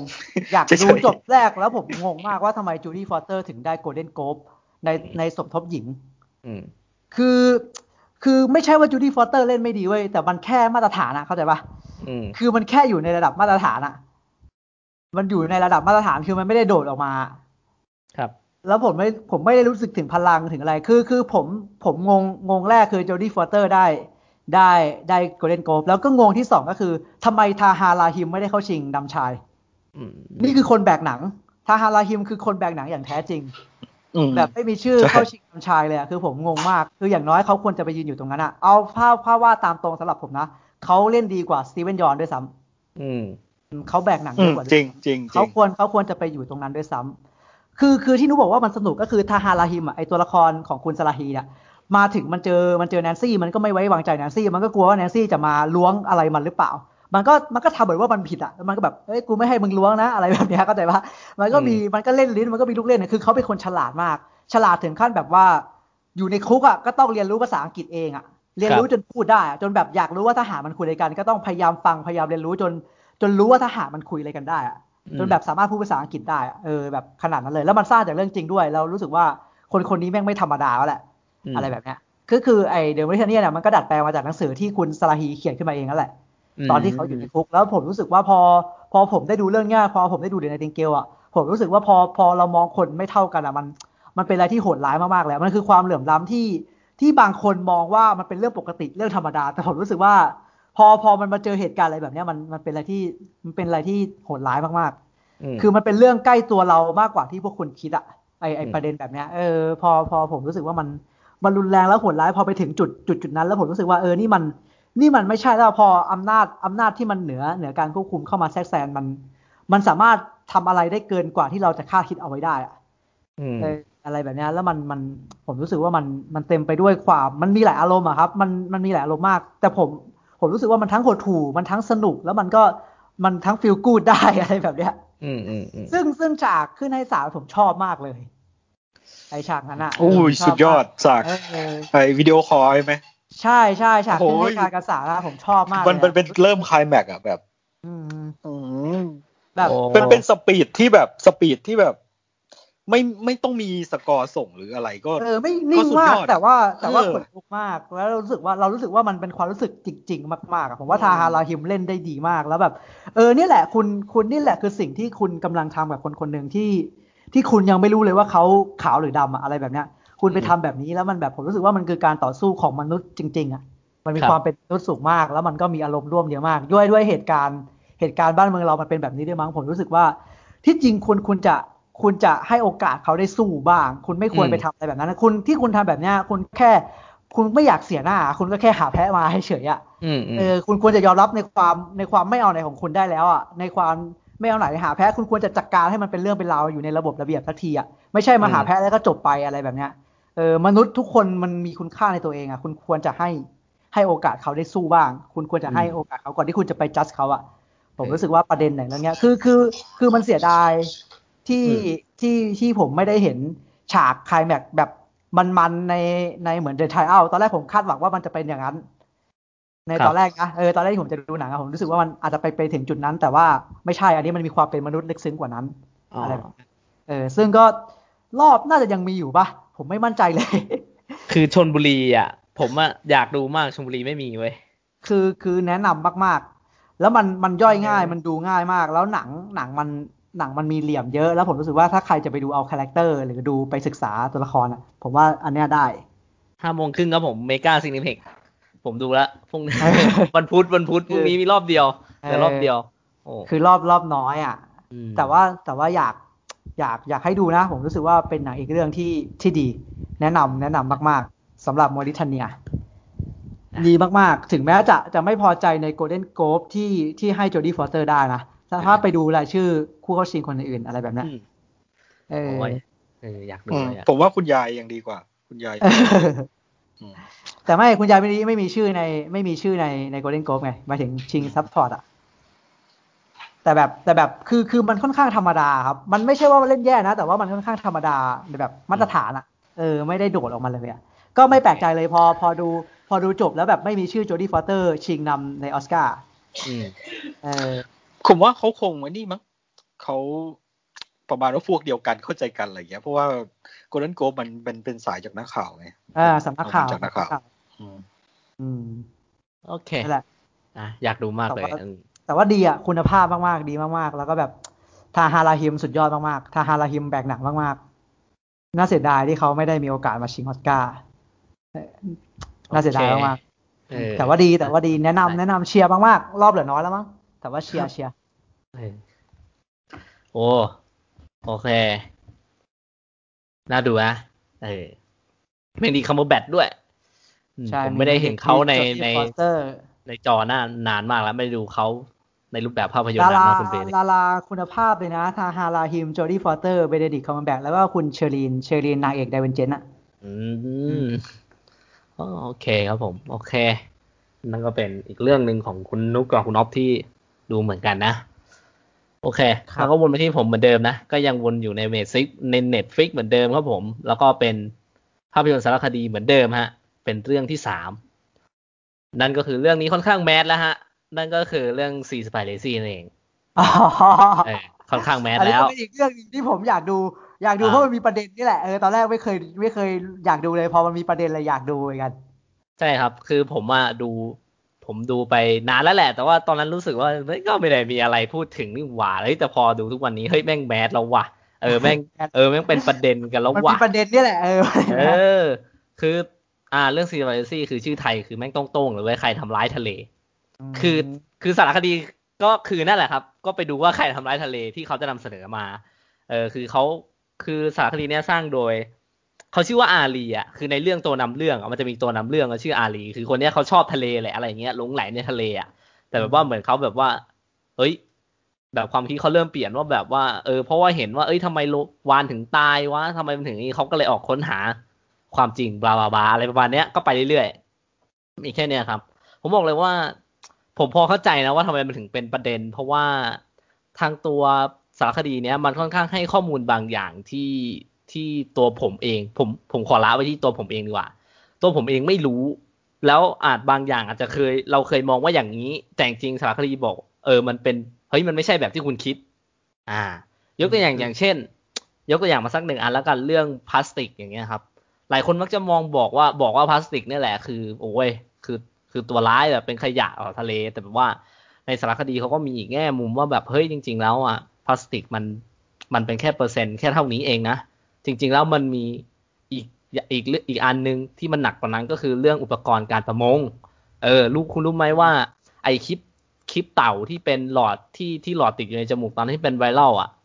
โอ้คนสนใจมากเลย แต่ทำไมคนไม่สนใจอวนการประมงพวกนี้ที่เขาทิ้งไว้แล้วแม่งไปติดอยู่ในปลากันบ้าง เออ อะไรอย่างเงี้ย มันจะมีข้อมูลอะไรแบบเนี้ยครับที่ที่ค่อนข้างแบบอ่า เชิงให้ให้คนเพิ่งมาเบิกเนตรกันสำหรับสารคดีนี้อะไรอย่างเงี้ย ผมก็เลยเชื่อว่าอ่าผมก็เลยพอจะเชื่อได้ว่าทำไมมันถึงเป็นประเด็น แล้วพอผมดูจบผมก็ไปล้อเพื่อนเลยว่า เอ้ย มึงกินปลาปะเนี่ย มึงรู้ปะเนี่ย ทุกครั้งที่มึงกินปลาเนี่ย มึงฆ่าโลมาไปแล้วกี่ตัวอะไรเงี้ย เออเขาก็จะมีข้อมูลมานะ เออ ใช่ มันเลย มันเลย มัน มันเลยสนุก แล้วมันเลยแบบ มันก็น่าสะเทือนใจไปในระดับหนึ่งด้วยโอ้โหเออเพราะว่าเรา เราปฏิเสธไม่ได้อยู่แล้วครับว่ามนุษย์เราทำอะไรกับทะเลไว้บ้าง และทะเลแม่งมีประโยชน์อะไรต่อเรามากนะ แต่ว่า สารคดีเนี่ย ตอนครั้งแรกที่ผมดู ผมแอบคิดอยู่แล้วแหละว่า มันค่อนข้างมีไบแอดมีอคติพอสมควร คือถ้าดูดูเสร็จเนี่ย อ่า มันจะเหมือนว่าบอกกับเราแค่ว่า มึงต้องเลิกกินปลานึกออกปะแบบอืมการแก้ปัญหา การแก้ปัญหาของที่เขาพยายามจะบอกในเรื่องอะแม่งบอกแค่เวย์เดียวเว้ยว่ามึงต้องเลิกกินปลา เออ ซึ่งตอนนั้นผมอะผมก็เลยมองว่า เฮ้ย มัน มันแบบ มัน มันบีบเราเกินไปหรือเปล่าวะนึกออกไหมเออ คือมันมันแลแบบ มันไม่มีวิธีอื่นหรือไง ก็เลยแบบว่า อ่าพอมเป็นประเด็นปุ๊บใช่ไหมก็เพิ่งได้อ่านบทความบางอีกด้านหนึ่งก็ เออ ก็มีมาตีสวนกลับเหมือนกันว่าแบบ เออสารคดีเนี้ยมันมันไบแอดนะ มันเหมือนแบบว่า อันนี้เป็นความคิดเห็นเขานะครับ ของของคนที่ผมอ่านมาเหมือนว่าเอ้ยเหมือนเป็นพวกเวแกนน่ะ พวกที่แบบไม่กินเนื้อสัตว์มาแบบ พยายามจะยัดเยียดตรงเนี้ยให้คนดู อะไรอย่างเงี้ยนึกออกไหม เออ อ่า มันก็มีตรงนี้ตรงนี้ด้วยที่ที่แบบว่ากลับไปให้เราคิด อ่าตรงนั้นก็คือเป็นส่วนที่เราต้องมานั่งถกเถียงกันซะมากกว่า แต่ถ้าพูดในถึงในตัวสิ่งที่ได้กับสารคดีเนี้ยค่อนข้างเยอะครับผมเออค่อนข้างเป็นประเด็น แล้วก็อยากให้ทุกคนได้รับชมแหละ ว่าได้รู้ว่าข้อมูลใหม่ ๆ บางอย่างมีเอาข้อมูลเก่าเพื่อมาทำเพื่อ content ตามสไตล์ Netflix คุณนึกออกไหม ผมเชื่อว่า Netflix อะเขาจะเน้น content และบางอย่างเนี่ยอย่างที่ผมเพิ่งอ่านมา ในเรื่องเนี้ย บางทีอะมีการเอาข้อมูลเก่ามา เออ แต่แค่ข้อมูลเก่านั้นอะมันรู้สึกว่ามัน trigger กับคนนึกออกไหมมันแบบเออ มันรู้สึกว่ามันแบบเฮ้ยคนแม่งต้องชอบแน่แม่งต้องดราม่าแน่เลยเขาเลยเอามาอะแต่จริงๆแล้วข้อมูลปัจจุบันมันอาจจะเปลี่ยนไปก็ได้ เพราะฉะนั้นผมก็เลยคิดว่า ก็ยังแนะนำให้ดูอยู่ดีครับ แต่ว่าข้อมูลในบางเรื่องนั้นก็ถ้ารู้มาก็พยายามมาลองค้นหาเพิ่มเติม บางข้อมูลอาจจะมีอะไรที่มันดีขึ้นกว่านั้นแล้วก็ได้ อาจจะมีอีกแง่มุมหนึ่งอีกเหมือนกัน อืม ก็ก็ยังแนะนำอยู่ดีครับสำหรับซีสปาเรซี่ใครทำร้ายทะเลนะฮะ ตอนนี้กำลังแมสเลยกำลังแมสเลยครับ อืมอืมนั่นแหละครับ ก็เป็นภาพยนตร์สารคดีเรื่องที่สามที่ผมได้ดูมา อืม โอเค ไปคุณอ๊อฟ น่าสนใจนะ ผมผมเคยอยากดูอยู่ แต่ว่าพอเอ็มพูดแบบนี้แล้วปุ๊บผมแม่งชอบกินทะเลเผาด้วยไม่รู้จะดูดีเปล่าอ๋อผมก็กินครับสองเอออะลองดูครับเออเออแต่อยากดูแต่อยากรู้อยากรู้ประเด็นที่มันมีเป็นยังไงอะไรแบบเนี้ยเออเออโอเค เรื่องเรื่องต่อไปของผมก็เป็นหนังแอคชั่นอีกเรื่องหนึ่งที่อันเนี้ยค่อนข้างเชียร์และอยากให้ทุกคนไปดูมากๆนั่นก็คือ Nobody ครับผม อืม เออชื่อไทยคนธรรมดานรกเรียกพี่ ชื่อไทยนะครับก็มันเป็นหนังแอคชั่นจากผู้สร้างจอห์นวิกนั่นแหละ คนเขียนจอห์นวิกมามาเขียนบทให้ แล้วก็ได้ผู้กำกับจาก Hardcore Henry มาทำนะสำหรับ Nobody ก็ได้ป๋าบ๊อบป๋าบ๊อบโอเดนเคิร์กมาเล่นป๋าบ๊อบ Better Call Saul อะครับผม อ่าโอเค อ่านั่นแหละมาเล่นนะครับผมก็เรื่องย่อก็คือคนธรรมดาคนหนึ่งครับผมที่ใช้ชีวิต ไปวันๆเรื่อยเปื่อยเป็นวันนี่แหละเขาเขามีเหตุการณ์เกิดขึ้นกับครอบครัวเขาครับเขาเลยต้องเขาเลยต้องกลับไป กลับไปหาอดีตของเขาเพื่อเพื่อปกป้องครอบครัวของเขาเอาไว้อะไรเงี้ยกลับไปขุดคุยอดีตของเขาขึ้นมาเพื่อปกป้องครอบครัวของเขาเอาไว้ ในเรื่องย่อแค่เนี้ยครับผมโอเคมันก็มีความเป็นจอห์นวิกแหละจอห์นวิกสามัญชนนั่นแหละอ่าเออมีความเป็นจอห์นวิกสามัญชนนั่นแหละเออ แบบคล้ายๆกับจอห์นวิกอันนั้นมันแบบเสียหมาไปแล้วก็แล้วก็กลับมาใช่ไหมกลับมาเป็นเดอะโบกี้แมนอะไรแบบเนี้ยอันนี้ก็แบบเหมือนมีภัยร้ายมาเยือนภัยร้ายมาเยือนครอบครัวก็เลยต้องกลับไปอะไรแบบเนี้ยผมรู้สึกว่าเขาสร้างมิติตัวละครได้ดีผมชอบฉากเปิดตอนเล่าเรื่องตัวละครอืมว่าแบบเออว่าว่าว่าป่าบ๊อบเนี่ยมันเป็นคนธรรมดายังไงอะไรแบบเนี้ยอืมอืมอืมเออแล้วก็เล่าเรื่องบอกว่ามิติตัวละครน่ะน่าสนใจ แล้วก็หนังมันก็มีอารมณ์ขันในแบบของมัน แล้วก็ เป็นหนังแอคชั่นที่มีฉากแอคชั่นที่ดีอะครับผมมันก็เป็นที่จริงมันเป็นหนังแอคชั่นเบาสมองที่ที่เดือดดาลแหละที่ดูสนุกครับคล้ายๆกับ Mortal Kombat แหละแต่เนี่ยมีฉากแอคชั่นที่ดีกว่าสำหรับผมอืมอืมแล้วก็บันเทิงมีอารมณ์ขันแล้วผมรู้สึกว่าตัวละครอันเนี้ยมันมีเลือดเนื้อมันน่าสนใจอืมแล้วมันก็จะมีการสร้างโลกของมันคล้ายๆ มันมีความแบบคล้ายๆกับคอน The Continental ของของจอห์นวิกอะแต่ว่ามันจะเล็กกว่าไงมันเป็นสามัญชนไงคือคนธรรมดาอะไรอย่างเงี้ยเออก็ก็สนุกดีครับผมก็ก็เป็นหนังที่ เป็นหนังดูประมันอีกเรื่องที่อันเนี้ยแนะนำคือที่ผมรู้สึกว่ามีบทมีบทที่แข็งแรงพอ แข็งแรงพอ แล้วก็ตัวละครสร้างสรรค์ออกมาได้น่าสนใจอืมอืมแล้วก็ตัวละครดูมีมิติแล้วเราเราดูว่าเราเอาใจช่วยได้อะเออแล้วแล้วก็ป๋าบ๊อบก็ไม่ได้เป็นถูกสร้างสรรค์ออกมาให้ให้แบบไม่ต้องเก่งเท่าจอห์นวิกด้วย ไม่ต้องเก่งมากไม่ต้องเก่งเวอร์แบบจอห์นวิกอะไรแบบเนี้ยอืมเออยังเป็นแบบสามัญชนสามัญชนที่ที่ยังยังสามารถเรียกเป็นคนธรรมดาได้อะไรแบบเนี้ย โอเคเข้าใจเออถึงก็จะดูเพิ่มหน่อยแต่ว่าแต่ว่าผมว่าสนุกดีฉากบนรถเมย์ก็ดีมากเลย ฉากอืมต่อสู้บนรถเมย์หรือฉาก final fight เป็นฉากที่แบบเป็นหนังที่แบบผมรู้สึกว่ามันเร็วมากเพราะมันยาวแค่หนึ่งชั่วโมงสี่สิบนาทีเองมั้งอืมแบบหนึ่งชั่วโมงครึ่งเองมั้งประมาณนั้นนะเวลามันเออผมรู้สึกว่าเอออยากให้มันอยากให้มันยาวกว่านี้อยากให้ final fight มันยาวกว่านี้อะไรแบบเนี้ยเออรู้สึกรู้สึกสนุกกับกับมุมกล้องหรือการออกแบบฉากแอคชั่นที่เขาทำมาอืมเพราะว่าถึงแม้ final fight มันจะมันจะใช้ปืนเป็นส่วนใหญ่ครับ ก็เลยแบบก็เลยแบบผิดหวังนิดนึง เพราะว่าผมรู้สึกว่าก่อนหน้าเนี้ยมันมันต่อสู้เยอะมันต่อสู้หลายอย่างไงครับเอออะไรแบบเนี้ยแต่ว่าแต่ว่าเป็นหนังที่ผมรู้สึกว่าสนุกดูสนุกมากตลกด้วยแล้วก็ดูสนุกแล้วก็แล้วก็แบบเป็นหนังแอคชั่นที่ที่มีหัวใจแล้วกันสำหรับผมอะอืมอืมเออ แล้วก็ถ้าถ้ามันถ้ามันประสบความสำเร็จมากพอ ผมก็สามารถผมคิดว่ามันทำมันสามารถทำภาคต่อได้เรื่อยๆเลย เปิดจักรวาลของมันได้ตลอดอืมก็มีความเป็นจอห์นวิกสามัญชนเลยครับผมโอเคอืมคุณดูจอห์นวิกภาคแรกคุณรู้สึกยังไง อันนี้ก็จะประมาณนั้นรู้สึกประมาณนั้นอ๋ออ่าครับผม nobody นะเพิ่งเข้าโรงไม่นานก็ตอนนี้ยังมีรอบเยอะอยู่ ก็อยากให้ไปดูกัน ถึงแม้รอบมันจะน้อยกว่า Mortal Kombat ก็ตามเอออ่าครับสวัสดี nobody เชียร์นะอันนี้เชียร์นะ ถ้าแบบคุณมีเวลาไปดูได้แค่เรื่องเดียว ระหว่าง Mortal Kombat กับ nobody ขอให้เลือก nobody แล้วกันเออเชียร์ nobody เชียร์ nobody อยากดูอยากดู อืม ครับโอเคก็เป็นคุณนุ๊ก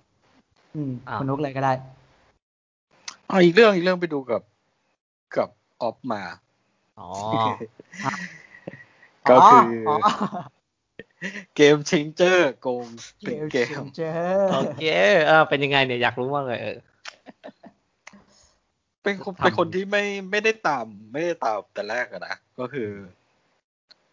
ไม่ไม่ได้ไม่ได้คิดไว้ว่าจะได้ดูด้วยเรื่องนี้อืม เพราะว่าตอนแรกอะ ก็คือ ไอออฟก็คือเขาทักมาชวนไปดูรอบสื่อเรื่องบอสชันขยันเชื่อดอืมแล้วผมบอกออฟว่า เออออฟออฟไปดูคนเดียวเดี๋ยวเรื่องหน้า ถ้ามีจะพาไปจะไปด้วยอืมถึงถึงจะไปด้วย ก็เลยบอกแล้วเรื่องถัดไปมันก็คือโกงพี่เกมนี่แหละก็เออพูดไปแล้วก็ต้องไป ได้โอเคได้เรื่องที่แบบ โอเคครับผมก็ไปไปดู เรื่องย่อคือไม่รู้เลยนะ ไม่รู้เรื่องอะไรเลย ตัวอย่างก็ไม่รู้ รู้แค่ว่ามีทอมอิสลากับพี่ต้งทูปีเล่นอีกสองคนไม่รู้จักอืมที่เหลือก็ไม่รู้ว่าใครเล่นด้วยแล้วผู้หญิงก็ไม่รู้จัก เอออย่าว่าผมนะผมอาจจะไม่ค่อยได้ตาม ครับ เออ แล้วก็เรื่องย่อคือ ไอ้แก๊งเนี่ยสี่คน สี่คนเป็นประมาณวัยรุ่น วัยรุ่นฟิลจะเรียกว่าเด็กแว้นไหมเขาก็ไม่ได้แก๊งมอไซค์อะนะอืมก็เป็นเป็นวัยรุ่นที่อาจจะไปเป็นลูกน้องของพวกแก๊งมาเฟียโอเค ก็ประมาณเครือข่ายของแก๊งมาเฟีย ก็มีลูกพี่คนหนึ่งเขาชื่ออะไรนะออฟลูกพี่ที่ ลูกพี่ลูกพี่ของพวกมันจำชื่อไม่ได้เหมือนกันครับ ขออภัยด้วยเออนั่นแหละก็ก็คือลูกพี่เนี่ยทำงานให้บอสนั่นแหละเป็นมือขวาของบอสทำงานให้บอสเออมีมีบอสเหนือลูกพี่อีกอืมก็พากันไปเก็บทำนองว่าไปเก็บสวย เก็บสวยตามร้านตามผับอะไรพวกเนี้ยอืมมันเรียกว่าเก็บสวยไหมเรียกว่าเก็บค่าคุ้มครองไหม เรียกว่าประเป็นมาณนั้นค่าคือมรงคือเออเนื้อเรื่องในในในโกงพิกเกมเนี่ยมันจะเหมือนกับเป็นเมืองสมมติเมืองหนึ่งที่เป็นเมืองเมืองเถื่อนนะครับบ้านป่าเมืองเถื่อนอาชญากรแล้วมันจะมีอ๋อมันจะเป็นแบบเขตหนึ่งก็เป็นแก๊งหนึ่งแก๊งใครแก๊งมันก็ทำธุรกิจของใครมันของของใครของมันไปอะไรเงี้ยแล้วมันก็จะเหมือนกับมีกฎของแก๊งอยู่ก็คือบอสอาจจะคุมบอสจะคุมทั้งหมดของแก๊งอยู่อะไรแบบเนี้ยซึ่งก็จะมีไอ้พวกพระเอกนี่แหละเป็นลูกน้องของบอสอีกทีหนึ่งอืมเออมันจะมีแก๊งคือประมาณห้าหกแก๊งอะห้าหกแก๊งแต่บอสเนี่ยคุมทุกแก๊ง เออบอสบอสเหมือนเป็นคนคุมภาพรวมเป็นของคมันนเนี้ยเป็นไม่ให้เออไม่ให้มันรับภาพรวเส้นกันอะต่างๆเออไม่ให้แต่ละแก๊งมันรับเส้นกันอะไรประมาณเนี้ยอืมอืมเออนั่นแหละแล้วแล้วไอ้ลูกไอ้แก๊งเนี้ยกับลูกพี่ไปทวงอันหนึ่งแล้วไอ้ร้านนั้นอะ มันประมาณว่ามันแข็งข้อ มันแข็งข้อแล้ว ไอ้ลูกพี่เนี่ยก็กระทืบเลยอืมกระทืบกระหัวทืบหไว้น้านั้น แล้วกลายเป็นว่าบอสไม่ชอบบอสมีปัญหามีปัญหากับไปถึงบอสอื มมีปัญหาไปถึงบอสแล้ว ต้องพูดวะถ้าพูดถ้าพูดมันจะสปอยไหมเนี่ย ไม่มันเป็นอยู่ในเรื่องอยู่แล้วเอาเดี๋ยวออฟเล่าเรื่องย่อให้บ้างมันอยู่ในเรื่องย่ออยู่แล้วก็คือประมาณอ๋อว่า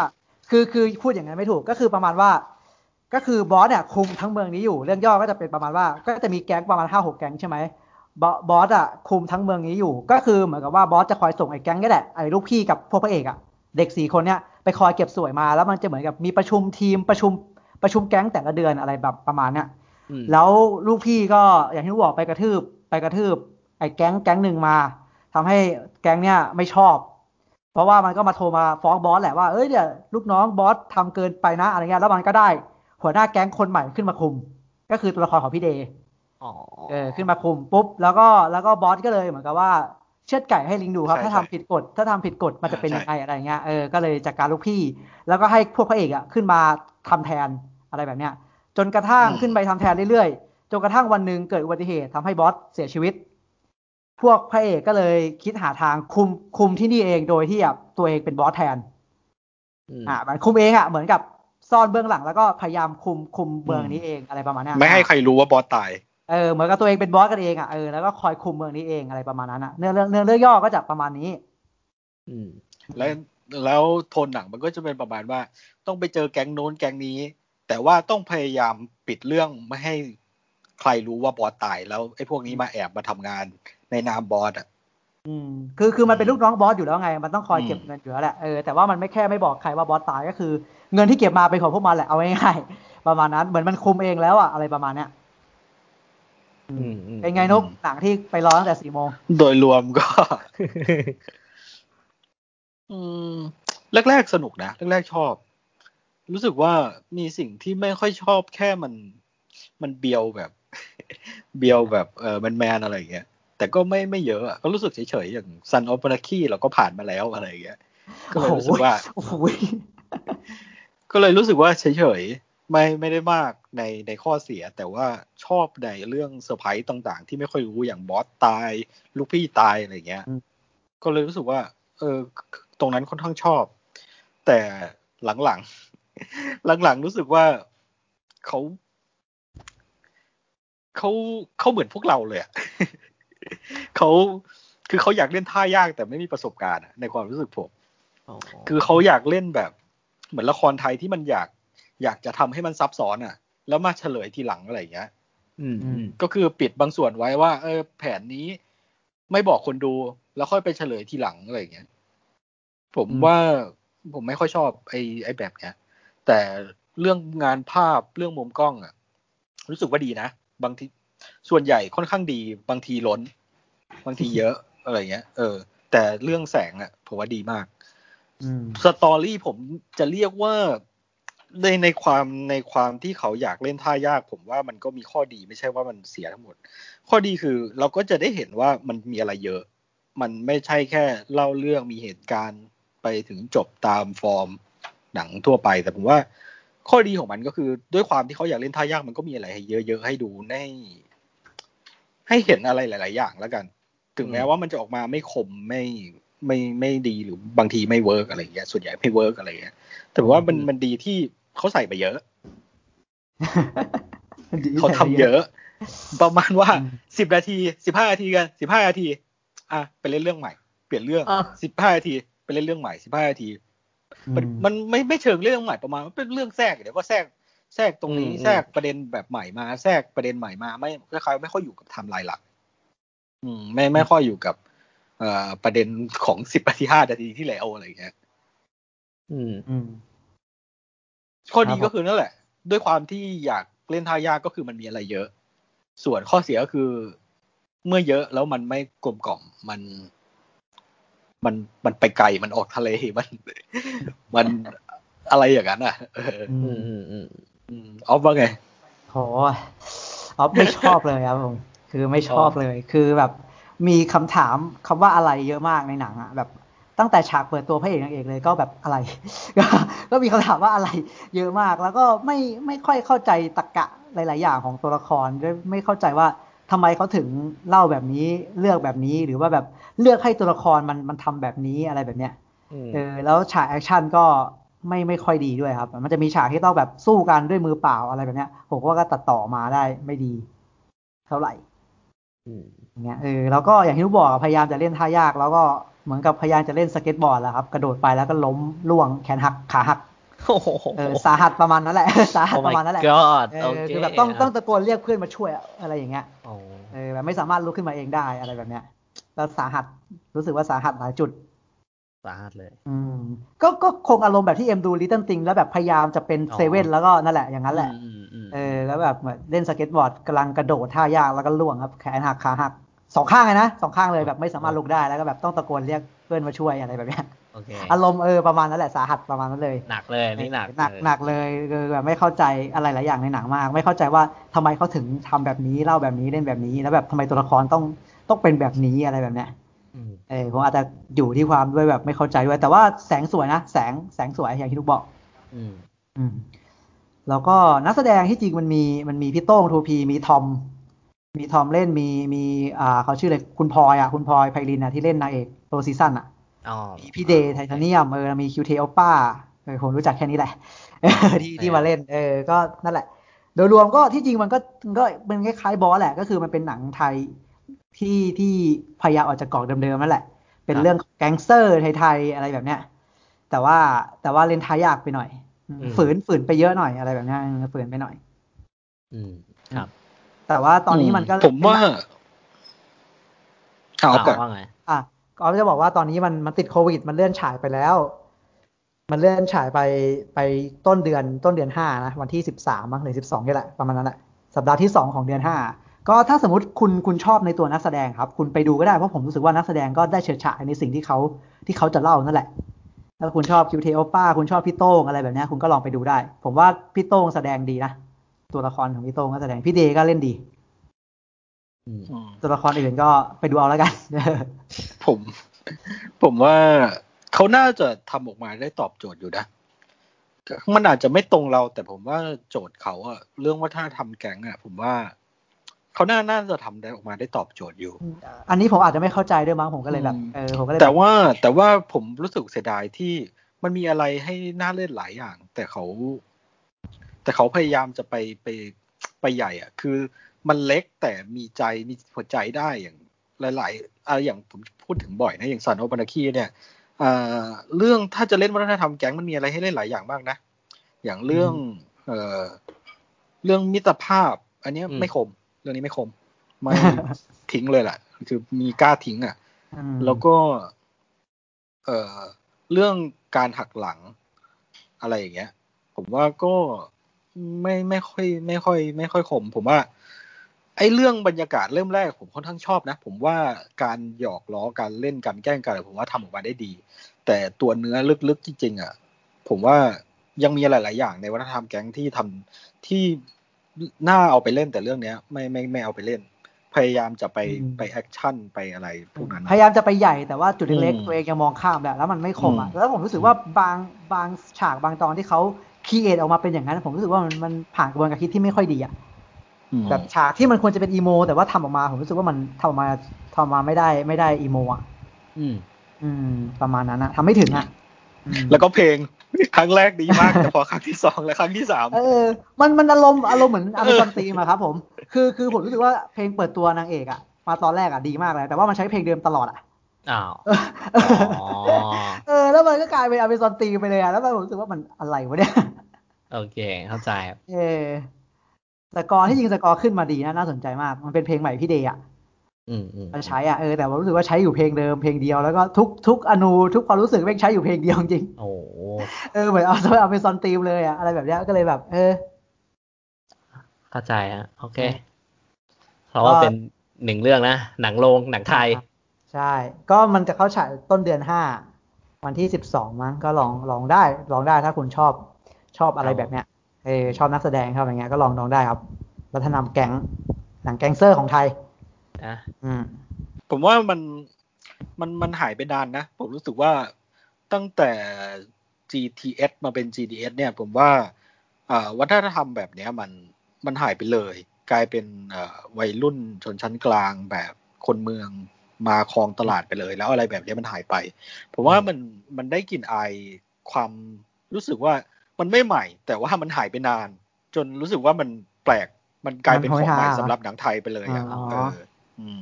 แบบมึงกูวะออฟ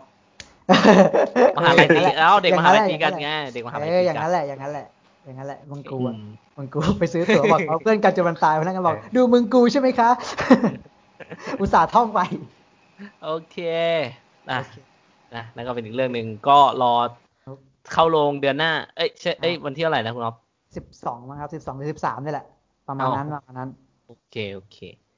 อันนี้คือเรื่องเรื่องสุดท้ายของคุณนุกหรือยังอะหรือว่ายังยังใช่ไหมอืมผมน่าจะมีบอสของออฟอยู่บ้างเยเคเอาวะก็ถ้าออฟพร้อมจะปล่อยบอสก็นั่นแหละเรื่องสุดท้ายของผมเยเคก็ผมก็เหลือเรื่องเดียวแล้วด้วย อ่าโอเคถ้าอันนี้ก็มาของผมก็แล้วกัน อันนี้ก็เป็นภาพยนตร์สารคดีอีกเรื่องหนึ่งครับแต่ว่าอันนี้ไม่ใช่ของ Netflix นะ เป็นของ HBO Go เอ่อ มีชื่อเรื่องว่า The Invader Out for Board in Silicon Valley อะอืมนึกว่าเรื่จะองนี้ติ๊กลิกเกย์อะไรนะ ไม่ใช่ ไม่ใช่นึกว่านึกว่าตยนึกแล้วว่าไปดูเจ้าสิริเกมาแล้ว โอเค ก็คือเป็นสารคดีเรื่องนี้เขาจะเล่าเรื่องเกี่ยวกับคนบุคคลท่านหนึ่งครับ เขาชื่อว่าอลิซาเบธโฮล์มส์ไม่รู้ว่าเคยได้ยินกันไหมต้องถามก่อน ถ้าไม่เคยได้ยินก็จะได้เล่าเล่าต่อ คุ้นโอคุ้นเคนะคุ้นคุ้นอะโอเค อะคุณอลิซาเบธโฮล์มส์คนนี้แหละ เขาเป็นผู้ก่อตั้งบริษัทที่มีชื่อว่า Theranos ซึ่ง Theranos อะอ่า มีรากศัพท์มาจากคำว่า therapy กับอีกคำหนึ่งผมไม่มั่นใจมันอ่านว่าอะไร แต่ว่ามันแปลว่าการรักษากับการวินิจฉัย อืมซึ่งบริษัทเนี้ยก่อตั้งขึ้นในซิลิคอนวัลเลย์ครับผม ธุรกิจหลักก็คือ ค้นคว้าวิจัยเกี่ยวกับเทคโนโลยีการแพทย์ เพื่อการตรวจเลือดสมัยใหม่ โอเค จนในที่สุดนั่นแหละเขาก็ได้ประกาศ product ของเขาที่เป็นชิ้นโบว์แดงออกมา ต่อโลก อ่าโอเค ต้องถามก่อนว่าทั้งทั้งสองคนเคยแบบตรวจเลือดไหมฮะ ทั้งทั้งชีวิตในตอนเนี้ย เคยแบบได้มีการตรวจเลือดเพื่อหาโรคไหมหรือว่าไม่ไม่เคยผมเคยแต่บริจาคเลือดนะครับ ไม่อ๋เคอยตรวจโอเคลืดโอเคอออ่า ตัวผมก็ไม่เคยเหมือนผกัมนบ่อยนะอืมผมบ่อยอ๋ออยู่อ๋อเหรอแบบตรวจเลือดเลยนะ แบบว่าเอาเลือดแบบไปตรวจหาโรคอย่างนี้ใช่ไหมคุณนุ๊ก ไม่ไม่หาหรอกก็ประมาณโรคประจำตัวก็อ๋อติดตามโอเคระดับอะแต่ผมในเลือดอะไรเงี้ยเจาะเลือดไปตรวจปะถ้าอย่างนั้นผมเคยอยู่ถ้าแบบเจาะเลือดไปตรวจ แต่ผมว่าไม่ไม่เคยนะ แต่แบบว่าผมรู้แค่ว่าไออย่างในซีรีส์คือ คือการเอาเลือดไปตรวจเพื่อหาโรคหรือว่าหาอะไรแบบ พวกเนี้ยมันใช้เวลานานมาก แล้วก็มันค่าใช้จ่ายสูง อะไรพวกเนี้ย เออแบบว่ามันใช้เลือดไปเยอะด้วย อะไรอย่างเงี้ยครับ ซึ่งบริษัทของเขา Theranos เขาได้สร้างผลิตภัณฑ์ product ของเขาชิ้นแรกที่ออกมาก็คือ เขาบอกว่าเขาสามารถตรวจเลือดได้โดยใช้เลือดเพียงแค่หนึ่งถึงสองหยดจากปลายนิ้วของคุณอืมอืมซึ่งสามารถเก็บใส่ภาชนะที่ชื่อว่าเอดิสัน ซึ่งเป็นหลอดเท่านิ้วก้อยอะเออแล้วเอาไอ้หลอดนั้นอะ ไปใส่ ไปใส่ในเครื่องเครื่องตรวจที่อ่าขนาดประมาณเหมือนเคสคอมพิวเตอร์อาจจะใหญ่กว่านิดนึงอืมแล้วก็สามารถตรวจได้หลายรูปแบบเลยตั้งแต่คอเลสเตอรอลจนไปถึงมะเร็ง และอีกกว่า 200 รูปแบบ อ่าอืมอ่า ที่น่าสนใจก็คือบริษัท Theranos เนี่ยเขาสามารถลดต้นทุนได้มากมากถึงเกือบ90%เลยนะ ถ้าเทียบกับการเจาะเจาะเลือดแบบปกติ เออ แล้วเขาบอกว่าใช้เวลาเพียงแค่30นาทีเท่านั้นอะ ก็ผลเลือดก็ออกแล้วอะซึ่งเร็วกว่าแบบปกติตั้งหลายเท่าเลย อ่าซึ่งนวัตกรรมเนี่ยก็คือถ้าถ้าเราคิดจากที่ฟังมาคงคิดว่ามันน่าจะเปลี่ยนโลกไหมอย่างผมอะผมได้ยินครั้งแรกผมว่าแม่งเป็นอะไรที่เปลี่ยนโลกมากเลยนะมันสามารถเข้าถึงได้ทุกบ้านอะเขาเขาวางไว้อย่างนี้เลยว่าอยากตั้งไอ้เครื่องนี้ไว้ทุกบ้านเลยเว้ย คือทุกคนแม่งเจาะเลือดได้ แก้ปัญหาเรื่องการกลัวเข็ม แก้ปัญหาเรื่องการไปโรงพยาบาลเออนั่นแหละคือสิ่งที่เขาหวังไว้ ซึ่งปรากฏว่าจริง ๆ แล้วอะฮะ ธุรกิจเนี้ย อ่า ลืมบอกไปว่าบริษัทเขามีมูลค่าหลายพันล้านมาก ซึ่งตัวเขาเองตัวอลิซาเบธโฮมอะก็เป็นหุ้นครึ่งหนึ่งอะครึ่งหนึ่งก็คือตัวเขาเลย อีกครึ่งหนึ่งก็แบบ อืมเป็นของหุ้นส่วนอืมปรากฏว่าทั้งหมดที่เล่ามาครับ แม่งทำไม่ได้ แม่งเป็นเรื่องลวงโลกครับ ใช่ มันเป็นเรื่องลวงโลกแห่งซิลิคอนวัลเลย์และเป็นคดีอื้อฉาวมากเอออมคือเขาทำไม่ได้ คือเหมือนกับว่าในซีรีส์อะเขาก็จะแบบเขาเขาเอ้ยในซีรีส์อะไรวะ ในในสารคดีนั้นนะครับเขาก็จะเหมือนว่าหยิบยกคำว่า ผมว่าพวกคุณน่าจะเคยได้ยิน เพราะว่าพวกคุณน่าจะรู้ซิลิคอนวัลเลย์มากกว่าผม ประโยคนึงที่มีชื่อว่า fake it until you make it อะที่ว่าโม้อ่าจนกว่าคุณจะทำได้อะไรอย่างเงี้ย แต่ว่าจริงๆไอ้คำว่า fake it อืม until you make it อะมันล้อมาจากคำว่า frequently อะที่แปลว่าทำบ่อยๆ นะ แล้วมึงถึงจะทำได้เออแต่ว่าอันเนี้ยมันเอามาล้อกันว่า fake it until you make it เออเขาก็จะเอาประโยคเนี้ยมา ซึ่งมันก็จะมีคนที่แบบว่า fake it until you make it แบบทำได้จริง ๆ ใช่ไหมแต่ว่าอันเนี้ยมันคือทำไม่ได้ไงเออมันคือทำคือคุณอลิซาเบธโฮมเนี่ยเขาทำไม่ได้ แล้วพอมันทำไม่ได้ปุ๊บในซีรีส์เขาก็จะนำเสนอเจาะไปที่ตัวเขาในในไม่ไม่ได้ลึกมากนะ แต่แบบว่าก็มีเรื่องการที่แบบว่าเขาเนี่ย ขึ้นชื่อว่าเขาให้ฉายากันเลยว่าเขาเนี่ยเป็นสตีฟจ็อบผู้หญิงเลยนะอืมในค่ายผู้หญิงเลย เออ แล้วซึ่งในซีรีส์ก็จะมีนำเสนอเรื่องอ่าบุคลิก personality เขาว่าเขาแม่งชอบทำตัวเรียนแบบหรือเปล่าไม่รู้นะ เรียนแบบสตีฟจ็อบเว้ยแต่เขารู้ว่าเขาเป็นไอดอลคือเขามีไอดอลเป็นสตีฟจ็อบเขามักจะใส่เสื้อเสื้อคอเต่าสีดำอ๋ออะเอออ่าเฮ้ยคือมันทำแบบนั้น เออ แล้วแบบบ้างก็ว่าเขาพยายามคุณลิซาเบธโฮมเนี่ยเขาพยายามแบบทำเสียงตัวเอง ให้ต่ำไม่รู้เพื่ออะไร ไม่รู้เพื่ออะไรจริง ๆ เออ แล้วเวลาคุยกับพนักงานหรือว่าคุยกับอะไรพวกเนี้ยเขาจะไม่กระพริบตาเลยเว้ยคือแบบไม่รู้อะ แบบว่าไม่รู้เขาทำแบบนั้นไปทำไมนะเออเขาก็จะมีแง่มุมนี้ แล้วก็ย้อนกลับมาที่คำว่า fake it until you make it นะครับเขาก็จะมีไปล้อถึงดึงเอาเรื่องของโทมัสเอดิสันคนที่ผลิตหลอดไฟใช่ไหมอ่าเออเขาคือจริง ๆคุณโทมัสเอดิสันเนี่ย ก็เป็นคนที่ fake it until you make it เหมือนกัน เออเหมือนว่า ไอหลอดไฟตอนแรกอะเขาโม้ไว้ก่อนปีหนึ่งหรือสองปีนี่แหละ แล้วจนเขาถึงจะทำได้ อืมอ่าเออ อันนี้ก็คือข้อมูลที่ที่ในนั้นจะมานั่นแหละครับ อย่างที่บอกว่าพอมันเป็นเรื่องลวงโลกปุ๊บเท่านั้นแหละมันก็เลยเป็นคดีมากมายจนบริษัทที่ตอนนี้เป็นมีมูลค่าประมาณกว่าเก้าพันล้านเหรียญสหรัฐแล้วก็ตอนนี้ก็กลายเป็นศูนย์แล้วเขาก็โดนไปเรียบร้อยแล้วเออโดนไปเรียบร้อยแล้ว จนแบบ คือในสารคดีเขาก็มีตั้งข้อสังเกตว่า คือคุณอลิซาเบธโฮมอะ เขาอยากเขาอยากเปลี่ยนโลกอะนึกออกปะคือไอสิ่งที่เขาคิดอะมันสามารถเปลี่ยนโลกได้จริงๆเว้ยแบบถ้าเรามองแบบถ้ามันทำได้ แต่มันเสือกทำไม่ได้ใช่ไหมอืมแต่ปรากฏว่าเขาอะเขามีความรู้สึกว่าเขาไม่ได้รู้สึกผิดหรือว่าเขาไม่ยอมรับว่าสิ่งที่มันที่เขาทำมันแบบ มันผิดอะนึกออกไหมเอออ่าฮะในตัวสารคดีเขาก็จะมีหยิบหยิบยืมการทดลองวิทยาศาสตร์มาแบบว่ามาให้แง่ว่า อันนี้คือเล่าให้ฟังได้เลย ว่าคือเป็นการทดลองหนึ่งครับ ที่เขาทดลองว่า ถ้าอ่าผมให้ลูกเต๋าพวกคุณ อ่า ให้ให้ลูกเต๋าคนยี่สิบคน แล้วให้ทอยลูกเต๋าเนี้ยทอยออกมาได้ได้ได้เท่าไหร่ก็จะได้เงินเท่านั้น อืมนึกออกไหมทอยได้หกคุณก็ได้หกเหรียญอ่า แต่ว่าแต่ว่าถ้าลูกเต๋าคุณต้องคิดไว้ในใจด้วยว่าลูกเต๋าเนี้ยคุณจะเอาด้านบนหรือด้านล่าง แต่ว่าห้ามบอกผม นึกออกไหมยังยังไงนะพอพอเก็ตไหมว่า ลูกเต๋าอะคือให้ให้ให้ทอยลูกเต๋านี่แหละได้เท่าไหร่ ก็ได้เงินเท่านั้นอ๋อนึกออกไหมเออ แต่ว่าอืมมีเงื่อนไขว่า ให้ให้คิดไว้ในใจด้วยว่าจะเอาด้านบนหรือด้านล่าง ก็คือถ้าสมมติผมทอยออกมาแล้อ๋วอข้างบนเลือกเลือกเอาอะเราจะเอาด้านบนด้านล่างใช่อ่แต่ว่าห้ามห้ามบอกห้ามบอกผมให้เก็บไว้ในใจอ่าเออนึกออกไหมโอเค ซึ่งปรากฏว่าผลการทดลองรอบแรกทั้ง 20 คนอะ ก็ได้แต้มที่เยอะทั้ง 20 คนเลย ก็แน่นอนสิ บางคนก็อาจจะแบบอืม เอ้ยเออนึกออกไหมอะนับเอาแล้วใช่ไหมก็ไม่ได้บอกอะเออก็ไม่ได้ใช่มีหลัไม่กได้บอกฐานว่ากูใช่เลือกบนหรือล่างไว้ใช่ใช่กูก็เลือกเอาอันเยอะสิอะไรอย่างเงี้ยใช่ครับใช่ ซึ่งพอต่อจากนั้นก็คือเข้า 20 คนเนี้ยไปเข้าเครื่องจับเท็จ ปรากฏว่า เครื่องจับเท็จจริงๆแล้วมันไม่ได้จับว่าคุณโกหกถูกไหมถ้าแบบมันจับค่าความเครียดเฉยๆก็คือค่าความเครียดขึ้นทั้งหมด 20 คน โอเค ตอนนี้ยังยังไม่บอกอะไร มาอีกครั้งหนึ่งครับ เราให้ทอยลูกเต๋าเหมือนเดิมทำเหมือนเดิมเลย แต่ว่า ไม่ได้ทอยแล้วคุณได้เงินละแต่ว่าเป็นการทอยได้เท่าไหร่ เงินเงินที่ได้เนี้ยจะเอาไปบริจาคอ่าปรากฏว่า ปรากฏว่าไม่เครียด20คนก็เหมือนเดิมครับ ได้เยอะเหมือนเดิม แล้วก็ไปจับเข้าเครื่องจับเท็จใหม่ ปรากฏว่าค่าความเครียดไม่ขึ้นเอออ่า สรุปสรุปก็เลยเหมือนว่าเขาจะพยายามแบบว่าการทดลองนี้พยายามจะบอกว่า คือมนุษย์เราบางอย่างถ้าเรารู้เรารู้สึกว่ามันแบบมันมันเป็นผลดีต่อคนอื่นต่อให้มันผิด เราก็จะไม่รู้สึกผิด นึกออกไหมเขาก็เลยแบบหยิบมาเชื่อมโยงว่า หรือว่าเออคุณเอลิซาโฮมอะอาจจะเป็นคนประเภทเออเป็นแบบนั้น คือเขามองว่าสิ่งที่เขาคิดค้นอะแม่งเป็นอะไรที่ดีแม่งช่วยเหลือโลกมนุษย์ได้เว้ยเออ แต่ว่ามันมันมันมันมันทำไม่ได้ เออ แล้วแต่ว่าคุณไม่ยอมรับนึกออกปะเออ อะไรอย่างเงี้ยเออแต่ทำไมไม่ยอมรับว่าแบบว่าเออมันมันทำไม่ได้อะไรอย่างงี้เออแต่แต่คือที่ที่ยิ่งน่าทึ่งต่อตัวเขาก็คือ เพราะว่าอย่างที่บอกว่าหุ้นบริษัทพวกเนี้ย มันใหญ่มาก คือเขาสามารถ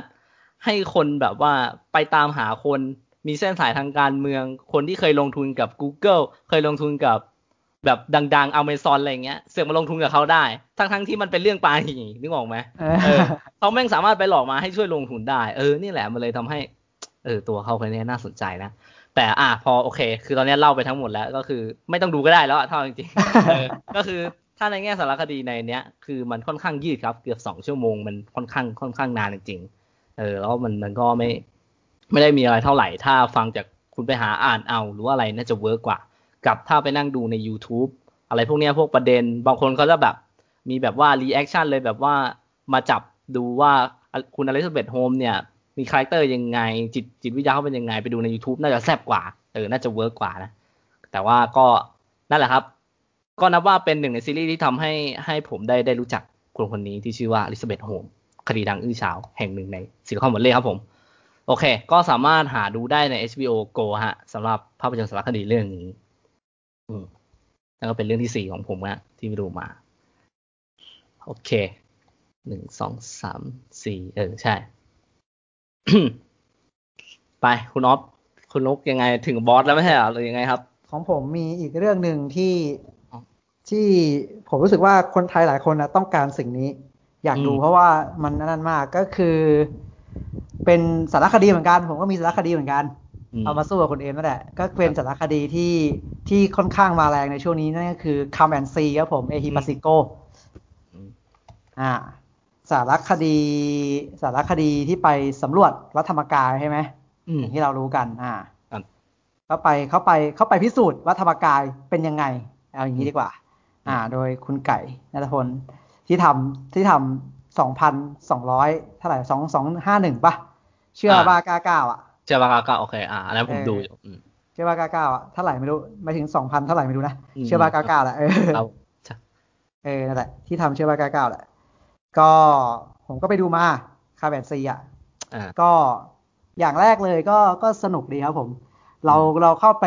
คือคือผมอะต้องต้องบอกตามตรงคือผมไม่ค่อยรู้อะไรเกี่ยวกับวัดธรรมกายเท่าไหร่หรอก ผมเพิ่งมารู้กับมันตอนมันมีข่าวแล้วแหละก็ได้ได้ดูข่าวอะนู่นนี่นั่นอะไรแบบเนี้ยอืมเออแล้วก็เข้าเข้าไปเข้าไปคือเข้าไปเพื่อสำรวจผู้คนมากกว่า เข้าไปครับพูดสำรวจพูดคุยกับ กับพระพูดคุยกับผู้คนที่มาทาพูดคุยกับคนข้างนอกอะไรเงี้ย ผมว่ามันมันมันสนุกดีคือคือ ผมไม่รู้ว่าคนอื่นเป็นยังไง แต่ว่าสำหรับผมอะเวลาเข้าไปดูผมว่ามันคนอะมันต้องเทคไซส์อยู่แล้วอะ หมายถึงมันต้องเลือกอืมข้างอะเลือกข้างว่าจะคุณจะอยู่ฝั่งไหนอะตอนไปดูอะเออครับแล้วเวลาเราเลือกข้างครับ เราคือผมอะผมอยากฟังฝ่ายตรงข้ามมากกว่าอืมหมายถึงเวลาเราเลือกข้างแล้วเราไม่อยากฟังฝั่งเราไง แต่ว่าตัวซีรีส์มันจะเป็นทำตัวเป็นกลางครับ ผมมันก็ก็เหมือนฟังความคิดเห็นของทั้งสองฝ่าย ครับ เออผมก็เลยผมก็เลยแบบชอบพาร์ทที่เขาไปสำรวจของคนฝั่งอีกฝั่งหนึ่งที่ผมที่ผมไม่ได้เลือกข้างไว้มากกว่าอืมอะไรเงี้ยเออทำไปดูว่าเขาคิดยังไง ทำไมมันถึงออกมาเป็นแบบนี้ได้ อะไรทำไมเขาถึงทำแบบนี้ เออทำไมเขาถึงมีความเชื่อแบบนี้อะไรแบบเนี้ย อืม เออ ก็ก็ไปไปเพื่อสำรวจผู้คนว่าว่าแท้จริงแล้วเขามองเขามองสิ่งสิ่งเนี้ยมองยังไงกันทำไมเขาถึงทำได้ขนาดนี้เออเขามองเขามองความเชื่อ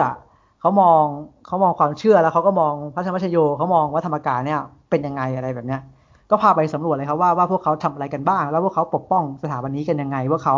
อันนั้นกันยังไง คือแบบ ไปสำรวจถึงขั้นที่แบบจะไปถึงในสิ่งที่เราไม่รู้ว่าแบบ มันก็มีการเหมือนกับแข่ง แข่งเขาเรียกว่าอะไรแข่งทำยอดอะครับ ยังกับครับเป็นเซลล์อะเออแข่งทำยอดหาคนมาบริจาคช่วยกันบริจาค บางคนนี่มันฟังดูเวอร์มาก แต่ก็มันก็คือเรื่องจริงอะอืมขายบ้านมาบริจาคอะไรแบบเนี้ยอืมอืมเออ มันเป็นอะไรที่แบบเออเป็นเรื่องเรื่องราวที่แบบ มันค่อนข้างเกินเลยกับกับความคิดผมเรารู้สึกว่า เออศรัทธานี่มันแรงกล้าจริงๆว่ะอะไรแบบเนี้ย ศรัทธาความเชื่ออะไรนี่มันแรงกล้าจริงๆแล้วผมรู้สึกว่าพอพอผมมามาดูสารคดีชุดเนี้ยมันทำให้ผมไปตกตะกอนถึงโครงสร้างบางอย่างในประเทศแห่งนี้ ว่าทำไมมันถึงเกิดเหตุการณ์แบบนี้ขึ้นได้ทำไมมันถึงมันมันออกมาแนวนี้ได้ เพราะอะไรเพราะจุดเริ่มต้นมันเป็นยังไง แล้วมันเป็นปัญหาเชิงโครงสร้างที่มันยาวนานแค่ไหนแล้วมันจะแก้ไขได้ยังไงอะไรแบบเนี้ยอืมซึ่งซึ่งมันก็มีฉากแบบเดือดเดือดๆเรียวๆที่เราดูแล้วเรารู้สึกว่าเออเขาก็ยังไปหาภาพแบบนี้มาเก็บมาได้ อย่างตอนบุกจับท้าธรรมชโยหรืออะไรแบบเนี้ยเออเออก็ยังไปหาข้อมูลมาเก็บได้ ซึ่งซึ่งก็เป็นซีรีส์ที่ทำให้เราได้เห็นหลายอย่างครับ ที่เราไม่เคยรู้ มันมันไม่ใช่แค่เห็นถึงผู้คนผู้คนสองฝั่งนะ ไม่ได้แค่เห็นแค่ผู้คนสองฝั่งหรือว่าเห็นวัดธรรมกายด้วย มันทำอืมให้เราได้เห็นแบบอะไรมากมายที่อยู่ลึกกว่านั้นอะเบื้องลึกเบื้องหลังอะไรอย่างเงี้ยแล้วทำให้เราเห็น ผมเชื่อว่าเราจะได้เห็นปัญหาหลายอย่างที่เกิดขึ้น ปัญหาหลายอย่างที่มันไม่เคยไม่ได้พูดถึงเขาไม่ได้พูดในในสารคดีด้วย แต่ว่าผมว่าเรารับรู้ได้เองว่า ว่าทำไมมันถึงมาเป็นแบบนี้ได้ทำไมมันถึงเกิดเหตุการณ์แบบนี้ได้ เพราะอะไรอะไรแบบเนี้ย เออผมว่ามันก็เป็นซีรีส์ที่ที่ตกตะกอนได้เยอะ ตกตะกอนได้เยอะมาก แล้วก็มีจังหวะ จังหวะอารมณ์ขันที่ที่ดีอะครับ แล้วก็ แล้วก็รู้สึกว่ามันมันมีมันมีสิ่งที่แบบมันเกินความเข้าใจของผมไปว่า เออ มันมีคนทำแบบนี้ด้วยว่ะ อะไรแบบเนี้ย มันมีอ่ามัมันมีสิ่งที่นี่คือสิ่งที่นี่ไม่ใช่นี่ไม่ใช่สิ่งที่เกิดจากในหนังอันนี้มันคือเรื่องจริงว่าเขาทำสิ่งนี้กันจริง ๆ แล้วมันดูมันดูมันดูเกินจริงไปมาก แต่ว่ามันคือเรื่องจริงอะอืมอืเอมออะไรแบบเนี้ยเออแล้วมันก็เราก็เลยรู้สึกว่าเออว่ะพอพอเราไปดูแล้วไปดูเบื้องลึกเบื้องหลังทำให้เราได้เห็นปัญหาหลายอย่าง ได้เห็นอะไรหลายอย่างมากขึ้น ทั้งทั้งทั้งสิ่งที่ตัวสารคดีบอกแล้วก็ไม่ได้บอก เราได้เห็นภาพมุมกว้างมาก ๆ ก็สมชื่อนะ เอฮิปัสซิโกคาแมนซีก็มาพิสูจน์ครับผมมาพิสูจน์แล้วเราก็จะได้เห็นเห็นบางอย่าง เชื่อเถอะว่าคุณกับผมเราจะเห็นไม่เหมือนกันแน่นอน มันจะได้เห็นอะไรที่มันแตกต่างกันแน่นอนอะไรแบบเนี้ย อืมอืมได้เห็นมุมกว้างมากๆ แล้วก็ แล้วก็ตื่นรู้ตื่นรู้หลายประเด็น อืมครับผมสำหรับคำแอนซีไม่แปลกที่ที่ตอนนี้ก็กำลังพุ่งก็ที่จริงอยากให้มันฉายหลายๆสาขานะผมรู้สึกว่ามันมันฉายแบบจำกัดโรงอะเขาตัวตัวตัวซีรีส์อะตัวทางพี่ไก่เองก็พูดเลยว่า เราฉายแบบจำกัดโรงอะเอออะไรแบบเออเพราะผมรู้สึกว่าคนคนอยากดูเยอะ แล้วผมก็รู้สึกว่า เออ ที่จริงคนควรจะได้ดูเยอะครับจริๆงครับผผมมก็อยากดูสำหรับคำแอนซีอ๋อนี่คุณนุกยังไม่ได้ดูเยอะนึกว่าไปดูด้วยกันเนาะยังยังอยากดูอ๋อมากเลยก็อยากดูเหมือนกันเอออืมครับผม ตอนนี้ก็รอบเยอะนะหมายถึงที่เฮาอะมันฉายเฉพาะโรงใหญ่ๆมันก็ลองหาโอกาสไปดูครับผมกาบางนาครับเหมือนกันครับครับใกล้สุดเออเออนั่นแหละ หาโอกาสไปดูกันครับ ก็โอเคเชียร์มากเชียร์มากสำหรับเรื่องนี้ อืม อืมไอ้คุณนุกยังไงไหน อันนี้บอสแล้วเหรอของผมหมดแล้วหมดแล้ว เอาหมดแล้วเหรอให้เอาให้ออฟให้ออฟเอ็มต่อเลยอ๋อโอเคถ้างั้นก็ อ่ามามามาผมเลยแล้วกันเอ็มเอ็มเหลือกี่เรื่องอะครับ ที่จะพูดแบบว่า อ่าที่จะพูดนิดนึงก็มีเรื่องเดียวเนี่ยแหละเรื่องสุดท้ายนั่นแหละอ๋อโอเคงั้นแล้วก็เอ็มพูดแล้วก็จะทิ้งเอ่ออีกสักสองเรื่องแบบสั้นๆไงอันนั้นมันไม่ได้มีได้เลยเท่าไหร่งั้นก็ต่อเลยงั้นต่อเรื่องได้เลยโอเคอ่าอันนี้ก็กล่าวมาที่ Netflix เหมือนเดิมครับผมผมผมก็เป็นภาพยนตร์สารคดีเรื่องที่ห้าสารคดีที่ได้ดูไปสารคดีใช่จริงว่ะเออได้ดูไปก็แบบ คือต้องพูดตรงๆเลยว่า มันน่าจะเป็นผลพวงมาจากช่วงที่เสพหนังสร้างจากเรื่องจริงนั่นแหละแล้วก็เลยแบบ เออมาเรื่องเรื่องที่จะหาดูภาพยนตร์สารคดี อืม โอเค เรื่องนี้มีชื่อเรื่องว่า Amanda Knox ครับผม ไม่รู้ว่า Knox หรือว่า Knock อะไรนะผมผมอาจจะอ่านผิดยังไง ก็เป็นชื่อคนเลยครับเป็นชื่อตัวตัวตัวของคนที่ที่จะเจอในสารคดีแล้วผม ซึ่งคุณอ m ม n นดาเนี่ย ตัวซีรีส์เนี่ยฮะเขาจะเล่าเป็นเกี่ยวกับคดีฆาตกรรมคดีหนึ่งที่ที่ต้องใช้เวลาถึงแปดปีเลยถึงจะแบบว่ายืนยันว่าคุณอาเบนด้าเนี่ยบริสุทธิ์ได้ เออ ซึ่งคดีมันคือเหมือนกับว่า อยู่มาคืนคืนนึงก็คือมีเขาโดนกล่าวหาว่าฆ่ารูเมทของตัวเองที่เป็นชาวอังกฤษครับผม แต่ว่าเรื่องเกิดที่อิตาลีนะเออเขาเป็นนักเรียนแลกเปลี่ยนที่แบบว่าไปอยู่กับรูเมทด้วยกัน อ่า ซึ่งผมบอกเลยว่ามันเป็นคดีที่ค่อนข้าง ค่อนข้างดังแต่ว่าผมไม่รู้ไงเพราะว่าไม่ไม่มันเป็นดังต่างประเทศอยู่แล้วอะเราเราก็เพิ่งได้มารู้จัก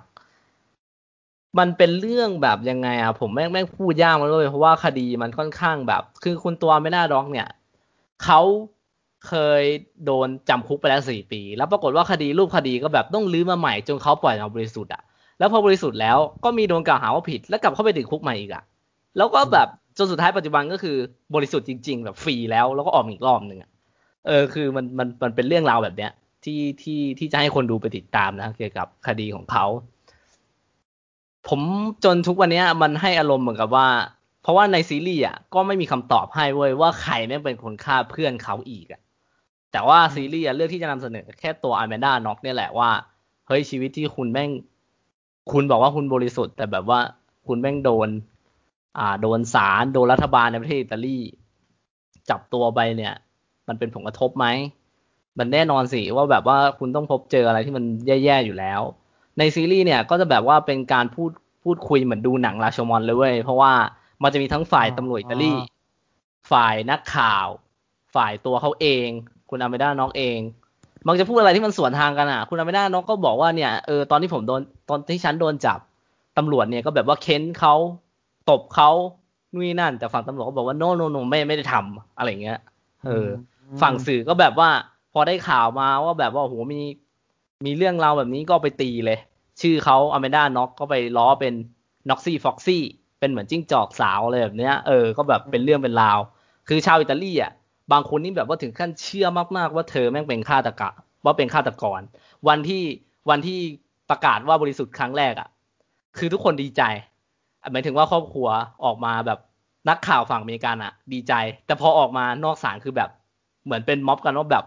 คุณไม่เป็นไร ความยุติธรรมแม่งต้องมีอยู่จริง ฉันเชื่อว่ามันเป็นฆาตกร อดทนไว้ เออ สักวันหนึ่งมันต้องมา เออแบบอย่างนั้นเลย คนข้างนอกไม่เชื่อไงใช่ไหมว่าเขาบริสุทธิ์ใช่ใช่แบบว่าโอ้โหแบบจริงจังมาก จริงจังมากๆ ซึ่งนั่นนั่นแหละครับ มันเลยแบบว่าเป็นหลาย ๆ แง่มุมมากที่ให้เห็นจนแบบ ผมแบบว่ายังไม่รู้เลยว่าเขาเป็นคนบริสุทธิ์จริงหรือเปล่า อะ ครับเพราะแบบว่าคือต้นเรื่องจริง ๆ อะ มันเกิดมาจากพอมันเกิดคดีฆาตกรรมใช่ไหมปรากฏว่าคุณอแมนด้าน็อกเนี่ย มันมันเสือกมีภาพแบบเขาอะยืนจูบกับแฟนหนุ่มอยู่ คือหน้าตาเขาก็ตื่นตระหนกเว้ยนึกออกไหมแต่ว่าเขาก็แค่แบบจูบกับแฟนหนุ่มแล้วคราวเนี้ยนักข่าวแม่งเสือกไปถ่ายช็อตนั้นอะเขาก็เลยแบบว่าลามตีโพยตีพายว่าเฮ้ยมึงแม่งแน่ๆเลยว่ะมึงแม่งฆ่า roommate มันแน่ๆอืม อะไรอย่างเงี้ย คือมันเป็นเรื่องเกี่ยวกับการมองคนนะฮะ เออว่าแบบว่าคุณตัดสินเขาได้เลยหรือเปล่าในในวินาทีนั้น แต่ถามว่าตัดสินไปแล้วไหมคือศาลแม่งตัดสินจนใช้เวลากับคดีนี้มาแปดปีแล้วจนแบบกว่าเขาจะหลุดมาเป็นบริสุทธิ์จนทุกวันเนี้ยแล้วเออมันก็มีหลายแง่มุมมากที่ที่ให้มองเห็นนะ ซึ่งซีรีส์ทำออกมาได้ค่อนข้างสนุกอยู่แล้วครับ น่าติดตามอยู่แล้วว่าว่าคุณอาเวนด้าน็อกเนี่ยเขาจะไปประชนอะไรบ้างและเจออะไรบ้างก่อนที่เขาจะมาถึงช่วงบริสุทธิ์เนี่ย แต่ว่าบอกก่อนเลยครับว่าซีรีส์ไม่ได้ให้คำตอบว่าใครเป็นคนฆ่าจนทุกวันนี้ ผมก็ยังไม่รู้เหมือนกันนะ ก็ยังแนะนำอยู่ดีครับ เพราะว่าค่อนข้างการลำดับเรื่องของ Netflix ก็เฉียบขาดอยู่แล้ว นี่ก็เป็นอีกซีรีส์หนึ่งถ้าใครที่ชอบนิยายแนวสืบสวนสอบสวนนะครับผม ก็แนะนำครับผมสำหรับอเมด้านอกครับ ใน Netflix นี่ก็เป็นเรื่องสารคดีเรื่องสุดท้ายของผมงั้นผมขอต่อ อีกอีกเรื่องนึงแล้วกันเพิ่งดูไปเมื่อเมื่อตอนบ่ายนี่เอง มันเป็น short film เพราะว่าพอเข้า Netflix ไปแม่งแม่งขึ้นโชว์เลยเว้ยไอเรื่องที่เข้าเป็นหนังสั้นเข้าออสการ์ Two Distant Strangers อะที่เป็นผิวสีอะ ได้ดูบ้างมีใครได้ดูไหมหรือว่าผมยังครับ อ๋อ เออใช่มันยังยังเออจำได้ว่าเพิ่งดูไปมันเพิ่งเข้า Netflix ก็คือมันเป็นเรื่อง เป็นเรื่องเกี่ยวกับคนผิวสีเนี่ยแหละครับ แบบว่าตื่นเพิ่งเพิ่งตื่นขึ้นมาบนเตียงกับผู้หญิงที่เพิ่งเมคเลิฟไปเมื่อคืนแล้วแบบว่าตัวเองก็จะกลับไปหาหมา บอกว่าเออเนี่ยเดี๋ยวจะกลับไปหาหมาก่อนนะ พอออกไปข้างนอกปุ๊บปรากฏว่า เขามีตำรวจผิวขาวคนหนึ่งเข้ามา แบบพยายามจะ จะรวบตัว เออแบบขับขัดขืนนะแบบว่า เออ คุณคุณตัวเอกก็แบบพยายามแบบเฮ้ยไม่ได้คุณไม่มีสิทธิ์มาทำแบบนี้แต่ฝ่ายตำรวจก็แบบว่าพยายามเข้าลุก แล้วก็ไปสู่ฉากสะเทือนขวัญที่เหมือนกับเหตุการณ์จอร์ดฟอยอะครับที่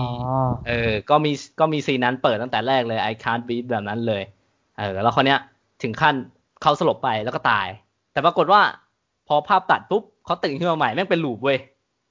เออเออ นั่นแหละนั่นแหละล่ะเล่าแค่นี้พอสำหรับเรื่องย่อมันมีแค่นี้แหละครับ ก็คือเป็นการวนลูปเกี่ยวกับการเหยียดอะไรแบบเนี้ย คือหนังสั้นนี้ค่อนข้างพูดพูดกันตรงๆ แล้วแบบว่าพูดกันละเอียดนะพูดพูดกันเป็นหนังที่แบบว่าพูดเกี่ยวกับประเด็นนี้ได้แบบว่าตรงๆแล้วละเอียดในประเด็นเรื่องการเหยียดสีผิวชาติเผ่าพันธุ์เนี่ย อืม แล้วก็บทสุด ผมผมว่าบทส่งท้ายของหนังสั้นนี้ก็ค่อนข้างโอเค ก็ loop ก็คือ loop ครับ ตามนั้นสำหรับเรื่องนี้ มันแค่ครึ่งชั่วโมง อ่า หนังครึ่งชั่วโมงนะ ดูได้ฟิกสำหรับเรื่องนี้เข้าชิงออสการ์การันตีครับผม โอ้เข้าชิงออสการ์ด้วย เออใช่ โอเค มีไหมครับ หมดแล้วหมดแล้วของผมมีอ๋อแค่ที่ดูนั้นครับมาใช่ไหมใช่มีเท่านั้น ของผมก็เหลือแค่บอสแล้วแหละ อ่า เอออ่าคุณนุกคุณนุกก็เหลือเรื่องเดียวกับผมใช่ไหม คุณนุกบินไปแล้ว เอาคุณนุกโอเค น่าจะใช่แล้วครับ ใช่ใช่ใช่เหลือเรื่องเดียว โอเค งั้นนุกนุกจะพูดก่อนไหมหรือยังไง ไม่ไม่ให้ออฟยาวเลยยาวยาวไปเลย ยาวๆยาวๆคืออะไรวะเดี๋ยวอยากให้ออฟยาว ๆ ไปเลยอ่ายังไงเรื่องอะไรเอ่ยอยากรู้จัง โอเค ก็บอกเลยว่าไม่เคยมีเหตุการณ์แบบนี้เกิดขึ้น ก็มีการไอ้การเปลี่ยนบอสกลางทางเนี่ย ไม่เคยมีแต่ว่าระยะเวลาของการอัดเทป อัปเดตเนี่ยมันของครั้งที่แล้วกับครั้งเนี้ยมาจะนานด้วยแหละหนึ่งเดือนใช่ไหมล่ะเออซึ่งตอนผมดูมินาริจบอะผมไม่ไม่ผมดูหนังที่กำลังจะเข้าฉายอะผมแบบมั่นใจมากเลยว่ามินาริจะเป็นบอสอะไรอย่างเงี้ยอืมเออ แล้วก็แล้วก็เก็บเอาไว้เลย จนจนกระทั่งได้ดูเรื่องนี้ แล้วก็แล้วก็ดูจบปุ๊บก็ก็ไม่รีรอเลย ก็คิดว่าอันนี้แหละดีจริง แล้วก็ตอนแรกมันมันมีรอบฉายน้อยมากครับ แล้วผมมาอยู่ไกล ผมไม่มีโอกาสได้ดูด้วย แล้วผมมันจะมีช่วงคือผมมันกลับดึกอะเลิกดึกอะแล้วมันมีอืมช่วงมันมีรอบดึกแหละ ผมก็ทักคือคุณนุกอะทักมาทักมาบอกแล้วว่าคุณนุกดูแล้วอ๋อแล้วคุณนุกก็มามาป้ายยาผมว่ามันผมต้องชอบแน่ๆเลยอะไรแบบเนี้ยเออเออครั้งแรกนะเออคือคือมันเป็นหนังที่ผมจะดูอยู่แล้วแหละ แต่ว่าไม่ได้ไฮป์คือมามาก็จะดูอยู่แล้ว แต่ว่าไม่ได้ไฮป์อืมอะไรอย่างเงี้ยคือก็ตั้งใจจะไปดูแหละ แต่ว่าแต่ว่าด้วยด้วยแบบเวลาไม่ว่างอะแล้วมันก็กลัวพลาดแล้วผมเคยดูเคยพลาด To the End of the Earth ไปแล้วอะอืม ก็เลยแบบเออกลัวพลาดอีกกลัวจะไม่ได้ดูอีกก็เลย ก็คือวันนั้นมันรอบสองทุ่มมั้งผมก็เลยทักไปถามนุกว่า ถ้าผมแบกร่างแห้งๆ พังๆตอนนี้ไปดูอะมันจะคุ้มไหมอะไรแบบเนี้ยอ๋อโอเคเออเออนุกก็บอกว่าเออนุกนุกก็พูดคิมมาว่าชอบมากกว่ามินาริคำเออประโยคเดียว ผมก็เลยโอเคหอบลากไปดูเลยเออแม่งดึกมากครับจบเที่ยงคืนได้ห้าอืมทุ่มกว่าเกือบเที่ยงคืนได้แบบ แบบตกรถตกตกเอวาทีอะอืม เออดึกดึกจริงเอออะไรแบบนั้นอะ แต่ก็คุ้มค่าครับ เรื่องนั้นก็คือ True Matter อืมอืมอืม True Matter True Matter เป็นหนังญี่ปุ่นนะ คือปกติหนังญี่ปุ่นหลุดเข้ามาฉายในประเทศไทยอะผมมักมักจะไม่พลาดอืมเพราะผมรู้สึกว่าที่ที่ได้เข้ามามันมีแต่หนังดราม่าคุณภาพทั้งนั้นเลย แล้วไม่แทบไม่เคยผิดหวังเลยที่แบบได้ดูหนังญี่ปุ่นที่เข้ามาฉายในไทยอะไรแบบเนี้ยอืม เออแล้วก็ต้องบอกก่อนว่า True Mothers เนี่ย มันเป็นของนาโอมิคาวาเซนาโอมิคาวาเซเป็นเจ้าแม่หนังเมืองคานส์ครับผมโอ้คือคือคาวาเซอะยุคก่อนอะยุคแรกๆอะเขาจะทำสารคดีมาก่อนเขาจะทำสารคดีมาก่อน แล้วช่วงช่วงยุค 90 2000 เนี่ยเขาก็หันมาทำ fiction แล้วหนังหนังเขาเนี่ยก็จะเป็นหนังใช้คำว่าหนังอาร์ตแล้วแหละเออเขาทำหนังอาร์ตเลยแหละ ก็จะเป็นพวกตำนานพื้นบ้าน ดูนก ดูน้ำดูปลาเข้าป่าอะไรพวกเนี้ยเอออืมหนังหนังเขาก็จะก็จะมาเป็นช่วงนี้ แล้วพอมายุคหลังเนี่ยเขาก็ทำหนังที่ที่แมสขึ้นใครๆก็บอกว่าคาวาเซกแมสเขาทอ่าำ Still the Water แล้วก็ Sweet Bean ไม่รู้ว่าทั้งสองคนเคยดูหรือเปล่า ไม่แน่นอนแต่นะแต่สองเรื่องเนี้ยผมเคยดู ก็ก็เขาก็บอกกันว่าว่าเนี่ยว่าเนี่ยหนัง mass คาวาเซแต่ว่าหนัง mass คาวาเซก็ยังคงคงลายเซ็นเอาไว้ครับอย่าง อย่าง Sweet Bean น่ะ ก็เป็นก็มีฉากทำถั่วแดงครับ ฉากนั่งทำถั่วแดงเฉยๆเนี่ยครึ่งชั่วโมง อะไรแบบเนี้ยอ๋อเออนี่นี่นี่คือ mass ของคาวาเซแล้วอะไรแบบเนี้ยอ่านั่งดูอ่าคนทำถั่วแดงครึ่งชั่วโมงอะไรแบบเนี้ยคือผมรู้สึกว่าหนังเขาอะจะมีความเป็นแบบมนุษย์แล้วก็ธรรมชาติมากๆอะอ่าเออสายสายสายมนุษย์แล้วก็เชิดชูธรรมชาติอะไรแบบเนี้ย ซึ่งซึ่งเราชอบมากเลยอะ่ะเออ แล้วเราก็ รู้สึกว่าแบบอย่างอย่างทูมาเธอร์เนี่ยก็ก็เป็นหนังที่ได้เข้าไปฉายในคานนะ ถึงแม้ปีที่แล้วคานมาจะยกเลิกเพราะว่าโควิดใช่ปะแต่ว่าคานเขาก็ให้ให้โลโก้ของคานมาว่าเรื่องนี้ถูกรับเลือกในคานอะเอามาแปะหน้าหนังได้เลย อะไรเงี้ยเอามาใช้ได้เลยเออเอาไอคอนมาใช้ได้เลยอะไรแบบเนี้ยอืมเออก็คือ True Matter ครับผมก็ True Matter เนี่ย เรื่องย่อมันประมาณว่ามีครอบครัวชนชั้นกลางครอบครัวหนึ่งคือมีอืมสามีกับภรรยา อยากมีลูกครับผม อยากมีลูกแล้วไม่สามารถมีลูกได้ แล้วก็ก็เลยไปขอรับเลี้ยงเด็กจากมูลนิธิมูลนิธิหนึ่งขึ้นมาเป็นเด็กแรกเกิดเลย เด็กแรกเกิดเลย ไปรับเลี้ยงแล้วก็แล้วก็รับเลี้ยงรับเลี้ยงมาอย่างดีครับ เลี้ยงดูอย่างดีให้ความรักอย่างดีเลย จนหกเจ็ดปีผ่านไปครับ เด็กอายุประมาณหกเจ็ดขวบ ก็มีโทรศัพท์ดังขึ้นมาหาเขา แล้วก็บอกว่าเขาอะคือแม่ของเด็กเขาอยากได้เด็กคืน ถ้าถ้าคุณไม่ให้เด็กคืนอะคุณก็จ่ายมาก้อนหนึ่งอะไรประมาณเนี้ยอืม อ่าเรื่องย่อของ True Matter ก็ก็ประมาณนี้ ครับผม คือคือถ้าถ้าฟังจากเรื่องย่อหรือดูตัวอย่างคร่าวๆอะคุณจะรู้สึกว่านี่มันคือหนังเมโลดราม่าที่เป็นที่เป็นหนังแบบการ versus กันระหว่างแม่ที่เลี้ยงดู versus กับแม่ผู้ให้กำเนิดอะไรประมาณเนี้ยถ้าถ้าถ้าคุณมองเออคุณจะมองมองเป็นอย่างนั้นก็ได้ แต่ว่า แต่ว่าผมบอกเลยว่าไม่ใช่ คือหนังมันมี layer มากกว่านั้น คือมันลึกกว่านั้นมาก แล้วมันก็โอ้มันมันมันมีความ ละเมียดละไมมากๆ แบบผมรู้สึกว่ามันมีความเป็นมนุษย์และธรรมชาติอย่างที่อย่างที่คาวาเซเป็นมาก ๆ จริง ๆ ก่อนอื่นเลยอย่างแรกที่ชอบก็คือแสงสวยมากครับ ผมชอบ ผมเห็นหลายคนไม่ชอบแต่ว่าผมชอบมาก แสงที่เขาเล่น เพราะว่าเพราะด้วยความที่เขาทำทำหนังสารคดีทำหนังอาร์ตอะไรมาก่อน แล้วเขาแล้วเขาเล่นกับธรรมชาติแบบเนี้ย ผมผมชอบอะไรแบบนี้มาก แล้วก็วิธีการเล่าเรื่องของเขาอะ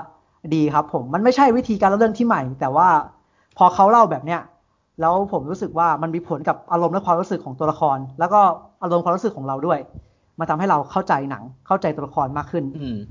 อืมแล้วก็สิ่งที่ผมมองว่ามันดีมากๆหลังจากดูจบ แล้วผมรู้สึกว่าเออมันดีจริงก็คือประเด็นเปิด ประเด็นเปิดของหนังอะดีมากๆเลย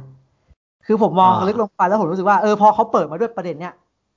แล้วแล้วแล้วหนังมันเล่าไปถึงประเด็น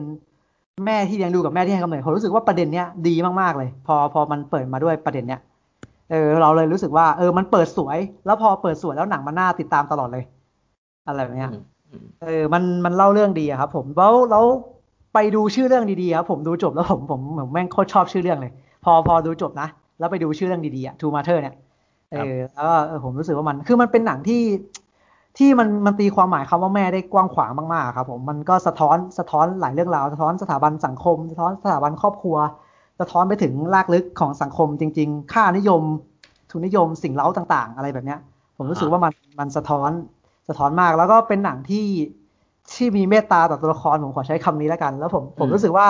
ใครไปดูก็น่าจะเข้าใจว่ามันมีเมตตาต่อตัวละครยังไง เออ มันมันมันมันไม่ได้จัดใครครับ เราเราเข้าไปดูแล้วเราซึมซับด้วยตัวเราเองแล้วเรา ถ้าคุณอยากตัดสินคุณใช้คุณใช้สองชั่วโมงครึ่งเนี่ยตัดสินด้วยตัวคุณเองดีกว่า อะไรแบบเนี้ยแต่แต่เชื่อแต่ถ้าคุณดูแล้วคุณจะเข้าใจไปอีกความหมายหนึ่งครับเออหนังมันจะละเอียดอ่อนกับความรู้สึกระดับนั้นเลยอะไรแบบเนี้ยแล้วก็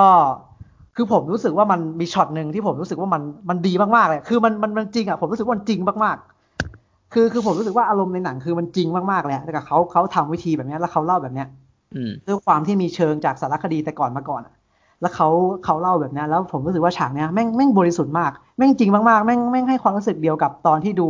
น้องลิลลี่ใน The Rider เลยอะอ้าวเออรู้สึกแบบนั้นเลยแล้วรู้สึกว่ามันมันจริงมากๆ แล้วแบบโอ้ฉากนี้ฉากนี้ดีมากจริง ๆ อะไรแบบเนี้ยอืมแล้วแล้วผมว่าแบบมันก็พอเขาเคยทำสารคดีมาก่อน มันจะมีช่วงหนึ่งที่มันมีความเป็น home video อะครับผม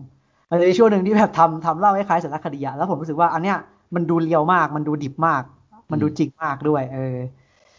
ก็เป็นหนังที่หนังที่สะท้อนออกมาแล้วผม ผมบอกเลยว่ามันเป็นหนังที่ละเอียดอ่อนที่สุดเลยอะแบบตั้งแต่ดูมาเฉพาะหนังปีเนี้ย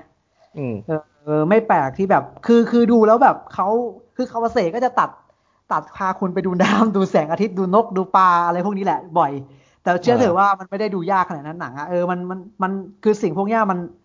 มันมีผลกับอารมณ์ของตัวละครแล้วทำให้เราเข้าใจตัวละครมากขึ้นอะผมว่าผมว่าสิ่งเหล่าเนี้ยไม่ได้มีปัญหากับสำหรับผมเลยอะไอการที่แบบเล่นเล่นใช้ใช้อยู่ดีพาไปดูนกดูปลาดูน้ำอะไรแบบเนี้ย อืมอืมเออด้วยความเป็นคาวาเซอะเออด้วยความเป็นเจ้าแม่เมืองคานส์อะอะไรเนี้ยแล้วผมรู้สึกว่าหนังมันมันมันมันตอบโจทย์ในในแง่ของคำว่า True Mothers จริง ๆอะสำหรับผมนะเขาเล่าออกมาได้ได้ละเอียดอ่อนแล้วก็ work มากๆ แล้วก็แล้วก็สิ่งหนึ่งที่แบบที่อยากชมก็คือ ผมว่า love scene เขาอะมีรสนิยมมากๆเลยโอ้มันดูเออมันดูมีรสนิยมอะจริงไม่รู้ว่าคนจริงอื่นคิดมากยังไงผมรู้สึกว่าโอ้โหฉากรู้สึกเป็นสวยมากเลิฟซีนแล้วก็แบบ เออแบบโอ้โหมีรสนิยมมากๆเลยอะแบบโอ้โหคาวาเซคาวาเซอายุเยอะมากแล้วนะแต่แบบโอ้โหแบบ high class มากแบบโอ้โหชอบมากเลย คือผมชอบแสงในหนังมากอยู่แล้วอะแล้วก็แบบพอพอมาดูมาถึงแบบทุก ๆ องค์ประกอบที่เขาเล่าอะ ดีดีมากๆ แล้วก็ตัวละครที่เขาสร้างสรรค์ออกมาก็ก็มีน้ำหนักดูพอแล้วก็เรารู้สึกว่าเราสามารถรักทุกตัวละครได้อะแม้กระทั่งตัวลูกด้วยอะไรแบบเนี้ยเป็นหนังที่ผมนั่งดูจนจบเครดิตเลยอะแบบจบเครดิตจริง ๆอะ เปิดไฟไล่ก็ก็ไม่ออกเลยก็ดูจนจบเครดิต แล้วพอจบเครดิตก็ก็ยิ่งรักหนังมากกว่าเดิมอะเออมันเป็นหนังที่ถ้าคุณเข้าไปดูแล้วคุณต้องดูจนจบเครดิตนะดูจนจบจริง ๆ อืมอืมแล้วแบบเพลงเพลงเพลงในหนังอะ OST ของเขาก็ก็ดีมากๆ ดีมากๆ จนแบบพอพอผมดูหนังจบ ผมก็มาหาชื่อเพลงแล้วผมรู้สึกว่าเออทุกๆอย่างมันมีรายละเอียดของมันอะแม้แต่ทั้งชื่อเพลงที่ใช้แล้วทุกอย่างมันมีรายละเอียดแล้วมันเชื่อมโยงถึงกันแล้วผมรู้สึกว่ามันเป็นหนังที่จัดวางมามาอย่างดีอะอืม อืม มันเป็นภาพยนตร์ที่แบบผมรู้สึกว่าในในหนังเรื่องเนี้ยมันมันไม่ได้จะมันไม่ได้ให้คำตอบหรอกครับว่าแบบ ว่าว่าว่าคุณจะรู้สึกยังไง แต่ผมรู้สึกว่ามัน มันมันอยู่ที่มันมันมันสามารถคือคุณสามารถสนุกกับหนังได้ โดยการที่คุณจะคิดตามไปกับเขาด้วยว่า ว่าสิ่งที่เขาอยากเล่านั้นนะเขาอยากให้เรารู้สึกยังไงอืมแล้วแล้วต่อจากนั้นคุณจะคุณจะตัดสินยังไงก็ก็แล้วแต่ประสบการณ์ของคุณอะไรแบบเนี้ยหนังที่อ่าแบบมีร่วมเยอะมาก แล้วก็ แล้วก็ดีมาก ผมรู้สึกว่าดีมาก นักแสดงก็ดี แสงก็ดี ภาพก็ดี เนื้อเรื่องก็ดี แล้วก็จุดไคลแม็กซ์ของหนังก็ดีมาก ทั้งนั้นที่มันไม่ค่อยมีอะไรเลย มันนิ่งเออ มันดูแบบหนังหนังไม่ค่อยดูไม่ค่อยมีไดนามิก แต่ผมรู้สึกว่ามันมันดีมากจริง ๆ เออแบบแบบดูจบถึงขั้นต้องแบบรู้สึกว่าเออมันเรื่องเนี้ยต้องเป็นบอสมันมันถ้าไม่ใช่เรื่องนี้ก็คงคงไม่ได้ อะไรแบบเนี้ย ด้วยความที่มันมันตรงจริตผมด้วยมั้ง ครับ คือมันไม่ได้ฟูมฟายนะ พูดมาขนาดนี้คือมันไม่ได้ฟูมฟายนะ แต่ผมรู้สึกว่าอ่ามัมัน คือมันทั้งหนักแน่นแล้วมันก็ลึกมากด้วยอะอืมอืมอืมอืมสำหรับ True Matter อะนกว่าไงนุกว่า ชอบชอบมากเซอร์ไพรส์มาก คือเรียกว่าโชคดีที่ได้ดูก็อดของรอบบ่ายสอง เพราะว่า หลังจากพลาดรอบเที่ยงก็เลยไปกด True Mothers ดูเป็นไงคุณนุกอืมผมชอบที่หนังมันมัน dark มัน dark ขึ้นเรื่อยๆ มัน มันจริงอะ ผมรู้สึกว่ามันจริงมากๆอะเออคือมันเป็นหนังที่รู้สึกเหมือนกำลังดูสารคดีเลยอืมมันมันบรรยากาศ ambientเรื่องใช่ตัวละครการ เรียกว่าอารมณ์ตัวละครอะ มันนึกว่ามันมันนึกว่าดูสารคดีอะ คือมันคล้ายๆกับว่ามันเป็นบรรยากาศคล้ายกับการสัมภาษณ์เยอะ แม้ว่ามันจะเป็นตัวละครอ๋อมัน มันคล้ายๆกับว่ามันจะไปถามความรู้สึกถามความรู้สึกถามความรู้สึกไปเรื่อยๆ มันมันดูไม่ใช่แค่แสดงออกมาเฉยๆ มันเหมือน หนังกำลังถามความรู้สึกตัวละครอยู่เรื่อยๆ ทุกครั้งที่ที่เขาพูดทุกครั้งที่พาเขาไปถึงตรงโน้นตรงนี้แล้วบรรยากาศหนังดีมาก แล้วก็อย่างที่ออฟบอกเรื่อง love scene เรื่องความรักอะ ไม่ว่าจะเป็นเรื่องของวัยรุ่นเรื่องของผู้ใหญ่ เวลาเขาจีบกันอะไรแต่ละอย่างรู้สึกว่าเฮ้ยมันมีรสนิยมมัน art อะเออมันดู real อะ มัน มันไม่ใช่ make ขึ้นมา มันดูเป็นบรรยากาศจริงที่ที่คนเขาพูดกันจริง ๆ อะไรอย่างเงี้ย อืมอืมอืมอืมแล้วชก็อบชอบมากรู้สึกอยากแนะนำคือดาร์กกับเรียวสองอย่างเนี่ยคือเป็นสิ่งที่ถูกใจผมมากโอเคเออเออคือคือมันจริงมากจริงแล้วคือคือพอผมคือผมไม่รู้ว่าวัฒนธรรมเขากับวัฒนธรรมเราเป็นยังไง แต่ว่าผมเพิ่งรู้ว่าครอบครัวที่ไม่สามารถมีลูกได้ มันมัน มันต่อให้ยังรักกันอยู่มันสามารถแตกหักได้เลยอะคือถ้าสมมติผู้ชายไม่สามารถมีลูกให้ได้ใช่ป่ะก็สามารถบอกผู้หญิงได้ว่าเออคุณหย่ากับผมเถอะคุณไปสามารถคุณไปแต่งงานใหม่แล้วไปมีครอบครัวของคุณเถอะได้เลยอะมมเออมันมันมันรุนแรงขนาดนั้นเลยอะไรแบบเนี้ยเออถ้าผมไม่สามารถมีลูกให้คุณได้อะคุณคุณอยากกับผมได้เลยนะคุณสามารถไปมีครอบครัวใหม่ได้เลยเออมันเหมือนกับมันเป็นค่านิยมของเขามั้งผมไม่รู้เหมือนกันอะไรเงี้ยแต่ว่ามันมันเป็นเรื่องที่รุนแรงมากๆอะไรแบบเนี้ยครับ เออแล้วก็แบบ นุกชอบประเด็นเปิดเรื่องปะเราชอบมากเลยอะคือตอนแรกเราเฉยๆอะแต่ว่าพอพอหนังมาเล่นไปเรื่อยแล้วเรารู้สึกว่าเราชอบชอบประเด็นเปิดเรื่องมากๆเลยอะเอาตัวไหนเอาตัวไหน ตัวประเด็นของเด็กอะประเด็นประเด็นของลูกอะเปิดเรื่องมาประเด็นของลูกอะที่โรงเรียนใช่ไหมใช่ใช่ประเด็นคือนั้นอะเอาตรงๆเข้าไม่ทัน เข้าไปอ้าวถึงก็อ้าวโทรเวรกรมารมโรงเรียนโทรมาไปถึงโรงเรียนโทรมาอ๋อก็นั่นแหละก็นั่นแหละก็อืมก็โรงเรียนมันก็เล่าให้ฟังว่าเกิดอะไรขึ้นอะอืมชอบไหมล่ะตรงนั้นนะ ชอบชอบที่แรกไปถึงตรงนั้นนึกว่าจะมาเจอหนังแบบแม่นี้มีบุญคุณอันใหญ่หลวงอะแต่ดูไปเรื่อยๆ ไม่ใช่คือหนังแบบ ไม่ไม่ไม่ใช่อย่างนั้นเลย ไม่ใช่อย่างนั้นเลยอ๋อเหรออืมเฮ้ยเฮ้ยโปมันสเตอร์มันแม่งแม่งลึกมากแม่งส่งไปทางนั้นมากเลยวะใช่โปสเตอร์จริงผโปมสเตอร์บอกก็ว่าเป็นอย่างนั้น ที่แรกก็คิดว่าจะอย่างนั้นเออคือมันเหมือนแบบแม่แม่ที่เลี้ยงดูเวอร์ซัสแม่ที่ให้กำเนิดจริง ๆ คือคือถ้าดูแค่ตัวอย่างกับหน้าหนังอะแบบอะไรอย่างเงี้ย แต่ตอว่านไปดูอะออฟก่อน คือคือพอไปดูจริงๆอะผมรู้สึกว่ามันโอ้โหแม่งแม่งไปไกลมากแม่งลึกมาก แล้วมันที่สำคัญคือมันจริงเว้ยสำหรับผมมันคือมันจริงมาก พอมันจริงแล้วแบบมันมันดูดีไปหมดเลยอะแบบมันจริงแล้วแบบเออนี่นี่มันก็ชีวิตว่ะแล้วมันรู้สึกว่ามันโอ้โหมันมันไปได้ไกลแบบนี้แหละเออถ้ามันมันคือเรื่องจริงอะมันเหมือนกับคาวาเซอ่านอะมันคือมันดัดแปลงมาจากหนังสือนะหมายถึงว่าทูมาเธออะอืมเหมือนคาวาเซแบบอ่านเคยอ่านเรื่องนี้มาปุ๊บแล้วเปิดดูจูโน่แล้วก็แบบ โอ้โหจูโน่ตอแหลอ๋อเออจูโน่ตอแหลเนี่ยโลกแห่งความเป็นจริงอะเดี๋ยวกูทำให้ดูว่าของจริงมันเป็นยังไงอะไรแบบเนี้ยเอาเออผมมันมีความรู้สึกแบบนั้นแหลยอะเออแบบแบบนั้นแหละเออเอ๊ะอ่าแบบแบบโอ้โหแม่งแล้วมันแล้วมันทรงพลังมากๆก็ผมรู้สึกว่าหนังไม่ได้แบบ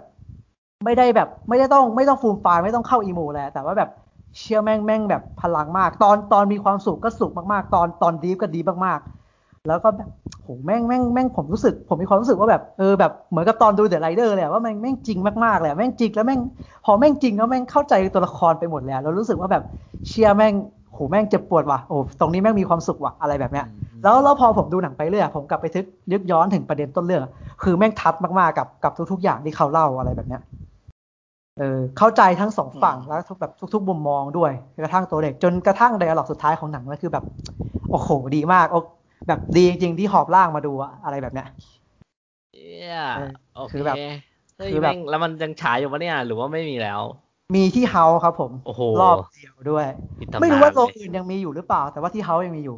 คือแล้วผมก็แบบกดดูในโปรแกรมพวก a อ Major มันไม่เจอชื่อ มันไม่เจอเรื่องนี้เลยเว้ยเออคือมันโอ้โหมันโอ้ฉายน้อยมากสนแต่ละว่าแบบผมรู้สึกว่ามันมันมันดีดีมากๆเลยอะดีทั้ง ทั้ง production งานแสดงแล้วก็ประเด็นที่เขาเล่าแล้วก็หนัง คือผมผมผมไม่รู้ว่าคุณรู้สึกไง แต่ว่าเวลาเวลาหนังเล่นอยู่แล้วเขาก็ insert shot ไปหา น้ำไปหาพระอาทิตย์อะไรอย่างเงี้ยผมแม่งโคตรชอบเลย ไปดูนกชอบบิไปดูนะอะไรชอบชอบผมแม่งโคตรชอบเลย คือบาง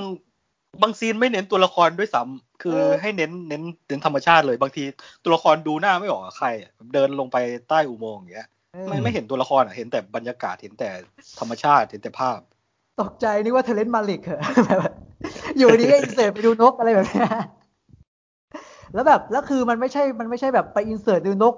กากากินเกียร์นะ มันมันดีมากแล้วแบบไม่ได้ไม่ได้มันไม่ได้มีไม่มีความหมายแล้วมันมีความหมายมากสำหรับผมมันมีความหมายมากแบบ รู้สึกว่ามันเขาเล่นเนี่ยแล้วอินเสิร์ตจังหวะดีมากเลยครับจังหวะพระอาทิตย์ตกดิน จังหวะแสงตรงนี้ จังหวะแม่น้ำไหลตรงนี้ จังหวะนกตรงนี้อะไรอย่างเงี้ยอืมอืมดีดีมากๆ ก็ยังแบบไม่รู้ว่าอะมันเป็นทรงที่ผมชอบด้วยมั้งเขาผสมผสานได้ดีอะ แล้วก็แล้วก็ดูไม่ยากด้วย ถ้าดูภาพรวมอะน่าน่าจะเป็นเรื่องที่แมสที่สุดของคาวาเซแล้วแหละเรื่องเนี้ยอืมเออ แล้วก็ผมรู้สึกว่ามันมันถึงใจอะ มันอารมณ์เหมือนตอนดูเดอะไรเดอร์เลยอะเออแบบถึงใจอย่างนั้นเลยอะเออแล้วรู้สึกว่ามันมันมันมีความบริสุทธิ์ของตัวละครบางตัวอยู่อะไรแบบเนี้ย อืมอืมเออ แล้วเราก็เชื่อเชื่ออะไรอย่างเงี้ย มันไม่ได้ฟูมไฟล์แบบแบบมาถึงอย่างที่นุบอกแบรนด์นี้มีบุญคุณอะไรอย่างเงี้ยมันไม่ได้ไม่ได้เล่นประเด็นนั้นนะครับครับมันดิบมันดิบมากๆ แล้วเรารู้สึกว่าโหมันส่งพลังได้ขนาดนี้เลยว่ะมันส่งพลังจริง ๆ นั่นแหละ แล้วก็เล่าเรื่องแบบแบบมีชั้นเชิงอะเพราะว่าวิวิธีการที่เขาเล่าเรื่องมันส่งต่ออารมณ์ของเราไปเรื่อยๆอะยกระดับอารมณ์ไปเรื่อยๆอะไรแบบเนี้ยก็แบบมันเป็นบอสอะมันมันล้มมินารีได้อะเออในในความรู้สึกของผมคือมันมันอืมล้มมินารีได้อะ แล้วเลยก็เลยอยากอยากให้อยากให้ทุกคนไปดูกัน ใครที่มีโอกาสได้ดู ก็แบบไปดู อยากให้ได้ดูกัน ดูจบแล้วแบบ เข้าใจทั้งชื่อเรื่องเข้าใจทั้งชื่อเพลงแล้วก็เข้าใจทุกอย่างอืมอืมเออเป็นเต็มไปด้วยความเข้าใจอะไรอย่างเงี้ย เออแม่งแม่งดีมากจริง ๆสำหรับ True Matter ว้าวใช่ครับผมบอสสุดท้ายนี่ค่อนข้างโหดเลยนี่หว่า โอ้โห คือ ดีดีที่สุดในรอบเดือนที่ดูมา ญี่ปุ่นนะ ญี่ปุ่นใช่ไหมอ่า เป็นหนังญี่ปุ่นเอ่อของนาโอมิคาวาเซนะเออไม่ต้องกลัวว่ามันจะดูยากเลยครับผมอืมว่ามันดูมันดูง่ายมากแล้ว คือผมไม่ผมผมกลัวอย่างเดียวว่ากลัวคนดูไม่สนุก แต่ผมว่ามันสนุกนะอืมอืมอืมอืมมันสนุกกับประเด็นที่เขาเปิดมาแล้วกับประเด็นที่เขาเล่าอะผมรู้สึกว่ามันไต่อารมณ์ไปเรื่อยๆอะไดนามิกตัวละครมันก็ดีอะอืมอืม แล้วมันก็มีฉากมหัศจรรย์เยอะสำหรับผมอะโอเค เออซูมาเธอร์ นุกอยากเสริมเปล่า ส่วนใหญ่ก็ก็คิดเหมือนออฟแหละ ที่ชอบแต่คิดว่าไม่ไม่ไม่รู้ว่าที่ไม่เหมือนออฟที่หนึ่งคือรู้สึกว่า ที่ออฟบอกว่าไม่ฟูมไฟล์แต่ผมว่า มันเยอะอยู่นะ แค่แค่นางเอก แค่เขาไม่ไม่ร้องเฉยๆแค่เขาอยู่เงียบๆนิ่งๆอะแค่เขาไม่ร้องอะอืม ผมรู้สึกว่ามันในความ dark มันมันฟูมฟายอยู่สำหรับผมโอเคอ่าคือมันมันมันแค่นิ่งๆมันแค่เป็นไม่เด็กไม่ด้วยเหรอไม่ร้องไม่ตะโกนออกมา ไม่ไม่ระเบิดออกมา ไม่ระบายออกมา คือมันเหมือนเก็บไว้ข้างใน หรือเปล่าที่ออฟออฟเลยมองว่ามันไม่ฟูมฟายผมมองว่าด้วยความมันเป็นเด็กด้วยมั้งแล้วแล้วที่มันไม่ฟูมฟายผมรู้สึกว่ามันไม่ได้มันไม่ได้ชวนให้เราไปฟูมฟายด้วยหรอมั้งผมก็เลยรู้สึกว่ามันไม่ได้ฟูมฟายเออผมไม่ได้รู้สึกว่าผมต้องต้องไปฟูมฟายกับตรงไหน ผมแค่รู้สึก สิ่งที่ผมรู้สึกจริง ๆ ที่สุดในหนังก็คือ ตอนมันเจ็บปวดอะผมก็เจ็บปวดมาก หรือว่าตอนช่วงที่มันจะดูจะมีความสุข ผมก็มีความสุขด้วย ผมรู้สึกว่าอืมพอรู้สึกในหนังมันจริงอะแต่ว่ามันไม่มีช่วงตรงไหนที่มันอยากชวนผมไปร้องไห้ด้วยอะไรแบบเนี้ยอืมอืมอืมเออผมก็เลยรู้สึกว่ามันไม่ได้ฟูมฟายคือที่ผมมองว่ามันมันดูฟูมฟายอยู่ คือผมว่ามันค่อนข้างหนัก แล้วมัน darkมันรันทดพอสมควร มันจริงอะผมว่ามันจริงเออะอเออมันจริงมากๆอะ โอเคโหแม่งเอ้ยคงไม่มีโอกาสได้ดูแล้วแหละ ผมอืมฟังจากสองคนมาก็น่าสนใจ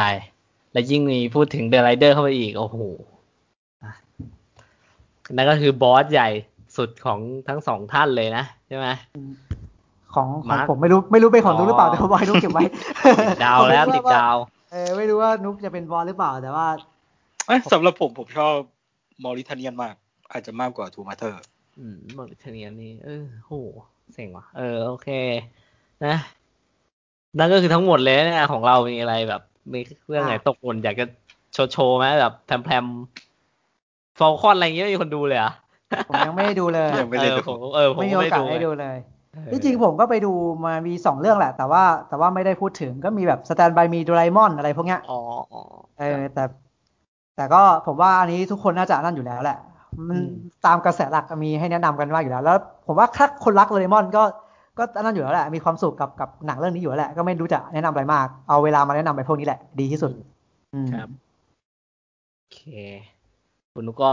ประมาณนั้นนะเท่านั้นที่ดูมาอืมไม่มีอะไรแบบพิเศษแอบซ่อนไว้ไม่มีใช่ไหมไม่มีหมดแล้วเนอะไม่รู้อาจจะนึกไม่ถึงหรืออะไรไม่รู้อ๋อโอเคโอเคแต่เท่าที่ list note ไว้มันประมาณนี้อะ โอเคเนาะอะไร Justice League อะไรไม่ไม่ได้เอามาพูดนะไม่ได้ดูไม่ได้ดู อ๋อโอเค แต่ไม่รู้ใครมาแอบดูใน ID ด้วยนะ ไม่รู้ใครอะแล้วก็ทั้งหมดของผมเหมือนกันนะครับ ก็มีแต่สารคดีใหญ่ๆก็เออแทบจะแนะนำทุกอันครับผมสารคดีมันค่อนข้างปักหมุดทำผิอยู่ปักหมุดสักเรื่องนะเลือกมากันสักเรื่องสองเรื่องนี้ปักหมุดอืมที่แบบเอาดูก่อนเลยเออ มอริทาเนียนของโบอะชอบมาก ทูอ่าน่าจะยังมีรอบอยู่ทูมาเธอร์ถ้า ก็ก็แนะนำมากเหมือนกัน แต่ว่าจะหารอบยากน่าจะมีแค่เฮามั้งทูมาเธอร์ผมแนะนำทูมาเธอร์มากๆ แล้วก็เด e n น i ติงเกลด้วย ถ้าแบบอืมถ้าแบบถ้ามีโอกาสได้ดูอะถ้าสมมติแบบคุณไปโรงที่มีโอกาสได้ดูแบบพวกทูมาเธอร์หรือเด e n น i ติงเกลอะผมอยากให้คุณดูสองเรื่องนี้ก่อนเพราะว่ามันจะบินแล้วอ๋ออะไรอย่างเงี้ยเอออืมของผมก็ดากอนบัตดากอนบัตอ๋อผมก็แนะนำอยู่นะ อ่าอ่าอ่าอ่า ของผมก็คงเป็นถ้าให้ปักหมุดอยากให้ดูก่อนก็คงเป็นซีไฟเ a ซี่แหละมั้งครับ เพราะตอนนี้มันค่อนข้างแมสอยู่ เอออืมก็ค่อนข้างเป็นประเด็นนะ จริง ๆ ก็อยากจะบอกว่า อยากจะหาคนร่วมอุดมการณ์เดี๋ยวเรื่องติงด้วยก็ก็ไม่รู้แหละก็แบบไม่รู้แหละว่าจะมีใครฟังถึงนี่ไหมเอาเผื่อคุณเป็นแฟนเดนเซลกันไงเฮ้ยเดนเซลไม่ได้ขึ้นจอบ่อยขนาดนั้นแล้วไงตอนนี้เริ่มแก่แล้วอะไรอย่างนี้ โอเค ก็นั่นแหละครับยังไงก็ซีไฟเ a ซี่แนะนำครับผม ครับผผมมก็เท่านั้นครับ เท่านี้นะสำหรับพวกเราโอเคคงข่าวยาวนี้นะก็คงต้องไว้เทปหน้าแล้วแหละ เพราะว่ามันกินเออเวลาไปเยอะ เออนะโอเคหนึ่งเดือนเต็มๆนะครับสำหรับเทปอัปเดตของเราที่เราไม่ได้อัปเดตกันมา ก็หวังว่าใครที่ฟังมาถึงนี้ก็คงจะจุใจกันแบบเต็มอิ่มนะมีแต่หนังดีๆสารคดีที่น่าสนใจทั้งนั้นนะครับ ก็อันไหนที่หาดูได้ก็ตามที่พวกเราแนะนำนะครับ โอเคสำห ใครรับดูวันเรื่อนี้งไหนก็มาก็แบบมาพูดคุยได้นะ เอาจริงอืมที่แบบดูมาแล้วอะไรแบบเนี้ย สามารถใช่พูดคุยได้ ใช่ใช่ถ้าใครแบบว่าดูเดือดเรียติงแล้วบอกว่าเฮ้ยมันสนุกชิบหายเลยมันก็ดีนี่หว่าเอ้ยคุณพูดอย่างนี้ได้ไง ก็รีบทักมาบอกเลยกันนะ โอเค ได้ดีเบตกัน เออโอเคถ้างั้นก็สำหรับวันนี้พวกเราสามคนก็ประมาณนี้เนาะไม่ไม่มีเพิ่มเติมแล้วแหละโอเคเอาวันนี้ผมเอ็มฮะ ครับครับนุกครับ พวกเราสามคนจากเพจขนองหนังต้องขอตัวลาไปก่อนนะครับผมสำหรับวันนี้สวัสดีครับ สวัสดีครับ